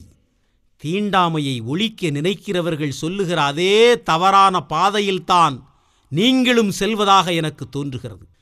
சமபந்தி விருந்துகளையும் கலப்பு மனங்களையும் ஏற்பாடு செய்வதும் அவை நடைபெற்றே ஆக வேண்டுமென கிளர்ச்சி செய்வதும் செயற்கையான முறையில் உங்கள் கருத்துக்களை மக்களிடம் திணிப்பதாகவே அமையும். ஒவ்வொரு ஆணையும் பெண்ணையும் சாஸ்திரங்களின் தலைகளிலிருந்து விடுவியுங்கள். மக்களின் மனங்களில் சாஸ்திரங்கள் உருவாக்கி வைத்திருக்கிற நாசகரமான கருத்தமைவுகளை நீக்கி அவர்களை தூய்மைப்படுத்துங்கள். இதை நீங்கள் செய்து முடித்துவிட்டால் மக்கள் தாமாகவே முன்வந்து நீங்கள் சொல்லாமலேயே கலப்பு மனம் செய்வார்கள், சமபந்தி விருந்து நடத்துவார்கள். சாஸ்திரங்கள் சொல்வதாக மக்கள் நம்புகிற கருத்துக்களை உண்மையில் சாஸ்திரங்கள் சொல்லவே இல்லை என்று நீங்கள் 1000 விளக்கங்கள் தந்தாலும் 1000 வியாக்கியானம் செய்தாலும் அதனால் எந்த பயனும் ஏற்பட போவதில்லை. சாஸ்திரங்களை மக்கள் எப்படி புரிந்து கொண்டிருக்கிறார்கள் என்பதுதான் முக்கியம். புத்தரும் குருநானக்கும் எடுத்த நிலைப்பாட்டை நீங்கள் மேற்கொள்ள வேண்டும். சாஸ்திரங்களை நிராகரித்தால் மட்டுமே போதாது, புத்தரும் நானக்கும் செய்ததைப் போல சாஸ்திரங்களின் அதிகாரத்தை மறுக்க வேண்டும். சாதி புனிதமானது என்ற கருத்தை இந்து மதம் இந்துக்களிடம் உருவாக்கி வைத்திருக்கிறது. இந்து மதமே அவர்களிடம் உள்ள குறை என்று இந்துக்களிடம் சொல்வதற்கான துணிச்சல் உங்களிடம் இருக்க வேண்டும். நான் கேட்கிறேன், அந்த துணிச்சல் உங்களுக்கு உண்டா?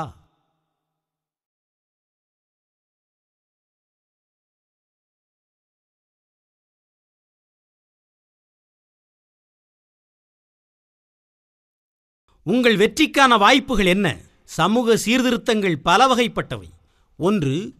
மக்களின் மத கருத்துக்களோடு தொடர்பு இல்லாதது, நடுநிலையான அம்சங்களை மட்டுமே கருத்தில் கொள்வது. மற்றொன்று, மக்களின் மத கருத்துக்களை கையாள்வது. இந்த 2ஆம் வகை சீர்திருத்தத்திலும் இருவகைகள் உள்ளன. 1. மக்களின் மத கொள்கைகளோடு ஒத்துப்போவது. தம் மதத்தில் இருந்து விலகிச் சென்ற மக்கள் தாம் சொந்த மதத்திற்கு மீண்டும் திரும்பி வந்து அந்த மதத்தின் நெறிமுறைகளை பின்பற்ற வேண்டும் என்று அழைப்பு விடுப்பது. 2வது வகை, மத கொள்கைகளை தொட்டு அவற்றை முழு மூச்சாக எதிர்ப்பது. மதத்தை விட்டு விலகி மத கொள்கைகளின் அதிகாரத்தை முற்றிலுமாக நிராகரித்து அவற்றுக்கு நேர் எதிராக செயல்படுமாறு மக்களுக்கு அழைப்பு விடுப்பது. சாதி என்பது மத நம்பிக்கைகளின் இயற்கையான வெளிப்பாடாகும். இந்த மத நம்பிக்கைகள் சாஸ்திரங்களை ஆதாரமாக கொண்டவை. இந்த சாஸ்திரங்களோ தெய்வீக தன்மை பெற்ற ஞானிகளின் கட்டளைகளை கொண்டவை என்று நம்பப்படுகின்றன. அந்த ஞானிகளோ மனித ஆற்றலுக்கு அப்பாற்பட்ட பேரறிவு பெற்றவர்கள் என்றும், எனவே அத்தகைய ஞானிகளின் கட்டளைகளை மீறி நடப்பது பெரும் பாவமாகும் என்பதும் மத நம்பிக்கை. எனவே சாதியை விட்டொழித்து விடும்படி மக்களை கேட்டுக்கொள்வது மக்களின் அடிப்படையான மத நம்பிக்கைகளுக்கு முற்றிலும் மாறுபட்டு நடந்து கொள்ளும்படி கேட்டுக்கொள்வதே ஆகும். சாதியை ஒழிப்பது என்பது மூன்றாவது வகைப்பட்ட சீர்திருத்தமாகும். மேற்சொன்ன இரண்டு சீர்திருத்தங்களும் எளிதானவை. இந்த மூன்றாம் வகை சீர்திருத்தமோ பிரமிக்கத்தக்க பெரும் பணியாகும். ஏறக்குறைய அசாத்தியமென்றே கூறலாம். சமூக அமைப்பின் புனிதத்தை காத்து வர வேண்டுமென்று இந்துக்கள் எண்ணுகின்றனர். சாதி தெய்வீக அடிப்படை கொண்டதாக இருக்கிறது. எனவே சாதிக்கு தரப்பட்டுள்ள புனிதத்தையும் தெய்வீகத்தையும் நீங்கள் ஒழித்தாக வேண்டும். அதாவது வேதங்கள் மற்றும் சாஸ்திரங்களின் அதிகாரத்தை ஒழித்தாக வேண்டும். நம் குறிக்கோள் என்ன என்பதை தெரிந்து கொள்வது முக்கியம். அந்த குறிக்கோளை அடைவதற்கான சரியான வழிவகைகள் என்ன என்பதை தெரிந்து கொள்வது அதைவிட முக்கியமானது. எனவேதான் சாதியை ஒழிப்பதற்கான வழி என்பதை வலியுறுத்தி கூறினேன். சாதியை ஒழிப்பதற்கான உண்மையான வழி என்ன என்று நீங்கள் அறியாமலிருந்தால் உங்கள் முயற்சிகள் இலக்கு தவறிவிடும். என் ஆய்வு சரிதானென்றால் நீங்கள் மாபெரும் பணியை மேற்கொள்ள வேண்டியுள்ளது. இந்த பெரும் பணியை செய்து முடிக்க உங்களால் முடியுமா முடியாதா என்பதை நீங்கள்தான் யோசிக்க வேண்டும். உண்மையில் இந்த பணி மிக கடினமானது என்பது என் சொந்த கருத்து. நான் ஏன் இப்படி நினைக்கிறேன் என்பதை நீங்கள் அறிய விரும்பலாம். அதற்கு காரணங்கள் பல. அவற்றில் நான் முக்கியம் என்று கருதும் சில காரணங்களை மட்டுமே கூறுகிறேன். சாதி ஒழிப்பிற்கு பார்ப்பனர்கள் காட்டுகிற பகைமை ஒரு காரணம். அரசியல் சீர்திருத்த இயக்கத்தின் முன்னணியில் பார்ப்பனர்களே இருக்கிறார்கள். சில நேரங்களில் பொருளாதார சீர்திருத்த இயக்கத்திலும் முன்னணியினராக அவர்கள் இருக்கிறார்கள். சாதி தடைகளை தகர்த்தெறிவதற்காக எழுப்பப்பட்டிருக்கும் பெரும்படையின் பின்னால் செல்லும் ஆதரவாளர்களாக கூட அவர்கள் இல்லை. வருங்காலத்திலாவது பார்ப்பனர்கள் சாதி ஒழிப்பில் முக்கிய பங்கு வகிப்பார்கள் என்று நம்புவதற்காவது இடமுண்டா? இல்லை என்றே நான் கூறுவேன். ஏனென்று நீங்கள் கேட்கக்கூடும்.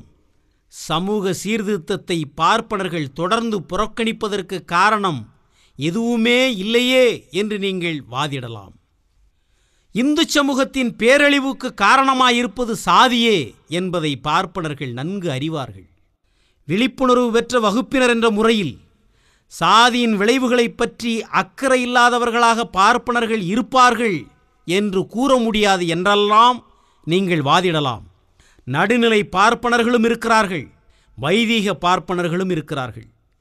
எனவே சாதியை ஒழிக்க விரும்புகிற மக்களுடன் சேர்ந்து கொள்ள வைதிக பார்ப்பனர் மறுத்துவிட்டாலும் கூட நடுநிலை பார்ப்பனர்கள் சாதி ஒழிப்பில் தீவிரமாக இறங்கலாம் என்று நீங்கள் கூறலாம். இவையெல்லாம் உண்மையென்றே தோன்றுகிறது. ஆனால் சாதி அமைப்பை தகர்த்தெறிவது பார்ப்பன சாதியை மிக கடுமையாக பாதிக்கும் என்பதை நீங்கள் மறந்துவிடக்கூடாது. பார்ப்பன சாதியின் அதிகாரத்தையும் சிறப்பு உரிமைகளையும் அளிப்பதே இறுதியான குறிக்கோள் என்ற நிலையில் சாதி ஒழிப்பு போன்ற எந்த ஓர் இயக்கத்தையும் வழிநடத்தி செல்ல பார்ப்பனர்கள் ஒத்துக்கொள்ளுவார்கள் என்று எதிர்பார்ப்பது அறிவுடைமையாகுமா? வைதிக பார்ப்பனர்களுக்கு எதிராக நடத்தப்படும் ஓர் இயக்கத்தில் நடுநிலை பார்ப்பனர்கள் பங்கு கொள்வார்கள் என்று எதிர்பார்ப்பது அறிவுடைமையாகுமா? என் கணிப்பின்படி பார்ப்பனரிடையே வைதிகர் நடுநிலையாளர் என்ற வேறுபாடுகள் இருப்பதாக எண்ணுவதே அபத்தம். இரு சாராருமே தாயாதிகள்தான். ஒரே உடலில் இரு கைகள், ஒரு கை பாதிக்கப்படும் போது மற்றது அதை காக்க போராடவே செய்யும். இது தொடர்பாக ஆங்கில அரசியல் சாசனத்தில் பேராசிரியர் டி.ஜே. கூறியுள்ள கருத்தாளமிக்க குறிப்பை பார்ப்போம். நாடாளுமன்றத்தில் சட்டமியற்றும் அதிகாரம் குறித்த நடைமுறை வரையறைகள் பற்றி அவர் கீழ்வருமாறு கூறுகிறார். எந்த ஒரு சுயேட்சை அமைப்பும், குறிப்பாக நாடாளுமன்றமும், தன் அதிகாரத்தை நடைமுறைப்படுத்தும் போது இரண்டு கட்டுப்பாடுகளுக்கு உட்பட்டே இயங்குகிறது. அவற்றில் ஒன்று புறநிலை கட்டுப்பாடு, மற்றொன்று அகநிலை கட்டுப்பாடு.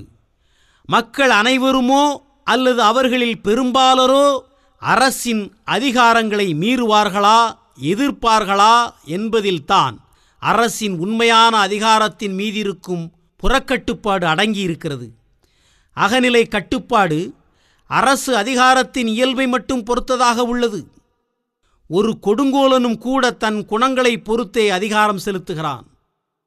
அவன் வாழும் சூழ்நிலையை, அவன் கால தர்ம நியாயங்கள், அவன் வாழும் சமூகம், இவற்றால்தான் அவன் குணங்கள் உருவாக்கப்படுகின்றன. சுல்தான் ஒருவன் தான் விரும்பினாலும் கூட முகமதிய உலகின் மதத்தை மாற்ற முடியாது. அப்படி அவனால் செய்ய முடிந்தாலும் அவன் பெரும்பாலும் செய்ய மாட்டான். ஏனென்றால் அவ்வாறு செய்வது இஸ்லாமின் தலைவனே இஸ்லாமை அழிப்பது போலாகிவிடும். சுல்தான் தன் அதிகாரங்களை நடைமுறைப்படுத்துவதில் உள்ள அகநிலை கட்டுப்பாடு புறநிலை கட்டுப்பாட்டைப் போலவே வலிமையாகத்தான் உள்ளது. போப் அந்த சீர்திருத்தத்தை செய்திருக்கலாமே என்ற பயனற்ற கேள்விகளை சிலர் கேட்கிறார்கள். இதற்கு சரியான விடை, புரட்சி மனப்பான்மை கொண்டவன் போப்பாக மாட்டான், போப் ஆனவன் புரட்சி செய்ய விரும்ப மாட்டான் என்பதுதான். இந்த கருத்து இந்தியாவின் பார்ப்பனர்களுக்கும் நன்றாகவே பொருந்தி வருகிறது. போப் ஆகிவிட்ட ஒரு மனிதர் புரட்சிக்காரன் ஆக விரும்ப மாட்டார் என்றால், பார்ப்பனராக பிறந்தவன் புரட்சிக்காரனாக நினைக்கவே மாட்டான். நீல கண்களை உடைய குழந்தைகளையெல்லாம் கொன்றுவிட வேண்டுமென பிரிட்டிஷ் நாடாளுமன்றம் சட்டம் இயற்ற வேண்டுமென எதிர்பார்ப்பது அர்த்தமற்ற செயல் என்று வெஸ்லே ஸ்டீபன் கூறியதைப் போல, சமூக சீர்திருத்த விஷயங்களில் பார்ப்பனர்கள் புரட்சிகரமானவர்களாக இருப்பார்கள் என எதிர்பார்ப்பதும் அர்த்தமற்றதாகவே இருக்கும். சாதி ஒழிப்பு இயக்கத்திற்கு தலைமை தாங்க பார்ப்பனர்கள் முன்வருவார்களா மாட்டார்களா என்பது பெரிய பிரச்சனை ஒன்றும் இல்லை என்று உங்களில் சிலர் கூறலாம். ஒரு சமூகத்தில் அறிவாளிகளுக்கான பங்கை புறக்கணிக்கும் போக்கு இது. வரலாற்றை படைக்கிறவன் மகத்தான தனிமனிதனே என்கிற கோட்பாட்டை நீங்கள் ஒப்புக்கொள்கிறீர்களோ இல்லையோ, ஒவ்வொரு நாட்டிலும் ஆளும் வர்க்கமாக இல்லை என்றாலும் கூட அந்த நாட்டை ஆட்டி படைக்கும் அளவுக்கு செல்வாக்குடன் இருப்பது அறிவாளிகள் வர்க்கமே என்பதை நீங்கள் ஒப்புக்கொண்டுதான் ஆக வேண்டும். என்னவெல்லாம் நடக்கப் போகிறது என்பதை முன்கூட்டியே உணர்கிற ஆற்றல் அந்த வர்க்கத்திற்கே உண்டு. அந்த வர்க்கம் மக்களுக்கு அறிவுரை கூறி அவர்களை வழிநடத்தி செல்லும் ஆற்றல் உள்ள வர்க்கம். எந்த நாட்டிலும் பரந்துபட்ட மக்கள் அறிவாளிகளைப் போன்ற சிந்தனையோடும் செயல்களோடும் வாழ்க்கையை நடத்துவதில்லை. பொதுமக்கள் அறிவாளிகளை பார்த்து அதுபோல நடக்கும் இயல்பு கொண்டவர்கள். அவ்வாறே நடக்கவும் செய்கிறார்கள். ஒரு நாட்டின் தலையெழுத்து முழுவதுமே அந்த நாட்டின் அறிவாளி வர்க்கத்தை சார்ந்திருக்கிறது என்று சொன்னால் அது மிகையாகிவிடாது. அறிவாளி வர்க்கம் நேர்மையானதாக சுதந்திரமானதாக தன்னலமற்றதாக இருக்குமானால், நெருக்கடி நேருகிற போதெல்லாம் அந்த வர்க்கம் முன்முயற்சியில் இறங்கி மக்களை வழிநடத்தி செல்லும் என்று நாம் நம்பலாம். அறிவு தன்னளவிலேயே ஒரு சிறந்த குணமாகிவிட முடியாது என்பதுதான் உண்மை. அது குறிப்பிட்ட இலக்கை அடைவதற்கான சாதனமாகத்தான் இருக்கிறது. அறிவுள்ள மனிதன் அடைய வேண்டிய குறிக்கோள் என்ன என்பதை பொறுத்துத்தான் அறிவு பலன் அளிக்கிறது. அறிவுள்ள மனிதன் ஒரு நல்ல மனிதனாகவும் இருக்கலாம், அவ்வாறே ஒரு போக்கிரியாகவும் ஆகலாம். அதுபோலவே அறிவாளி வர்க்கம் என்பது தவறான வழியில் சென்று கொண்டிருக்கிற மனித இனத்திற்கு உதவிக்கரம் நீட்டி அவர்களை மீட்டு நல்வழிப்படுத்துகிற உயர்ந்த உள்ளம் கொண்ட உத்தமர்களை கொண்ட குழுவாகவும் இருக்கலாம். அல்லது கருத்து வேறுபாடுகள் கொண்ட சிறு சிறு குழுக்களுக்கு ஆதரவான வட்டமாகவோ மோசடி கும்பலாகவோ ஆதாயமடைகிற வர்க்கமாகவோ அவர்கள் இருக்கலாம். இந்தியாவில் அறிவாளி வர்க்கம் என்பது பார்ப்பன சாதியின் மற்றொரு பெயராகவே இருப்பது பரிதாபகரமான நிலை என்று நீங்கள் எண்ணக்கூடும். அவை இரண்டும் ஒன்றாக இருப்பது குறித்தும், அறிவாளி வர்க்கம் என்பது ஒரே ஒரு சாதிக்குள் அமைந்து இருப்பதற்காகவும் நீங்கள் வருந்தக்கூடும். இந்த அறிவாளி வர்க்கம் நாட்டின் நலன்களிலும் விருப்பங்களிலும் அக்கறை காட்டுவதற்கு பதிலாக சாதி நலனின் பாதுகாவலனாக தன்னைத்தானே அறிவித்து கொண்டிருக்கிற பார்ப்பன சாதியின் நலன்களிலும் விருப்பங்களிலும் அக்கறை காட்டி வருகிறதே என்று நீங்கள் வருந்தக்கூடும். இவையெல்லாம் வருத்தம் தரக்கூடியவைதான். ஆனாலும் இந்துக்களின் அறிவாளி வர்க்கமாக பார்ப்பனர்களே இருக்கிறார்கள் என்பதே மறுக்க முடியாத உண்மை. பார்ப்பன சாதி அறிவாளி வர்க்கமாக மட்டும் இருக்கவில்லை, இந்துக்களில் மற்ற சாதியினர் மத்தியில் பெரும் மதிப்பிற்குரிய வர்க்கமாகவும் இருக்கிறது. பார்ப்பனர்கள் பூத்தேவர்கள், அதாவது பூமியில் உள்ள கடவுளர்கள் என்று இந்துக்களுக்கு கற்பிக்கப்பட்டிருக்கிறது. பார்ப்பனர்கள் மட்டுமே இந்துக்களுக்கு குருவாக இருக்க முடியும் என்று இந்துக்களுக்கு கற்பிக்கப்பட்டிருக்கிறது. மனு பின்வருமாறு கூறுகிறான்: தர்ம சாஸ்திரத்தில் குறிப்பிடப்படாத விஷயங்களை பொறுத்தமட்டில் நல்லொழுக்கமுடைய பார்ப்பனர்களின் சொற்களை பின்பற்றி நடக்கத்தக்கதாகும். தம்ம சாஸ்திரத்தில் குறிப்பிடப்படாத விஷயங்களை பொறுத்தமட்டில் நல்லொழுக்கமுடைய பார்ப்பனர்களின் சொற்களே பின்பற்றி நடக்கத்தக்கதாகும். அநாம் நாதேஷ தர்மேஷ கதம் சியாதிதி சேத்பவே யம் சிஷ்டா பிராக்மனா ப்ரூயு ச தர்ம இஸ் யாத சங்கித. மற்ற சாதியினரை தன் பிடிக்குள் வைத்திருக்கும் இதுபோன்ற ஒரு அறிவாளி வர்க்கம் சாதி சீர்திருத்தத்திற்கு எதிரியாக இருக்கும்போது சாதி அமைப்பை தகர்த்தெறிவதற்கான இயக்கத்தில் வெற்றி வாய்ப்புகள் எட்டாக்கனி என்றே எனக்கு தோன்றுகிறது. சாதி அமைப்பை தகர்த்தெறியும் பெரும்பணி மிக கடினம் என்பதற்கான இரண்டாவது காரணம் என்ன? சாதி அமைப்பு இரு அம்சங்களை கொண்டது. முதல் அம்சம் மனிதர்களை தனித்தனி சமூகங்களாக பிரித்து வைக்கிறது. இரண்டாவது அம்சம் அவ்வாறு பிரிக்கப்பட்ட சமூகங்களை சமூக அந்தஸ்தில் மேலும் கீழும் வரிசைப்படுத்தி வைத்திருக்கிறது. ஒவ்வொரு சாதியும் சாதி படிநிலையில் தான் ஒரு சாதியை விட மேல்நிலையில் இருப்பதில் ஆறுதல் அடைகிறது, பெருமிதமும் கொள்ளுகிறது. இவ்விதமான படிநிலை அமைப்பின் வெளிப்படையான அறிகுறியாக அஷ்டாதிகாரங்கள் சமஸ்காரங்கள் என்னும் பெயரால் சமுதாய மற்றும் மதவியல் உரிமைகளும் வரிசைப்படுத்தப்பட்டிருக்கின்றன. ஒரு சாதி எந்த அளவிற்கு உயர்வானதாக இருக்குமோ அந்த அளவுக்கு இந்த உரிமைகளும் அதிகமானதாக இருக்கின்றன. ஒரு சாதி எந்த அளவிற்கு கீழானதாக இருக்கிறதோ அந்த அளவுக்கு இந்த உரிமைகளும் குறைவானதாக இருக்கின்றன. சாதிகளை இந்த விதமாக தரம் பிரிப்பதும் படிநிலையில் அமைப்பதும் சாதி அமைப்புக்கு எதிராக பொதுவாக முன்னணி ஒன்றை உருவாக்குவதை சாத்தியமற்றதாக செய்துவிடுகிறது. தன்னைவிட உயர்ந்ததாக உள்ள ஒரு சாதியோடு கலப்பு மனம் செய்யவோ சேர்ந்து உண்ணவோ வேண்டுமென்று எந்த ஒரு சாதியேனும் உரிமை குரல் எழுப்பினால் அந்த குரல் உடனே ஒடுக்கப்பட்டு விடுகிறது. உரிமை குரல் எழுப்புகிற சாதி தன்னிலும் கீழான சாதியினரோடு கலப்பு மனம் செய்யவும் சேர்ந்து உண்ணவும் செய்வதுதானே என்று விஷமிகள் அந்த வினாடியே கூறிவிடுகின்றனர். அதுபோன்ற விஷமிகள் பார்ப்பனர்களில் ஏராளமாக உள்ளனர். எல்லோருமே சாதி அமைப்பின் அடிமைகளாகத்தான் இருக்கிறார்கள். ஆனால் இந்த அடிமைகள் எல்லோரும் அந்தஸ்தில் சமமானவர்களாக இல்லை. பொருளாதார புரட்சி ஏற்படுத்த பாட்டாளிகளை தட்டியெழுப்ப அவர்களிடம் மார்க்ஸ் கூறினார், அடிமை விலங்குகளை தவிர இழப்பதற்கு வேறு எதுவும் உங்களிடம் இல்லை என்று. ஆனால் சமுதாய மற்றும் மதவியல் உரிமைகளை சில சாதிகளுக்கு அதிகமாகவும் சில சாதிகளுக்கு குறைவாகவும் பல்வேறு சாதிகளுக்கிடையே மிக வஞ்சகமாகவும் பகிர்ந்து அளிக்கப்பட்டுள்ள நிலையில் சாதி அமைப்புக்கு எதிராக இந்துக்களை தட்டியெழுப்ப கார்ல் மார்க்ஸின் முழக்கம் சிறிதும் பயன் அளிக்காது.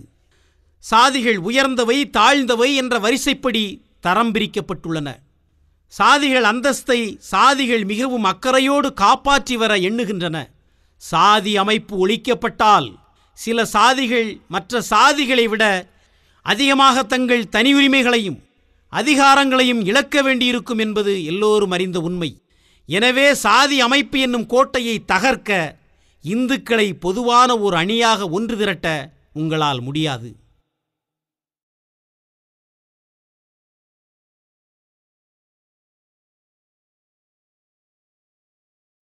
சாதி பகுத்தறிவுக்கு புறமானது. எனவே சாதியை விட்டொழித்து விடுங்கள், பகுத்தறிவோடு நடந்து கொள்ளுங்கள் என்று இந்துக்களை கேட்டுக்கொள்ள உங்களால் முடியுமா? அப்படி கேட்பது மற்றொரு கேள்வியை எழுப்புகிறது. தன் பகுத்தறிவின்படி நடக்க இந்து மதத்தவனுக்கு சுதந்திரம் உண்டா? இந்துவின் நடத்தையை பொறுத்தவரையில் மனு 3 கட்டளைகளை பிறப்பித்திருக்கிறான். வேதம், ஸ்மிருதி, சதாச்சார், ஸ்வஸ்லசப்பிரிய, மாத்மன. இந்த 3 கட்டளைகளுக்கும் இந்து கீழ்ப்படிந்தே நடக்க வேண்டும். இந்த ஆணைகளுக்கு கட்டுப்பட்டு நடப்பதில் பகுத்தறிவு என்ற பேச்சுக்கே இடமில்லை. இந்து ஒருவன் வேதத்தையோ ஸ்மிருதியையோ சதாச்சாரத்தையோ பின்பற்றியாக வேண்டும். அவன் வேறு எதையும் பின்பற்ற முடியாது. முதலாவதாக வேதங்களிலும் ஸ்மிருதிகளிலும் சொல்லப்பட்டுள்ள சுலோகங்களின் பொருள் என்ன என்பது பற்றி சந்தேகம் ஏற்படுகிற போது உண்மையான பொருளை அறிந்து கொள்வது எப்படி? மிக முக்கியமான இந்த கேள்விக்கு மனு மிகவும் திட்டவட்டமாக பதில் கூறுகிறான். யோவமன்யேத் தேலே ஹேது சாஸ்திராஸ் ராயாத் விஜய ச சாது விபஷ்காரியோ நாஸ்கோ வேதனந்த. வேதங்களுக்கும் ஸ்மிருதிகளுக்கும் பொருள் கூறுவதில் பகுத்தறிவை பயன்படுத்துவது முழுமையான கண்டனத்திற்குரியதாகும். பகுத்தறிவை இவ்வாறு பயன்படுத்துவது நாத்திகத்தைப் போலவே பாவகரமானது. அதற்கான தண்டனை சாதி விலக்கமே. வேதத்திலோ மனுஸ்மிருதிலோ சொல்லப்பட்டு உள்ள ஒரு விஷயத்தை பற்றி இந்து மதத்தவன் பகுத்தறிவோடு சிந்திக்க முடியாது. வேதங்களுக்கும் ஸ்மிருதிகளுக்கும் இடையே உள்ள ஒரு விஷயத்தில் மாறுபட்ட கருத்துகள் இருக்குமானால் அதை பகுத்தறிவால் தீர்த்து கொள்ளக்கூடாது. 2 சுருதிகளுக்கிடையே கருத்து மாறுபாடு ஏற்படுகிற பொழுது அவை சம அதிகாரம் கொண்டவையாக கருதப்பட்டு அவற்றில் ஏதேனும் ஒன்றை பின்பற்றலாம். இந்த சுருதிகளில் பகுத்தறிவுக்கு ஏற்றதாக உள்ளது எது என்பதை அறிய எந்த முயற்சியும் செய்யக்கூடாது என்கிறான் மனு. ஸ்மிருதித்வைதம் தூயத்ர ஸ்வயாப்தத்ர தர்மாபௌ ஸ்மர்தௌ. ஸ்ருதிக்கும் ஸ்மிருதிக்கும் இடையே உள்ள வேறுபாடு, ஸ்ருதிக்கும் ஸ்மிருதிக்கும் இடையே மாறுபாடு தோன்றும்போது ஸ்ருதி சொல்வதைத்தான் எடுத்துக்கொள்ள வேண்டும். இதிலும் கூட பகுத்தறிவுக்கு ஏற்றபடி இருப்பது எது என்பதை அறிய முயற்சி செய்யக்கூடாது என்கிறான் மனு. யா வேதபாக்யா யாஷ காஷ குருஷ்ட ஷர்வாஸ்தா நஷ்வலா பிரேத்ய தமோனஷ்டஹித். 2 ஸ்மிருதிகளுக்கும் இடையே மாறுபாடு இருக்கிற போது மனுஸ்மிருதியில் கூறுகிறபடிதான் நடந்து கொள்ள வேண்டும். பகுத்தறிவுக்கு பொருந்தி வருவது எந்த ஸ்மிருதி என்று அறிந்து கொள்வதற்கான எந்த முயற்சியும் மேற்கொள்ளப்படக்கூடாது. இந்த விதி பிரகஸ்பதியால் வகுக்கப்பட்டது. வேதாத்வோ பனபந்திருவத் பிரம்மன்யஹி மனோ மன்வர்த்த விபரிதா துயானி ஸ்மிருதி சானி சசியதே. எனவே எந்த ஒரு விஷயத்திலும் ஸ்மிருதிகளும் ஸ்ருதிகளும் திட்டவட்டமான கட்டளைகளை தந்திருக்கிற போது ஓர் இந்துவானவன் தன் பகுத்தறிவும் ஆற்றலை பயன்படுத்த சுதந்திரமில்லை. மகாபாரதத்தில் இந்த விதி வகுத்தளிக்கப்பட்டுள்ளது. புராணமானவோ தர்ம ஷாங்கோ வேத ஷித்ஷித் ஆங்யாசித்தானி சத்வாரி ந ஹம்தியானி ஹேதுபி. இந்து மதத்தவன் கட்டளைகளுக்கு கட்டுப்பட்டு நடந்தாக வேண்டும். சாதியும் வர்ணமும் வேதமும் ஸ்மிருதியின் விளைவாகும். எனவே பகுத்தறிவுடன் இருங்கள் என்று இந்து மதத்தவனை கேட்டுக்கொண்டாலும் கூட எந்த பயனும் ஏற்பட போவதில்லை. சாதிகள் வர்ணங்கள் ஆகியவற்றை பொறுத்தமட்டில் பகுத்தறிவை பயன்படுத்த சாஸ்திரங்கள் இந்து மதத்தவனை அனுமதிப்பது இல்லை. சாதிகள் வர்ணங்கள் மேல் தனக்குள்ள நம்பிக்கையின் அடிப்படை என்ன என்பதை பகுத்தறிவு வழிநின்று பரிசீலிப்பதற்கான எந்தவிதமான வாய்ப்பும் தோன்றாதபடியும் சாஸ்திரங்கள் தொடர்ந்து கவனமாக பார்த்து கொள்ளுகின்றன. புகைவண்டி பயணங்களின் போதும் வெளிநாட்டு பயணங்களின் போதும் சாதி விதிகளை புறக்கணிக்கிற லட்சக்கணக்கான இந்துக்கள் மற்றபடி அன்றாட வாழ்க்கையில் சாதி விதிகளை கடைப்பிடிக்க பெருமுயற்சி செய்வது மற்ற மதத்தவர் பார்வையில் விசித்திரமாகவே இருந்து வருகிறது. இது ஏன் என்பதை ஆராய்ந்தால் இந்துவின் பகுத்தறியும் ஆற்றலுக்கு பூட்டப்பட்டிருக்கிற மற்றொரு விலங்கு வெளிச்சத்திற்கு வருகிறது. பொதுவாக மனித வாழ்க்கை பழக்க வழக்கத்தின் அடிப்படையிலேயே அமைந்துள்ளது, விழிப்புணர்வுடன் கூடிய சிந்தனையின் அடிப்படையில் அல்ல. ஒரு நம்பிக்கைக்கோ ஊகத்துக்கோ அல்லது அறிவுக்கோ ஆதாரமாக இருப்பது எது, அது நம்மை எங்கே இட்டுச் செல்லும் என்பது பற்றி தீவிரமாகவும் இடைவிடாமலும் ஆழமாகவும் சிந்திப்பதே விழிப்புணர்வுடன் கூடிய சிந்தனை ஆகும். இது மிகவும் அபூர்வமாக காணப்படுகிறது. இவ்வகையான சிந்தனை ஒரு நெருக்கடி நிலை ஏற்படும் போது மட்டுமே வருகிறது. இந்து ஒருவனின் வாழ்க்கையில் புகைவண்டி பயணமும் வெளிநாட்டு பயணமும் உண்மையிலேயே நெருக்கடியான நேரங்களாகும். இந்து ஒருவன் என்னால் சாதி விதிகளை எல்லா நேரங்களிலும் கடைப்பிடிக்க முடியவில்லை, இந்த நிலையில் சாதி என்கிற ஒரு அமைப்பு எதற்காகத்தான் இருக்கிறதோ என்று தன்னைத்தானே கேட்டுக்கொள்ள வேண்டும் என எதிர்பார்ப்பதில்லை. ஒரு கட்டத்தில் சாதி விதிகளை மீறி நடக்கிறான், ஒரு கட்டத்திலோ சாதி விதிக்கு எவ்வித எதிர்ப்புமின்றி அடிபடுகிறான்.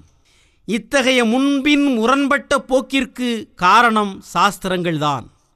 சாத்தியமானவரை சாதி விதிமுறைகளை பின்பற்றி நட, அப்படி நடக்க முடியாதபோது அதற்கென்று உண்டான பிராயசித்தத்தை செய் என்று சாஸ்திரம் விதித்திருக்கிறது.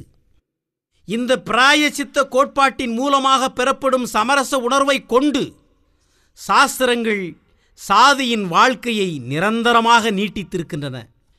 விழிப்புணர்வுடன் கூடிய சிந்தனை முறையை முளையிலேயே கிள்ளி எறிந்து விடுகின்றன. இல்லையென்றால் இந்த சிந்தனை போக்கே சாதிய மனநிலையை ஒழித்து கட்டியிருக்கும். சாதியையும் தீண்டாமையையும் ஒழித்து கட்டும் பெரும்பணியில் எத்தனையோ பேர் இறங்கியிருக்கிறார்கள். ராமானுஜம், கபீர் போன்றவர்கள் சிறப்பாக குறிப்பிட தகுந்தவர்கள். இவர்களுடைய செயல்பாடுகளையெல்லாம் ஏற்கவும் அவற்றை பின்பற்றி நடக்குமாறு இந்துக்களை தூண்டவும் உங்களால் முடியுமா? சுருதியும் ஸ்மிருதியும் மட்டுமல்ல, சதாச்சாரமும் மக்கள் கடைப்பிடிக்க வேண்டிய கட்டளைகளாகும் என்று மனு வலியுறுத்தி உள்ளார். இங்கு சாஸ்திரங்களை விட சதாச்சாரத்திற்கே உயர்ந்த மதிப்பு தரப்பட்டுள்ளது. யத்ய சதாச்சரியதே ஏந்த் தர்மய வாட தர்மமேவு தேசியாசரன் நித்யம் சர்திரம் தத்தி கீர்த்திதம். இதன்படி சதாச்சாரம் என்பது தர்மமாயினும் அதர்மமாயினும் சாஸ்திரங்களோடு ஒத்துப்போனாலும் மாறுபட்டாலும் அதையே பின்பற்றி நடக்க வேண்டும். அப்படியானால் சதாச்சாரம் என்றால் என்ன? சதாச்சாரம் என்பது சரியான செயல்கள் அல்லது நல்ல செயல்கள், அதாவது நல்ல நியாயம் உள்ளம் படைத்த மனிதர்களின் செயல்கள் என்று எவரேனும் நினைத்தால் அது முற்றிலும் தவறு. சதாச்சாரத்தின் பொருள் அதுவல்ல. பழமையான பழக்க வழக்கங்கள் அவை நல்லதாயினும் கெட்டதாயினும் அதையே சதாச்சாரம் என்பர். யஸ்மின் தேசே யா ஆச்சார் பாரம்பாய கரமகதே வருணானாம் ஹில் சர்வேஸ்வம் ஷ சதாச்சார் உச்சியதே. சதாச்சாரம் என்றால் நல்ல செயல்கள், அதாவது நல்ல மனிதர்களின் செயல்கள் என்று புரிந்து கொண்டு அந்த நல்ல வழியிலே மக்கள் நடந்துவிட்டால் என்ன செய்வது என்று பயந்து வேறு விதமாக புரிந்து கொள்வதற்கு இடமே வைக்காமல் சில கட்டளைகளை ஸ்மிருதிகள் பிறப்பித்து உள்ளன. அதாவது ஸ்மிருதிகள், சுருதிகள், சதாச்சாரங்கள் ஆகியவற்றுக்கு எதிராக இருக்கும் பட்சத்தில் கடவுளின் நல்ல செயல்களே ஆனாலும் அவற்றை கூட பின்பற்றி நடக்கக்கூடாது என்று அந்த கட்டளைகள் இந்துக்களை கட்டாயப்படுத்துகின்றன. இது மிகவும் அசாதாரணமானதாக, மிகவும் வக்கிரமானதாக தோன்றலாம். ஆனால் தேவர்கள் சொல்வதை மனிதர்கள் செய்யக்கூடாது என்று இந்துக்களுக்கு சாஸ்திரங்கள் தடை விதித்துள்ளன என்பதே உண்மை. சீர்திருத்தவாதிகளிடம் உள்ள இரண்டு ஆற்றல் வாய்ந்த ஆயுதங்களான பகுத்தறிவையும் ஒழுக்கத்தையும் அவன் பெற முடியாமல் செய்வதென்பது அவனை செயலற்றவன் ஆக்குவதே ஆகும். பகுத்தறிவுக்கும் ஒழுக்கத்திற்கும் சாதிக்கும் இடையே உள்ள தொடர்பை எண்ணி பார்ப்பதற்கான சுதந்திரமற்ற நிலையில் மக்கள் இருக்கின்ற போது நீங்கள் சாதியை எப்படி ஒழிக்கப் போகிறீர்கள்? சாதி அமைப்பு என்கிற கோட்டையில் பகுத்தறிவுக்கும் ஒழுக்கத்திற்கும் இடமே இல்லை. அந்த கோட்டைக்குள்ளே இருப்பது பார்ப்பன படை. அது அறிவாளி வர்க்கமாகவும் இந்துக்களின் பிறவி தலைவனாகவும் உள்ள படை. அது வெறும் கூலி பட்டாளம் அல்ல, தன் தாயகத்துக்காக ஜீவமரண போராட்டம் நடத்தும் வீரப்பட்டாளம். இந்துக்களிடையே உள்ள சாதி அமைப்பை தகர்த்தெறிவது ஏறக்குறைய அசாத்தியம் என்று நான் நினைப்பது ஏன் என்பது இப்போது உங்களுக்கு புரியும். எப்படியானாலும் சாதி அமைப்பு என்னும் கோட்டையில் பிளவு ஒன்றை ஏற்படுத்துவதற்கே யுகங்களாகும். சாதி அமைப்பை பிளவுபடுத்த நீண்டகாலம் ஆகும் என்றாலும் சரி, அல்லது அந்த பெரும்பணியை வெகு விரைவில் முடித்துவிடலாம் என்றாலும் சரி, நீங்கள் ஓர் உண்மையை மறந்துவிடக்கூடாது. சாதி கோட்டையில் பிளவு ஏற்படுத்த வேண்டுமானால் பகுத்தறிவுக்கும் ஒழுக்கத்துக்கும் ஒரு சிறிதும் இடம் கொடுக்காத வேதங்களுக்கும் சாஸ்திரங்களுக்கும் வெடிவைத்தே தீர வேண்டும். சிறுதிகள் மற்றும் ஸ்மிருதிகளாலான மதத்தை அழித்தொழிக்க வேண்டும். வேறு எந்த செயலும் பயன் தராது. இதுவே என் முடிவான கருத்தாகும்.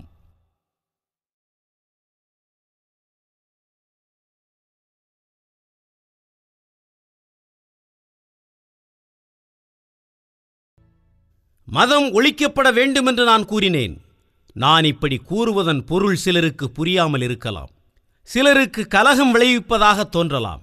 சிலருக்கு புரட்சிகரமாக தோன்றலாம். ஆகவே என் நிலைப்பாடு என்ன என்பதை விளக்கிவிடுகிறேன்.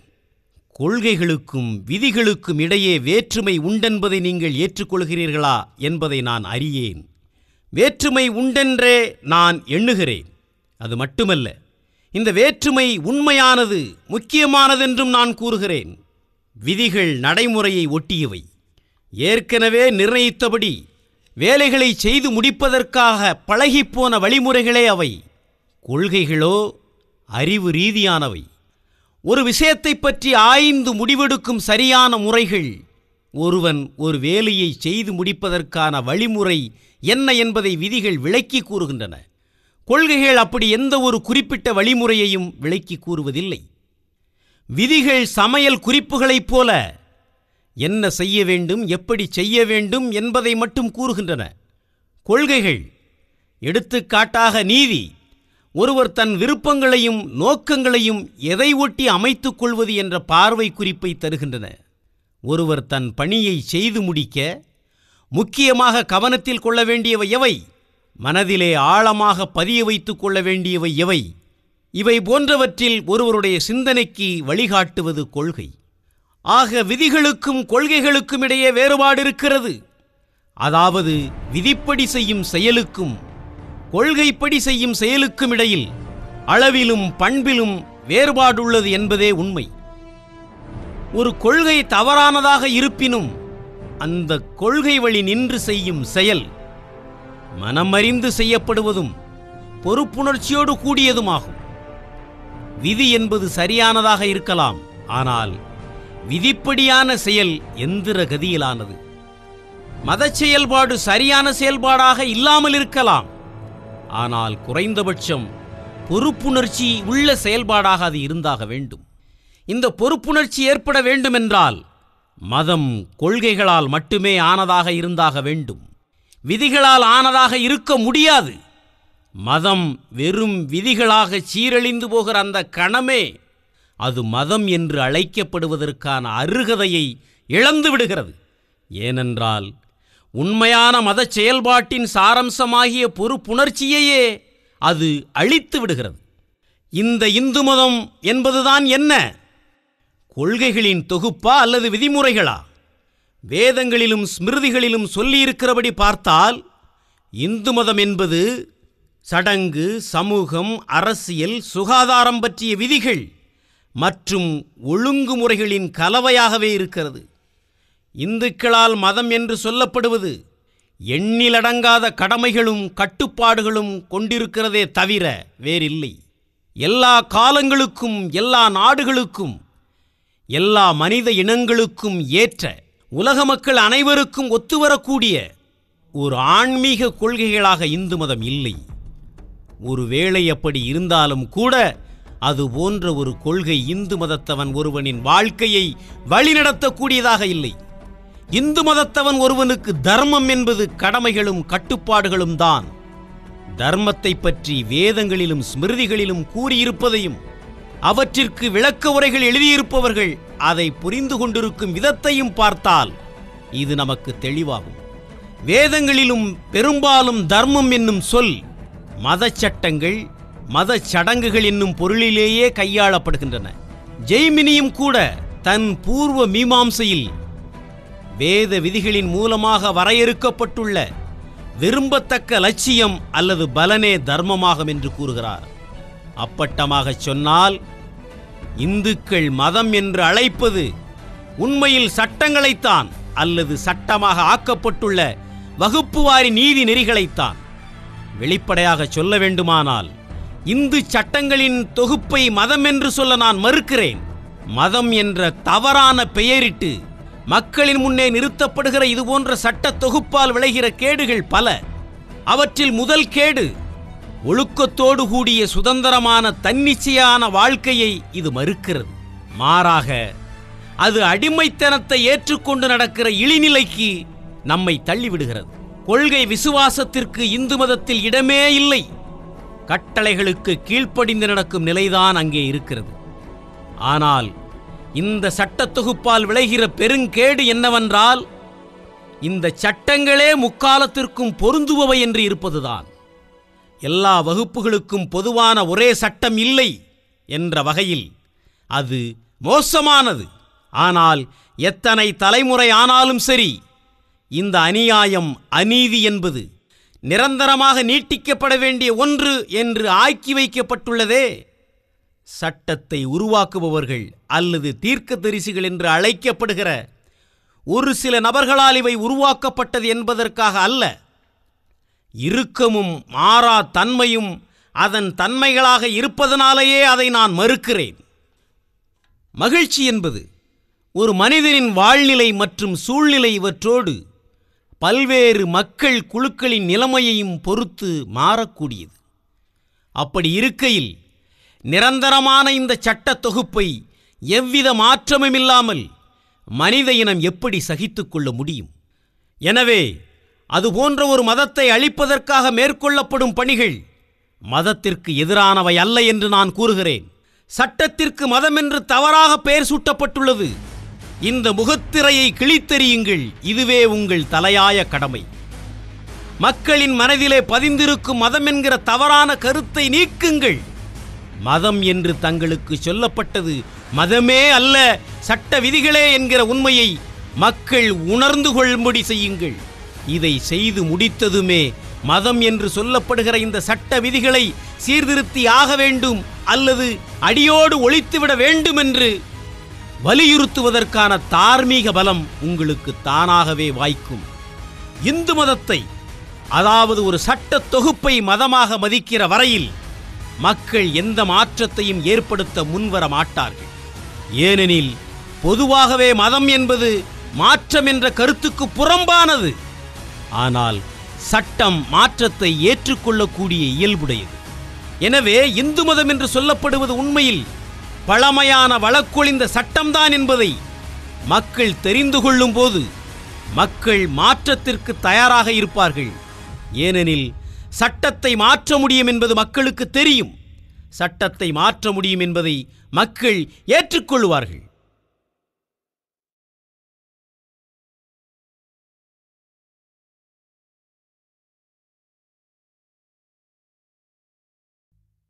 விதிகளால் ஆன ஒரு மதத்தை நான் வன்மையாக கண்டிக்கிறேன் என்பதால் மதமே தேவையில்லை என்று நான் கருதுவதாக யாரும் எண்ணிவிட வேண்டாம்.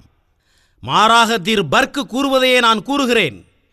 உண்மையான மதம் சமூகத்தின் அஸ்திவாரமாக இருக்கிறது.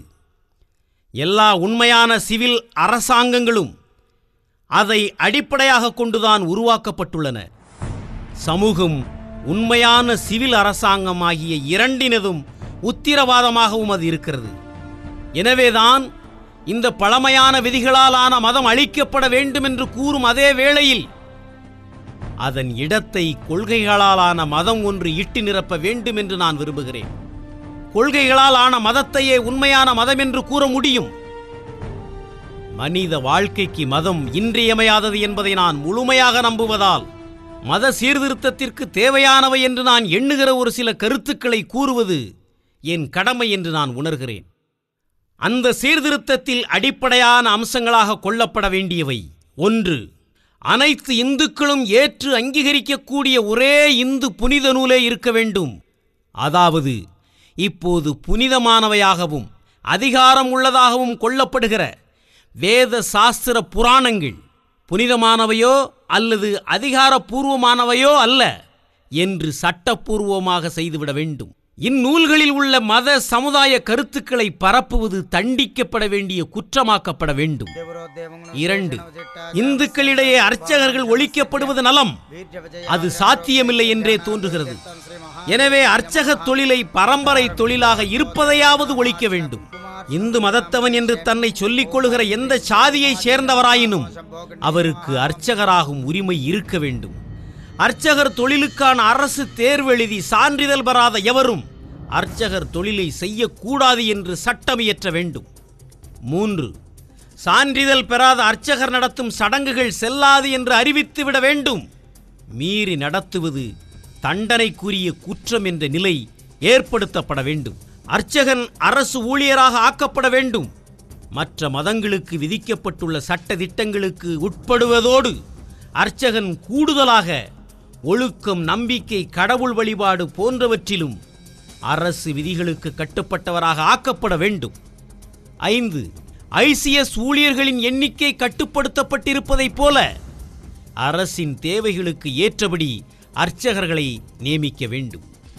நான் சொல்லும் இந்த சீர்திருத்த அம்சங்கள் சிலருக்கு தீவிரமானதாக தோன்றலாம். ஆனால் இதில் புரட்சிகரமான எதுவும் இருப்பதாக எனக்கு தோன்றவில்லை. இந்தியாவில் எல்லா தொழில்களுமே ஒழுங்குமுறைகளுக்கு உட்பட்டவையாகத்தான் உள்ளன. பொறியாளர்கள், மருத்துவர்கள், வழக்கறிஞர்கள் ஆகிய எல்லோருமே தத்தம் தொழிலில் திறமை உடையவர்கள் என்று நிரூபித்து காட்டிய பிறகே தங்களுடைய தொழிலை செய்ய அனுமதிக்கப்படுகிறார்கள். தங்கள் தொழிலை நடத்தி வருகிற காலம் முழுவதும் இந்த நாட்டின் சிவில் மற்றும் குற்றவியல் சட்டங்களுக்கு மட்டுமல்லாமல் தத்தம் தொழிலில் அமைந்துள்ள சிறப்பு சட்டங்களுக்கும் அவர்கள் கீழ்ப்படிந்து நடக்கிறார்கள்.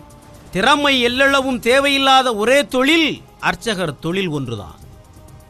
இந்து அர்ச்சகனின் தொழிலே சட்டத்திற்கு உட்படாத ஒரே தொழிலாக இருந்து வருகிறது. அறிவு நிலையில் அர்ச்சகர் மூடனாக இருக்கலாம். உடல் நிலையில் பால்வினை நோய்களாகிய மேக நோய், வெட்டை நோய் உடையவனாகவும் இருக்கலாம். ஒழுக்கத்தில் சீரழிந்தவனாக இருக்கலாம். எப்படி இருந்தாலும் அந்த அர்ச்சகன் தூய்மையான சடங்குகளை நடத்தும் இந்து கோவிலில் உள்ள மிக புனிதமான மூலஸ்தனங்களில் நுழையவும் இந்து கடவுளை வணங்கவும் தகுதி படைத்தவனாக இருக்கிறான். இந்துக்களுக்கு இடையே இது சாத்தியமாக இருப்பது எப்படி? இந்துக்களில் அர்ச்சகராக இருக்க அர்ச்சகர் சாதியில் பிறந்திருப்பதே போதுமானது என்ற நிலை இன்று வரை நீடிப்பதால் தான் இது சாத்தியமாகிறது. இவை எல்லாமே கேவலமாக இருக்கின்றன. இந்துக்களில் உள்ள அர்ச்சகர் வகுப்பு சட்டத்திற்கோ ஒழுக்கத்திற்கோ கட்டுப்படாத காரணத்தினால்தான் இந்நிலை.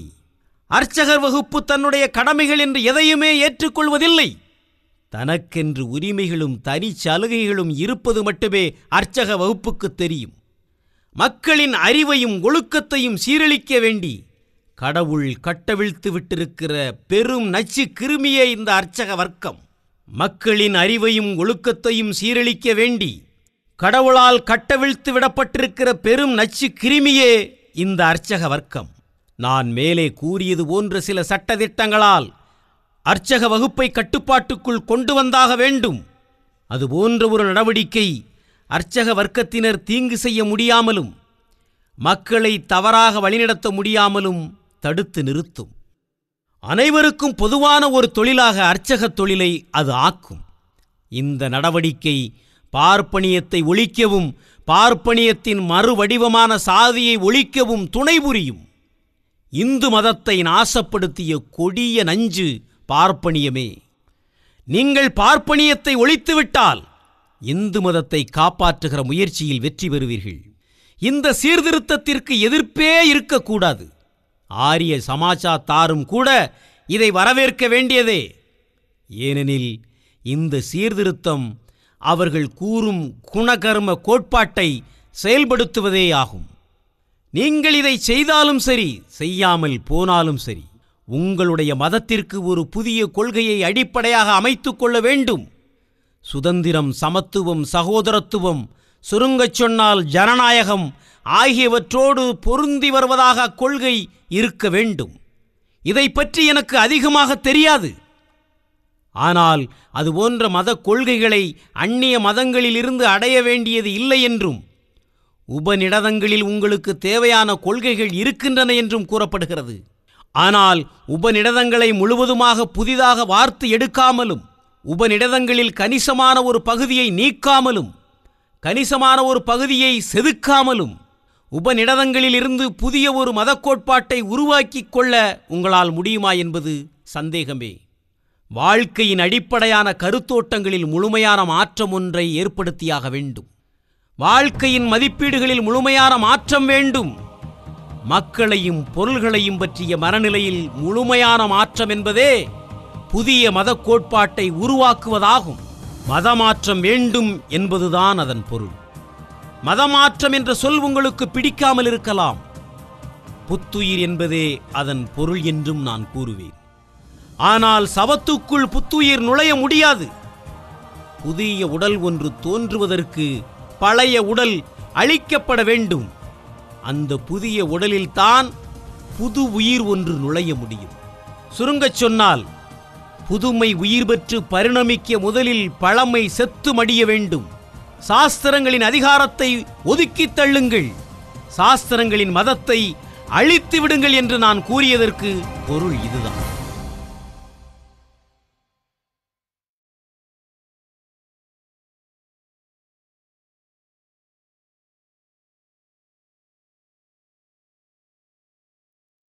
உங்களை நீண்ட நேரம் நான் காக்க செய்துவிட்டேன்.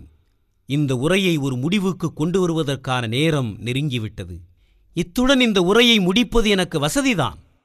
ஆனாலும் இந்துக்கள் அக்கறை கொண்ட ஒரு தலைப்பு குறித்து இந்துக்கள் நிறைந்த அவையில் நான் உரையாற்றுவது இதுவே இறுதி முறையாக இருக்கக்கூடும்.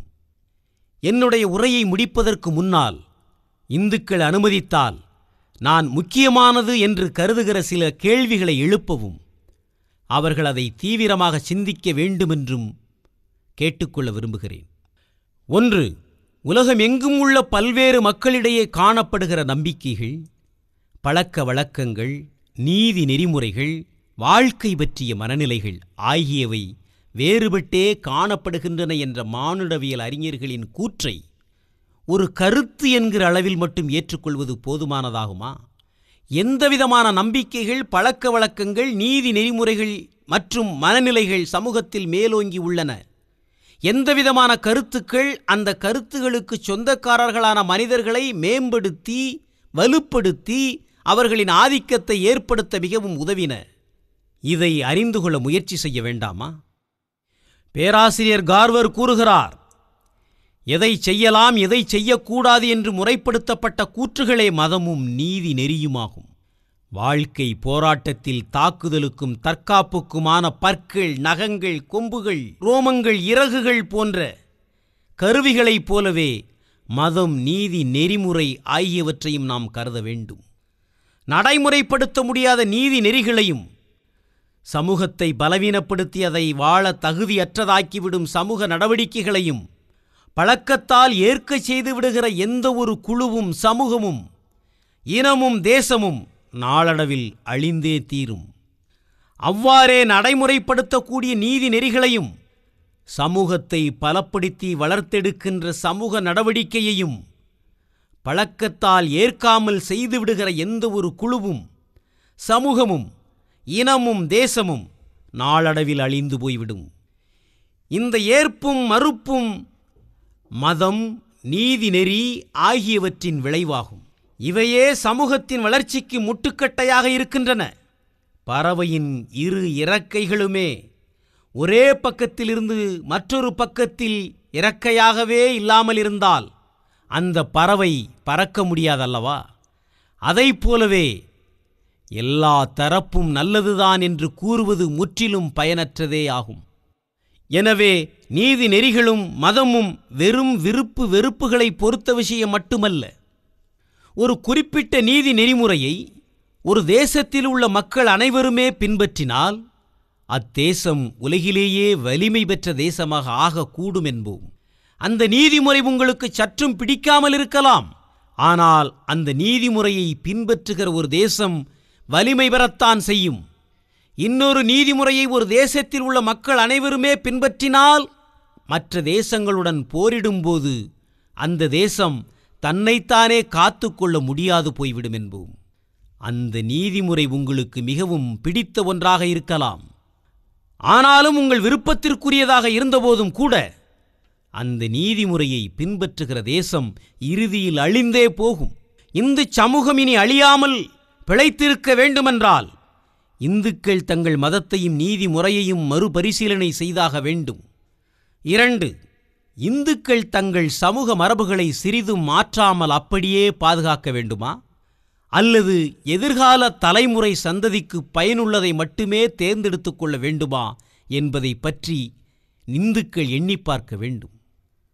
எனது மதிப்பிற்குரிய ஆசிரியரும் நான் பெரிதும் கடமைப்பட்டவருமான பேராசிரியர் ஜான் டேவி கூறுகிறார், ஒவ்வொரு சமூகமும் அற்பமான, வக்கிரமான, பயனற்ற பெரும் சுமைகளால் நிரம்பி உள்ளது. ஆனால் ஒரு சமூகம் விழிப்புணர்வு பெறுகிறபோது இப்போது சாதனைகளாக இருப்பவை அனைத்தையும் எதிர்கால தலைமுறைக்கு அப்படியே கொண்டு செல்லாமல் மேம்பட்ட எதிர்கால சமூகத்தை உருவாக்குபவைகளை மட்டும் கைமாற்றித் தருவதே பொறுப்பான செயல் என்று உணர்கிறது. இவ்வாறு அவர் கூறுகிறார், பிரெஞ்சு புரட்சியில் அடங்கியிருந்த அனைத்தும் ஆறுதலுக்கு உட்பட்டவை என்ற கொள்கையை மிக ஆவேசமாக தாக்கிய திரு பர்க்கும் கூட மாற்றத்திற்கு கொஞ்சமும் வழிவகை இல்லாத ஓர் அரசு தன்னைத்தானே காத்துக்கொள்ள வழிவகை இல்லாத அரசாக இருக்கிறது. இந்த வழிவகைகள் இல்லாமல் போனால் தன் அமைப்பின் எந்த பாகத்தை மிகவும் புனிதமாக போற்றி பாதுகாக்க விரும்புகிறதோ அந்த பாகத்தையே இழந்து விடுகிற ஆபத்து அதற்கு நேரலாம் என்று ஒப்புக்கொள்ள வேண்டியிருந்தது. பர்க் கூறியது அரசுக்கு மட்டுமல்ல, சமூகத்துக்கும் பொருந்தும். தம் லட்சியங்களையெல்லாம் பழமையிலிருந்தே பெற்றுவிடுகிறோம் என்றெண்ணி பழமையை வழிபட்டு வருவதை இந்துக்கள் விட்டொழிக்க வேண்டாமா என்பதை எண்ணி பார்க்க வேண்டும். பழமையை வழிபடுவது பேரழிவுக்கே காரணமாகிவிடும் என்ற கருத்தை திரு டேவி பின்வருமாறு தொகுத்தளிக்கிறார். தனி மனிதன் நிகழ்காலத்தில் மட்டுமே வாழ முடியும். நிகழ்காலம் என்பது இறந்த காலத்தை அடுத்து வருவது மட்டுமல்ல, அதனால் மட்டுமே உருவாக்கப்படுவதும் அல்ல. இறந்த காலத்தை உதிர்த்துவிட்ட வாழ்க்கையே நிகழ்காலம். கடந்த காலத்தில் உற்பத்தியாக்கப்பட்ட கருத்துக்கள் நிகழ்காலத்தை புரிந்து கொள்ள நமக்கு உதவாது. கடந்த காலத்தையும் அதன் மரபுகளையும் அது பற்றிய அறிவானது நிகழ்காலத்துடன் தொடர்புடையாகிற போது மட்டுமே அந்த அறிவு முக்கியத்துவம் பெறுகிறது, மற்றபடி அல்ல. கடந்த காலத்து பதிவுகளையும் எச்சங்களையும் கற்பிப்பதே கல்வியில் முக்கியமானது என்ற கருத்து பெரும் தவறாகும். இது கடந்த காலத்தை நிகழ்காலத்திற்கு எதிராக நிறுத்துகிறது. நிகழ்காலத்தை கடந்த காலத்தின் வெறும் நகலாகவே பார்க்கிறது. நிகழ்கால வாழ்க்கையை குறைத்து மதிப்பிடுகிற ஒரு கொள்கையானது இயல்பாகவே நிகழ்காலத்தை அர்த்தமற்றதாக்கவும் எதிர்காலத்தை எட்டா கனியாகவும் பார்க்கிறது. இப்படிப்பட்டதொரு கொள்கை வளர்ச்சிக்கு தடையை ஏற்படுத்தும். வலிமையானதும் நிலையானதுமான ஒரு வாழ்க்கை முறைக்கு தடையாக இருக்கும் என்று ஜான் டேவி கூறுகிறார். 4. நிலையானது, நிரந்தரமானது, சனாதனமானது என்று எதுவுமே இல்லை. எல்லாமே மாறிக்கொண்டிருக்கின்றன. சமூகமானாலும் சரி, தனி மனிதர்களானாலும் சரி, மாற்றம் என்பதே வாழ்க்கையின் நியதி என்பதை இந்துக்கள் உணர வேண்டிய காலம் வந்துவிட்டது. மாறி வருகிற ஒரு சமூகத்தில் பழைய மதிப்பீடுகள் இடைவிடாது மாறுதலுக்கு உட்படுத்தப்பட்டாக வேண்டும். மனிதர்களை எடைபோடுவதற்கான ஒரு அளவுகோல் நிச்சயம் இருந்தாக வேண்டும்.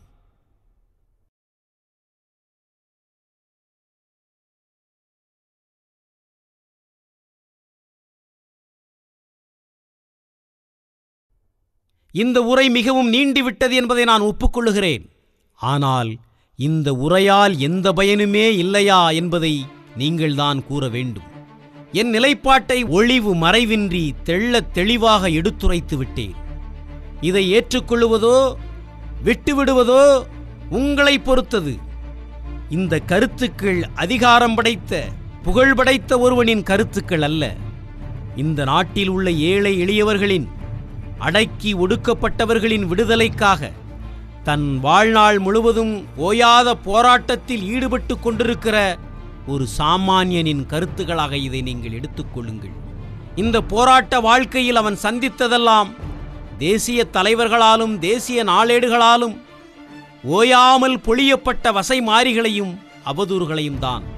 காரணம், ஒடுக்கப்படும் மக்களை கொடுங்கோலர்களின் பொற்காசுகளாலும் ஏழைகளை செல்வந்தர்களின் பணத்தாலும் ஏற்றம் பெற செய்துவிட முடியும் என்று அவர்கள் ஆடுகிற கபட நாடகத்தில் அவன் கலந்து கொள்ளாததுதான். என் கருத்துக்களை நீங்கள் ஏற்றுக்கொள்ள இதுவரை கூறியவை போதுமானவையாக இல்லாமல் போகலாம்.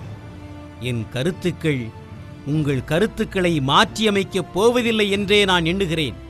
ஆனால் உங்கள் கருத்துக்களை நீங்கள் மாற்றிக்கொண்டாலும் சரி, மாற்றிக்கொள்ளாவிட்டாலும் சரி, சாதியை நீங்கள்தான் ஒழித்தாக வேண்டும். சாதியை வேரோடும் வேரடி மண்ணோடும் பிடுங்கி எறிய நான் காட்டிய வழியில் பெரும் முயற்சி செய்யுங்கள். இல்லையேல் உங்கள் சொந்த வழியிலாவது பெரும் முயற்சி செய்யுங்கள். நான் உங்களோடு இருக்கப் போவதில்லை என்பதற்காக வருந்துகிறேன். நான் மாறுவதென்று தீர்மானித்து விட்டேன். ஏன் என்பதற்கான காரணங்களை விளக்கிக் கொண்டு போவதற்கு ஏற்ற இடம் இதுவல்ல. ஆனால் நான் உங்களுடன் இல்லாவிட்டாலும் கூட உங்கள் இயக்கத்தை அக்கறையோடு கவனித்து கொண்டுதான் இருப்பேன். தேவையான அளவுக்கு உங்களுக்கு நான் உதவுவேன். உங்கள் நோக்கம் தேசம் முழுமைக்கும் உரிய நோக்கமாக இருக்க வேண்டும். சாதிதான் இந்துக்களின் உயிர் மூச்சாக இருக்கிறது என்பதில் எள்ளளவு ஐயமில்லை. இந்துக்கள் இந்த தேசம் முழுவதையும் சாதி அமைப்பால் மாசுபடுத்தி விட்டார்கள். சீக்கியர்கள், முகமதியர்கள், கிறித்தவர்கள் ஆகிய எல்லா மதத்தினரிடமும் இந்த சாதி நோய் தொற்றிக் கொண்டு விட்டது. எனவே சீக்கியர்கள், முகமதியர்கள், கிறித்தவர்கள் உட்பட இந்த தொற்று நோயால் பீடிக்கப்பட்டுள்ள எல்லா தரப்பினரிடமிருந்தும் நீங்கள் ஆதரவை பெற முடியும். சுயராஜ்யத்தை அடைவதற்கான போராட்டத்தை விட உங்கள் போராட்டம் கடுமையானது. சுயராஜ்யத்திற்கான போராட்டத்தில் தேசம் முழுவதும் உங்கள் அணியில் திரண்டு நிற்கிறது. சாதி ஒழிப்பு பிரச்சனையிலோ நீங்கள் தேசம் முழுவதையும் எதிர்த்து நின்று, அதுவும் உங்கள் சொந்த இந்திய தேசத்தையே எதிர்த்து நின்று போராட வேண்டியிருக்கிறது. ஆனாலும் கூட சாதி ஒழிப்பே சுயராஜ்யத்தை விட முக்கியமானது. பிறவிருக்கும் சுயராஜ்யத்தை கட்டிக்காக்க உங்களால் முடியாது என்றால் சுயராஜ்யம் பெற்று பயனில்லை. சுயராஜ்யத்தை காப்பாற்றுவதை விட சுயராஜ்யத்தின் கீழ் இந்துக்களை காப்பாற்றுவதே மிக முக்கியமான பிரச்சனையாக இருக்கும். இந்து சமூகம் சாதிகள் இல்லாத ஒரு சமூகமாக மாறினால்தான் தன்னைத்தானே காத்து கொள்வதற்கான ஆற்றல் அதற்கு இருப்பதாக நம்ப முடியும். இந்த சுய ஆற்றல் இல்லாவிடில் இந்துக்களுக்கு சுயராஜ்யம் என்பது அடிமைத்தனத்திற்கு இட்டுச் செல்வதாகவே அமையும். நீங்கள் வெற்றி பெற என் உளமார்ந்த வாழ்த்துக்கள்.